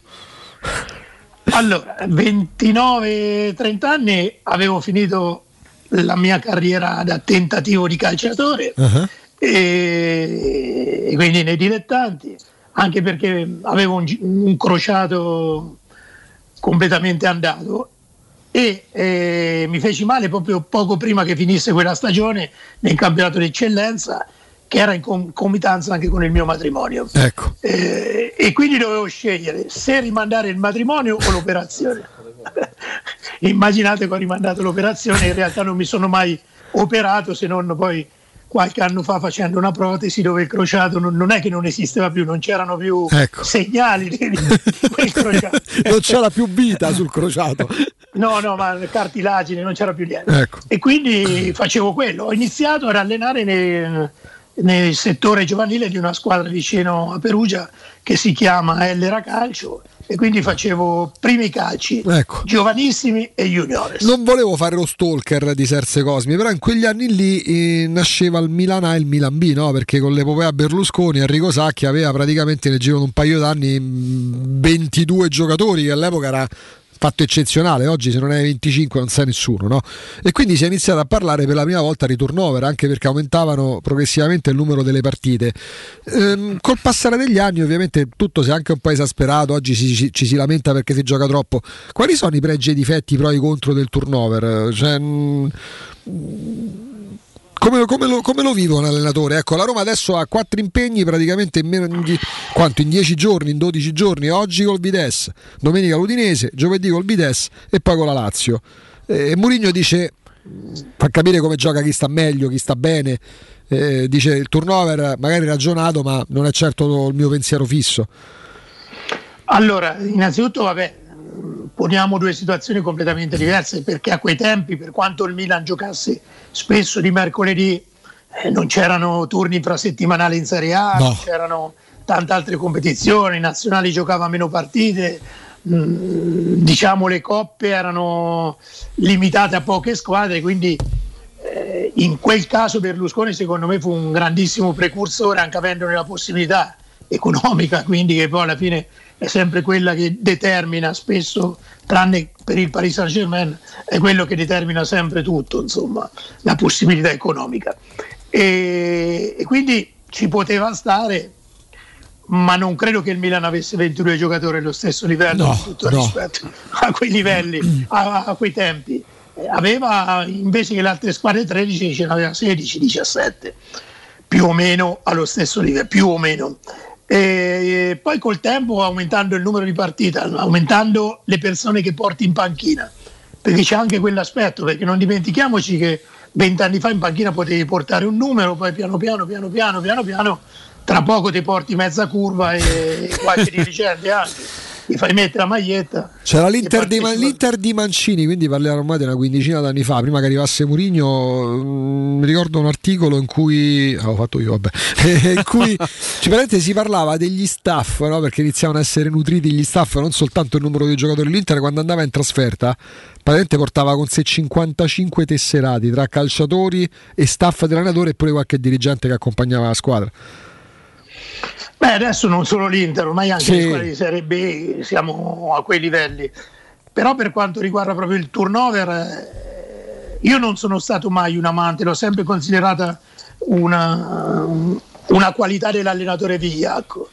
Mi spiego meglio. Oh. Ehm, che di quello che vuole un pochino accontentare tutti, mm. e, compresi i dirigenti mm. o i presidenti o i procuratori e, e anche i procuratori, tutti, tutti quel, quel, in cui, quel calderone insomma che, che comprende il calcio adesso. Quindi è stata la manna per allenatori che non avevano particolarmente gli attributi, eh, che si sentivano in difficoltà a giustificare le scelte, a tutte quelle componenti che ho detto.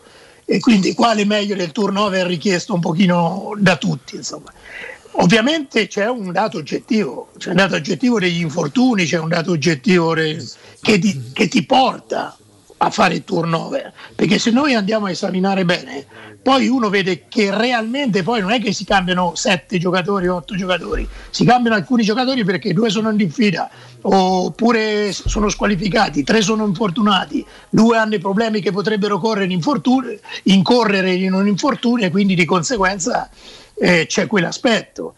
Però io ho sempre pensato, ancora seguito a pensare, non come adesso perché adesso è diventato impossibile pensarlo, che un calciatore evoluto, in grado di potersi allenare bene, sia in grado anche di fare tre partite, non di farle, di farle bene, tre partite in una settimana. Perché spesso uno dice no, io metto gente fresca, no, metti gente che sì, si è allenata, magari non gioca da un mese, da venti giorni, tu lo fai giocare in Coppa Italia, fai il turnover, questo è scazzato perché non giocherà un mese, si sente tutta la responsabilità di dover giocare e magari essere decisivo, perché se sa, se non lo è, dicono: hai visto, se non giocavi c'era un motivo.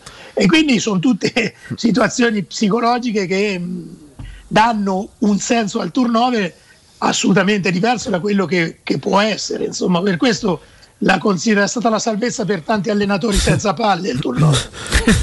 Eh, invece le chiedo una cosa, anzi ti chiedo una cosa, mister, mi abituerò anche io a darti del tu prima o poi.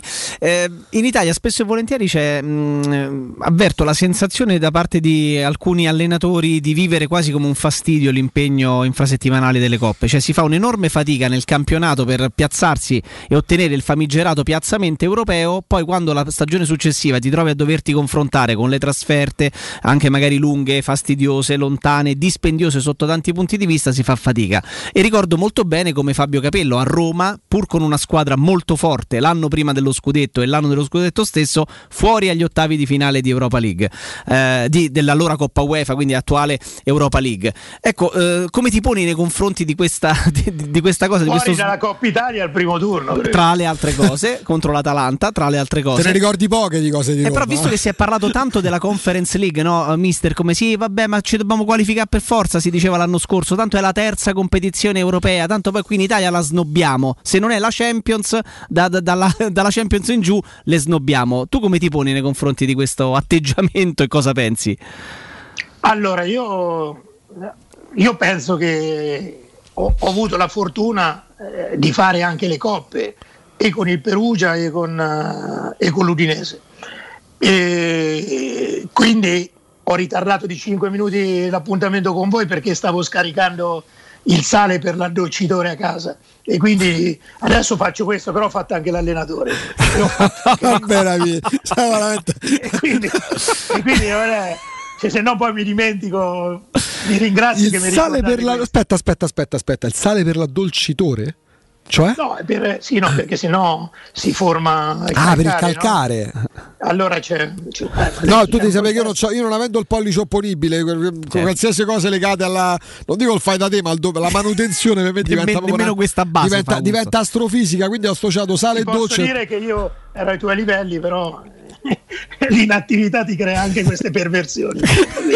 Perversioni al termine giusto, per l'addolcitore, eh, almeno per me, per noi po- devono essere considerate tali, però. Sì, perché poi ci confrontiamo, qua c'è Jacopo invece che da, da, da uomo di famiglia, eh, fa tutto, eh, certo, se c'è da aggiustare la lavatrice, una macchina, interviene lui, eh, senza parlare poi del decoder adesso, vabbè, lasciamo perdere. Ah, no, perché ho sentito Rita Pavone che si è lamentata perché ha detto: mentre stavo guardando un film con l'aggiornamento, a un certo punto è apparso Rai Storia, eh, sei, hai fatto tutto per adesso con l'aggiornamento del digitale terrestre, come ti sei posto? No, io di, mi viene una battuta, per fortuna è apparso Rai Storia.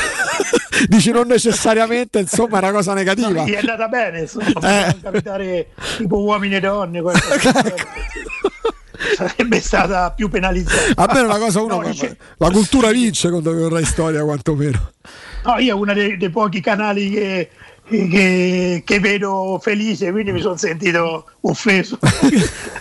Poi dipende sempre, dipende sempre dal film. Qual è, Beh, tuo, certo. qual è il tuo film preferito oggi? Voglio fare un po' gli affari tuoi.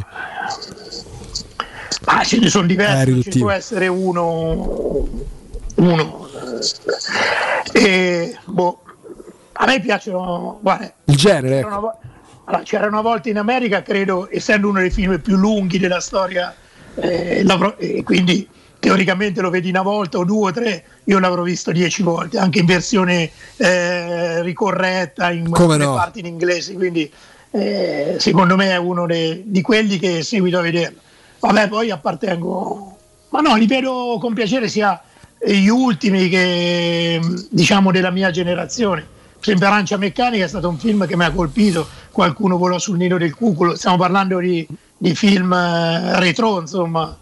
Mm, e quindi mi piacerebbe rivedere, per esempio, film che ho visto da ragazzino e poi non ho più avuto la possibilità di vedere, come Salò ah. di Pasolini, o come, che ogni tanto ne sento parlare, l'ho visti, ma ho dei ricordi lontanissimi, insomma. Mm. Poi vabbè, poi mi piace Verdone, mi piace, cioè guardo tutto, eh, non è che Siamo mi piace liberi. Verdone non, pe, non per, perché in senso leggero, perché poi Verdone mi piace tantissimo anche per quello che sa esprimere in tristezza, in, in attenzione a certe dinamiche, a certe cose. Quindi, vabbè, e le serie, e le serie, prima di tornare al calcio, pure un sacco di curiosità, le serie tivù? No, Netflix sono stato costretto a capirlo perché mia, mia figlia lavorava a Milano e la dovevo aspettare dal lavoro, e quindi eh, mi introdusse, dice: papà, quanto devi aspettare? Quindi guarda Netflix. E ovviamente sono partito con Subura, sono partito con eh, Ciapo, eh, tutti questi, insomma, eh, romanzo criminale, tutti eh, piano piano piano piano, però il Peaky Blinders penso che è quello che mi ha colpito più, Casa uh-huh. di Carta, insomma. Adesso sono un pochino più sul leggero, insomma, ecco. perché, non, perché quelli tosti l'ho visti tutti. Però insomma avevamo divagato un attimino da... per tornare sull'approccio alle competizioni europee vi- vissute spesso come un fastidio, almeno sembra così. No, dicevo, Caucci quando finivano i campionati lui voleva, era eh, fissato per fare la co- lui diceva, quando prese il Perugia in, in C al penultimo posto, lui disse: porterò questa squadra in Europa, eh, non, non in B e in Serie A, ma in Europa. E ovviamente fu preso per matto, credo anche in maniera legittima in quel momento, però. E quindi poi piano piano negli anni lui, scusate, lui negli anni ha, ha raggiunto tutti i risultati e gli mancava quello di centrare l'Europa.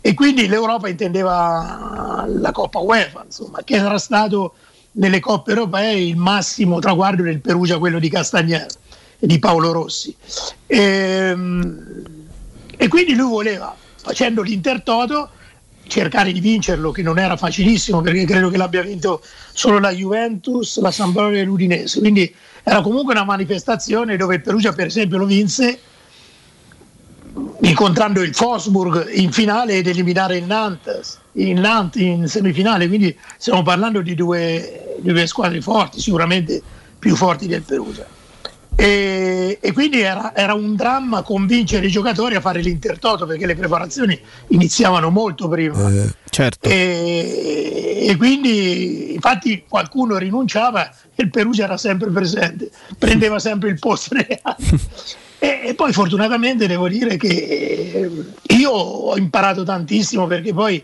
vivere le situazioni europee, viaggiare, incontrare squadre forti, no? Ne ho citate alcune, ma incontrammo Standard dieci, cioè altre situazioni ovviamente che per Perugia erano confronti meravigliosi, insomma, ma anche per la gente, no? Poi, poi quell'anno vincemmo l'Intertoto e facemmo addirittura tre turni di Euro, di Euro di Coppa UEFA, mi sbaglio sempre, e fummo eliminati al, alla partita di ritorno dal P S Eindhoven, che veniva dai gironi di Champions, che aveva eh, Hiddink come allenatore, però c'era solamente davanti Robben e Kersman come attaccanti, Van Pommel, eh, Bomà, Lee Park, Lee Park, era una squadra veramente incredibile. E per me è stata un'esperienza, per me, per Perugia, ma per tutti è stata un'esperienza meravigliosa. Credo che per un allenatore dovrebbe avere il desiderio di confrontarsi a livello europeo. Poi, vabbè, l'ultima esperienza fu a Udine, quando dovevamo fare i preliminari di Champions contro lo Sporting Lisbona, e lì organizzammo, mi sembra, sei o sette amichevoli importantissime con tutte squadre, Everton, vabbè, Young Boys, Stoccarda, eh, cioè di, di alto livello, insomma. E quindi per me fu un'esperienza meravigliosa, insomma, ho capito anche in quel tempo la vera differenza fra il calcio europeo e quello italiano. E devo essere sincero, nessuno dei nostri, di quei giocatori dava fastidio, perché era una grandissima esperienza, se non il fatto che per esempio quando superammo il turno di Champions con l'Udinese era normale e logico che era difficilissimo sostenere l'impegno in Champions a livello nervoso e poi giocare magari contro la Reggina e Livorno, come era capitato dopo aver giocato contro Barcellona e Werder Brema, e allora lì non c'era proprio l'esperienza, certo. e, e rischi, cioè perdevi, come è successo con la Reggina in casa, e magari vincevi tre a zero col Panathinaikos o, o fuori casa e pareggiavi col Werder Brema o, o arrivavi a giocare col Barcellona come è successo, insomma. Quindi no, io l'ho visto con un grande motivo di esperienza personale, ma anche di quei giocatori. Non credo, non credo che tolga tantissimo, perché sennò allora è inutile che facciamo le rose così lunghe, così allargate, insomma. Io credo che sia anche l'Inter, da questa sconfitta, diciamo quella di del, la sconfitta intesa come il non passaggio e ritorno, sì. credo che ne trarrà vantaggio, ma non solo nei giocatori, credo come società, come, come allenatori, come tutti. Sarse, eh, prima ci siamo divertiti pure con gli ascoltatori su Twitch, eh, visto il capolavoro ennesimo dipinto da, da Benzema ieri sera, eh, a giocare un po', a coinvolgere pure la gente, vorremmo sapere pure la tua, parlando proprio di calcio, di preferenze, ora al di là delle vittorie, di quante Champions abbiano in bacheca, eh, Benzema, sono diversi tra loro, questa è la premessa, Benzema, Lewandowski, Suarez e Ibrahimovic, ce li metti in ordine di preferenza? Beh, oggi per motivi di età. No, no, per carriera, proprio per carriera, ah, preferenza per assoluta. Gusto personale, proprio a prescindere. Ma eh, Ibrahimovic lo metto davanti di tu, a tutti. Sì, eh? Perché poi beh, Ibrahimovic. È perché vedi, l'età ti porta a identificare l'ultimo Ibrahimovic con quello che è stato da vent'anni fino ai trentatré trentaquattro anni, infortunio compreso. Ibrahimovic è stato l'attaccante dentro l'area, era l'attaccante regista, era tutto. Ma adesso stiamo su, cioè, eh, dico questo, ognuno di voi può dire sì, ma allora Lewandowski Lewandowski c'è una percentuale spaventosa in più di Ibrahimovic rispetto a tutti gli altri, eh, che Ibrahimovic ha cambiato tante squadre, ha fatto sempre non il protagonista, l'eroe assoluto di quelle squadre, tranne forse Barcellona, sappiamo tutti i motivi per cui ha fatto solo venti gol credo quell'anno, sì, sì. Eh, poi, poi alla fine no, dico, poi alla fine è stato, ha vinto campionati, non ha vinto una Champions, quello sì, ma quelli c'entra anche, se, se fosse rimasto al Barcellona altri due anni o se fosse arrivato prima magari avrebbe vinto, non lo vedo inferiore a Suarez, su quello non c'è dubbio, quindi, quindi dico Ibrahimovic. Parti da lui, eh? Che capello voleva la Roma. Sì, e che aveva consigliato alla Roma Nils Lidholm, roba del novantasette novantotto, quando Ibrahimovic c'era un bambino, c'era quindici sedici, consigliò lui e Elmander, che poi fece, Elmander, che poi fece una discreta carriera in, in Francia, in Francia, al sì. Saint-Étienne, però insomma, no, che... questo per dimostrare che eh, non le persone anziane, quelle che vanno un pochino più avanti con l'età e quindi hanno dentro di loro ovviamente magari qualche problema fisico in più, però hanno quella cosa che si chiama esperienza, eh, secondo me vadano ancora, ma non parlo ovviamente per me, parlo in generale, il calcio è uno, non l'unico, uno dei pochi, eh, delle poche situazioni dove, l'ho già detto, lo ripeto, l'esperienza non è una qualità ma è un limite. L'esperienza non è una qualità ma è un limite. E questo per... Eh...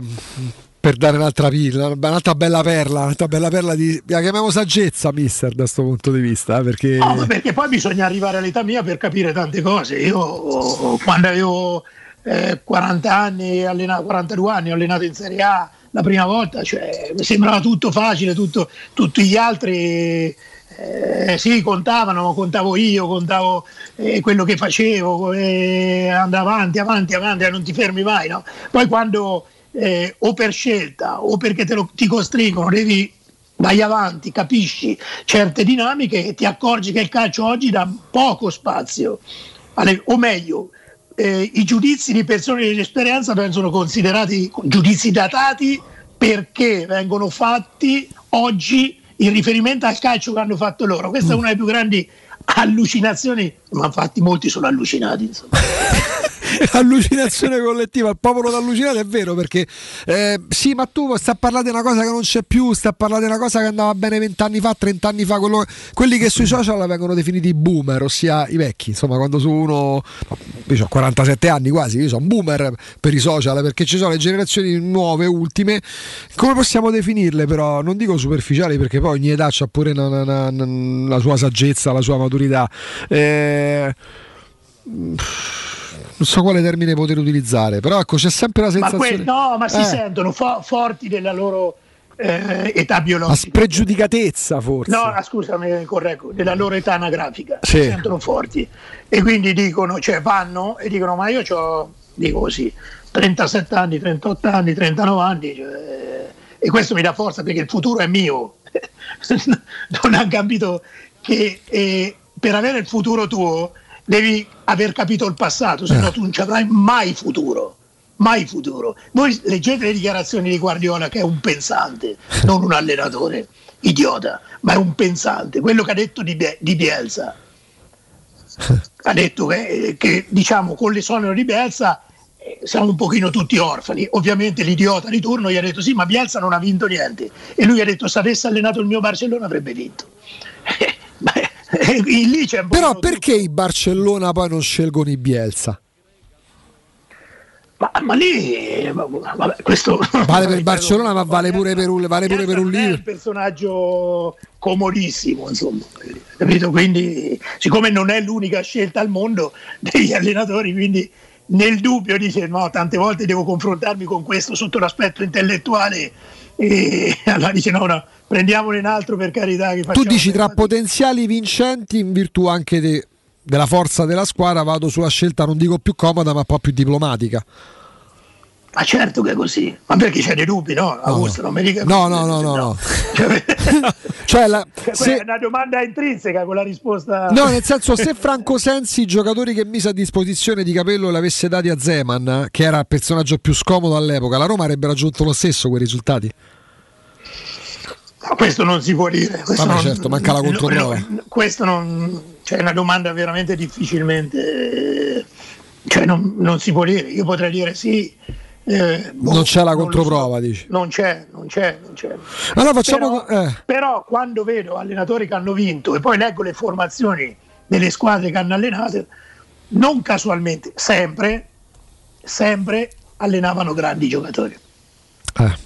Sì. Sempre, eh? Sì. Sempre, sì. Non qualche volta, no, no, ditelo, forse Ranieri che nelle, con l'estero quello farà, però, però si parla sempre di quello, quella perché quella è, è, è conferma tutto, l'unicità certo. della, de, de, del, del capolavoro, sì, quella cosa irripetibile. Sì, poi se andate a vedere i giocatori di quell'estero piano piano, sì, tra l'altro sono uno al Manchester City, sì, tra l'altro, tra l'altre cose se, cioè, quando allenavo io il Perugia venivano sì dai dilettanti, dalla C, poi dopo sono andati in nazionale, sono andati con la Juve, con l'Inter, con... cioè inizialmente erano giocatori che ovviamente potevano avere difficoltà anche in Serie A, poi sono dimostrati giocatori certo. fondamentali anche per squadre di grande livello di Serie A, quindi sì, poi sì. è il dopo che conta, insomma. Però ci facciamo un nodo al fazzoletto, perché domani il tema proprio di come, soprattutto provando a entrare nella, nella capoccia, nella testa dei presidenti sulla scelta degli allenatori, perché poi è un argomento di discussione che tira sempre, perché si, ci si può dividere, diventa figo pure questo da affrontare sulle scelte, su come si va, ecco, a volte sulla scelta più diplomatica, a volte c'è quello che magari è più visionario, come,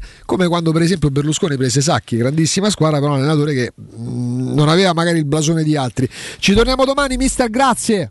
Sì, cioè, no, questa è una domanda e eh, chiudo, concludo dicendoti che io ho proposto a diverse emittenti importanti italiane, eh. emittenti televisive, e, scusa, e, e tutti no, ma sai, sai, guarda, questa è veramente una cosa interessante. Oh, non l'ha fatta nessuno.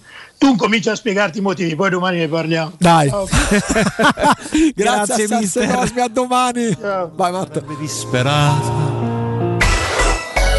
Città. Oh, hai saputo? A Roma ha aperto Risparmio Ceramica. E chi sono? Una grande azienda di Modena. Vendono pavimenti, rivestimenti e tutto per l'arredo bagno. La migliore qualità al miglior prezzo. E hanno tutto, ma proprio tutto, in pronta consegna. Davvero? Certo! ventimila metri quadrati di piastrelle disponibili in magazzino, e anche sanitari, rubinetti e addirittura mobili. Risparmio Ceramica, in via Fratelli Marchetti Longhi due, uscita Ciampino, Gregna Sant'Andrea del Raccordo. risparmio ceramica punto it.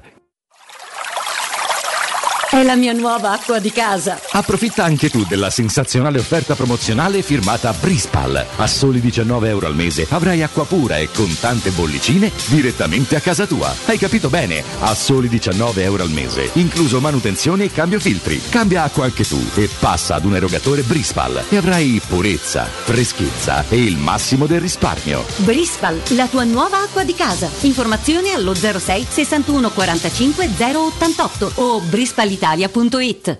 Amore, stasera ho voglia di pesce. Prepara le reti, fissa la randa, fissa i mulinelli, arma la fiocina. Ma tesoro, tutta questa fatica. Al pesce ci pensa Eurosurgelati Italia. Eurosurgelati Italia. Qualità, freschezza e convenienza. Le prelibatezze del mare lavorate e surgelate direttamente sui pescherecci. Piatti e sughi pronti, pizze e fritti, contorni, gelati e dolci. Eurosurgelati Italia. cento punti vendita in tutto il Lazio. Cerca il negozio più vicino a te su eurosurgelati punto it. Vuoi assaporare la migliore cucina di pesce a Roma? E allora vieni da Crudo and Co. Ti aspettano le nostre specialità del mare, come le migliori ostriche, gamberi e aragoste, cicale di mare, piatto di crudi su tre piani e come non parlare degli spaghetti con i ricci, i paccheri all'astice e altri ottimi primi e secondi. Crudo and Co. in via Tuscolana quattrocentocinquantadue. Prenotazioni allo zero sei ottantanove trecentoquarantaquattro novecentosessantadue. Ristorante crudo e co punto com. Da Valentino, concessionaria Volkswagen, speciale pronta consegna con nuova Polo, T-Cross, D-Rock, Tiguan,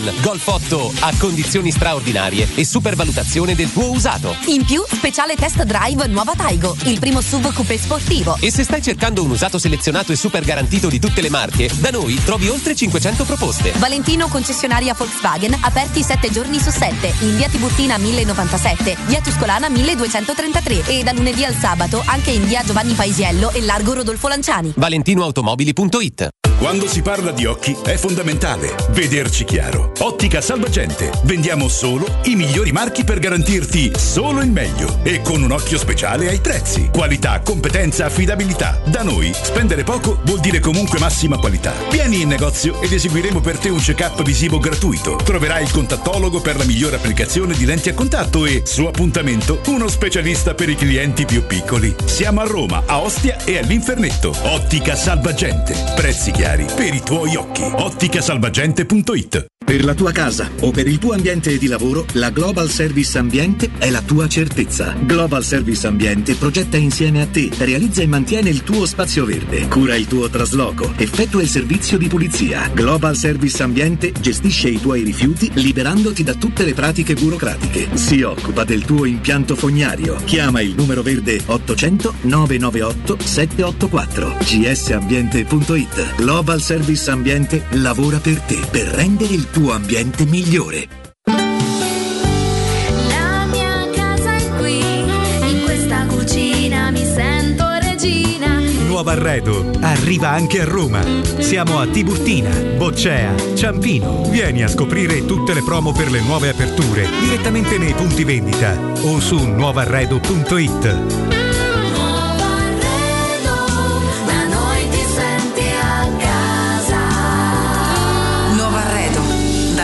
Ti senti a casa? Wow, ti sei fatto l'auto nuova? No, ho rimesso a nuovo l'auto con la carrozzeria De Bonis. Riparazioni anche con ritiro e consegna del veicolo a domicilio, verniciature, ricariche aria condizionata, meccanica, noleggio autovetture, elettrauto, pneumatici, soccorso stradale, vettura di cortesia e convenzioni con le maggiori compagnie assicurative. Carrozzeria De Bonis S R L, in via Zoe Fontana duecentododici, uscita tredici Tiburtina del Raccordo. Teleradio Stereo. Teleradio Stereo. I'll spare all my time. Tell me where I was wrong. I was crying out the screaming out the world. Mm-hmm. But I couldn't get out.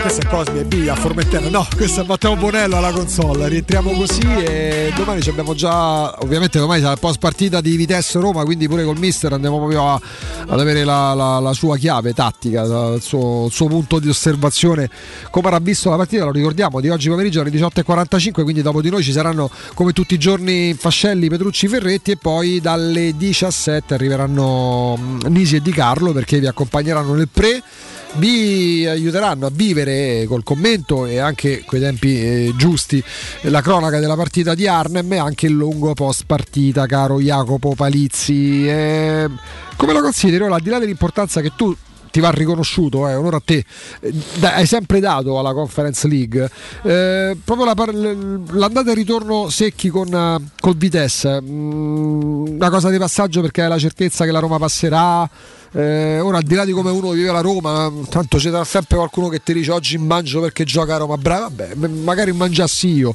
peserei quei sette otto chili in meno, mi farebbero sicuramente bene, ma eh, proprio in virtù dell'avversario in questa andata e ritorno è una partita che ti mette un po' d'attenzione? Allora non, ti rispondo senza... Non la vedo perché non mi interessa vedere la partita. No, ti rispondo senza, senza cercare di, di essere scaramantico, cioè senza rischiare di dire una cosa per evitare che poi se dico ma quella... Contiamo, ma vogliamo ecco, capire che contiamo ecco, in esatto, questo mondo. Esatto, eh, la vivo come un turno di passaggio. Mm. Ed immagino che sia questa la, sia stata questa la sensazione che ha accomunato tutti noi tifosi della Roma, tutti noi addetti ai lavori e comunicatori quando eravamo qui peraltro in diretta eh, a, ad apprendere che la Roma fosse stata sorteggiata proprio con il Vitesse. Quindi la vivo in questo modo, come un turno di passaggio.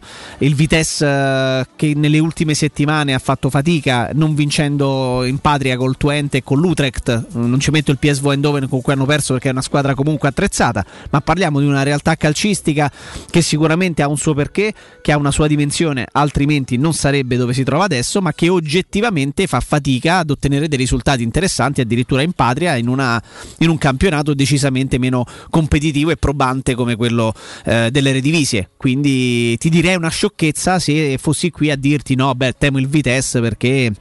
ho paura delle scorribande perché l'ho di... visto venti no perché volte. Temo le scorribande di Openda e ho paura della loro abitudine a fare certe partite. Di Openda c'era pure eh, una canzone ti, ti, direi Beatles, una cavolata, ti direi una cavolata, poi me lo sono studiato, siamo andati a vedere tanti riflessi filmati, sono andato a vedere qualche eh, qualche situazione così. Giocatori come Openda sono sicuramente interessanti, ma la Roma, ragazzi, Openda, ha, è la seconda una... volta che lo nomina Palizzi, una... quindi segnatevelo questo giocatore, no, beh, perché è, potrebbe è, essere il crack di mercato. È un, grande, è un grande giocatore che già nell'Under ventuno belga fa tanti gol da tempo, eh, grande giocatore addirittura, beh, è, ha le stigmate per diventare un, un gran bel giocatore, ah, no. duemilauno uh, una, una roba del genere, molto giovane, molto giovane, eh, mi piace tanto, però quest, da qui a dire no, che il Vitesse dice come te la senti per la partita de, la partita di oggi e del, de, nel doppio spero confronto, spero in una sconfitta onorevole, no, non è propriamente eh, come così. Me la sento, me la sento come, la, come una squadra attrezzata come la Roma che va a fare che va a fare una partita contro, contro una squadra uh, decisamente meno attrezzata. duemila uh, Lua Openda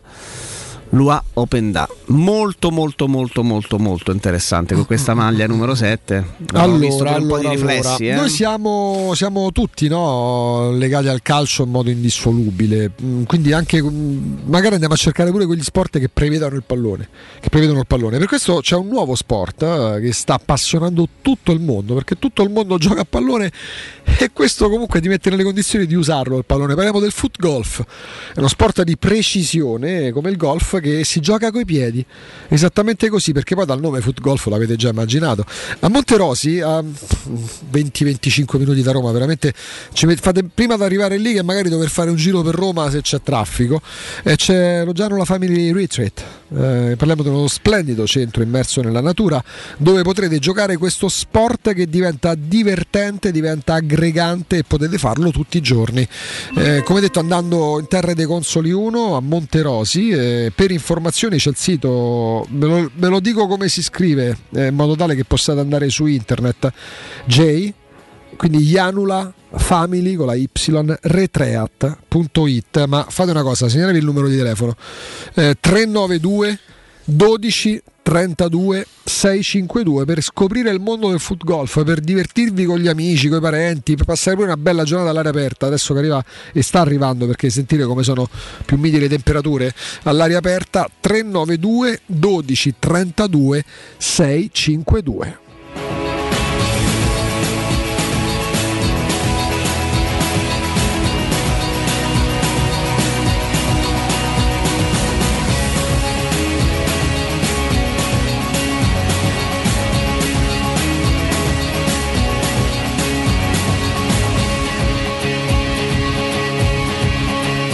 E ce ne stiamo andando, caro Jacopo molto Palizzi, sereno eh, ti vedo, ce ne stiamo eh, andando, ti vedo sereno, sono carico per la sereno. partita, non mangerò, volevo dormire, non dormirò, oh, non oh. ho dormito. Andatene, va, te prego, fai, no, vedi, fai io, il capito? serio. Io sono vecchio, però Jacopo, fai il serio, allora, fai il serio. Allora Jacopo l'hai fatto fuori. No, a parte che oh, avete provato prima voi due a farmi secco. Jacopo l'hai fatto fuori. Sono preso io per primo, cioè. capito? Esatto. Da quanto tempo non parlo con Galopera? Sta modificando la canzone da ieri, pensa. Sappi Riccardo, sì. Che eh, l'infingardo che, che adesso è alla mia destra, sì. Ovviamente si mette alla mia destra che se l'è preso prima, che si è preso prima di voi per ovvi, stato, eh, per ovvi riferimenti politici, ma lasciamo, lasciamola andare così questa cosa. È andato, caro Riccardo, dalle persone che tu conosci che hanno sale di incisioni, perché ha detto da oggi Galopera non, non, non lasciatelo perdere, rifaccio io la sigla, e sta rifacendo la sigla. Beh. Da quanto tempo non parlo per Galopera, mettendo dentro, beh, chiaramente fifizzando un pochino anche la sigla. Sì, veramente Iago, io ho paura di te, quindi forte rispetto, saluto tutti, eh, saluto fere fere, ecco, fere, e questa, e questa è Palizzi. Saluto Simone, vedo già pronto anche il grande Mauro, eh, stacanoista. Ieri eravamo in tivù insieme. Mauro. Buon lavoro e buon proseguimento di lavoro. Grazie Simone, grazie Matteo, grazie Lorenzo, grazie a tutti voi che ci avete seguito, avete interagito. Interagito. Grazie ad Alessandra Ostini, a Tommaso Giuntella, a Serse Cosmi. Vi ritroveremo eh, domani a partire dalle dieci. Commenteremo la partita, pubblicità. Ma perché giocano? Ah, no, so. Perché gioca a Roma? No, perché... non giocava domenica. No, non seguo il calcio. Ma solo su Wikipedia. Vado solo su Wikipedia e su YouTube. YouTube. Open da? Oh, sì. Lua. Però mi interessa più Svilar, crediti, credimi. Ma non per, non per una paternità, diciamo, di chiamata, di segnalazione, ma perché mi, perché mi piace proprio. Prende Svilar Palizzi, mi piace proprio Svilar. Io ne ho parlato nel duemilaundici. No, non ho mai fatto una roba del genere. Doveva io nascere io come, come vi avevo detto. Magari, anti... magari sai, parleremo di Nubel quando prende il posto di Neuer. Questo certo, magari sì. Sai eh, la cosa, sì. Proprio la cosa, la fenomenata delle fenomenate. Quale, sa, quale sarebbe? Tu, senti, con la tu avevi scovato, notato e portato insomma in auge il nostro ambito editoriale, no? Sì. In televisione. Io lo avevo detto cinque anni fa che la Roma l'avrebbe preso, così dovresti Mazza, uscire. Così pesata, pesata. Guarda come fanno. Io avevo detto cinque anni fa, non che era forte, ma che lo avrebbe preso che la Roma, la Roma ma com'è lo stava seguendo? Scusami. Sì, la Roma lo stava seguendo, poi ha fatto passare cinque anni così senza. Ma perché ragione. La Roma sì. prende Tiago Pinto? Perché Tiago Pinto eh, certo. dopo un anno e mezzo, dopo due anni avrebbe portato a sfilare la Roma. Questo è chiaro. Pubblicità, G R, c'è pure Andrea Giordano. Hai capito Andrea Giordano? Ma manco mi ascolta. Vabbè, ciao Andrea. Una volta ti ricordi quando eravamo amici, quando lavoravamo insieme? Eh? Quando portavo i maritozzi, i maritozzi con la panna il sabato mattina, e eh Andrea hai fatto una scelta, e eh, ognuno, ognuno è responsabile delle proprie scelte, ha detto con Augusto mai più, e ti è andata pure bene, direi assolutamente sì, con Andrea Giordani in regia, con Roberto Infascelli, Mimmo Ferretti, Stefano Petrucci, Flavio Maria Tassotti fino alle diciassette. Noi torniamo domani con uh, il commentatore Jacopo Palizzi e poi con il mio amico Augusto Ciardi. Ciao. Che sa che ha sbagliato, che sa che non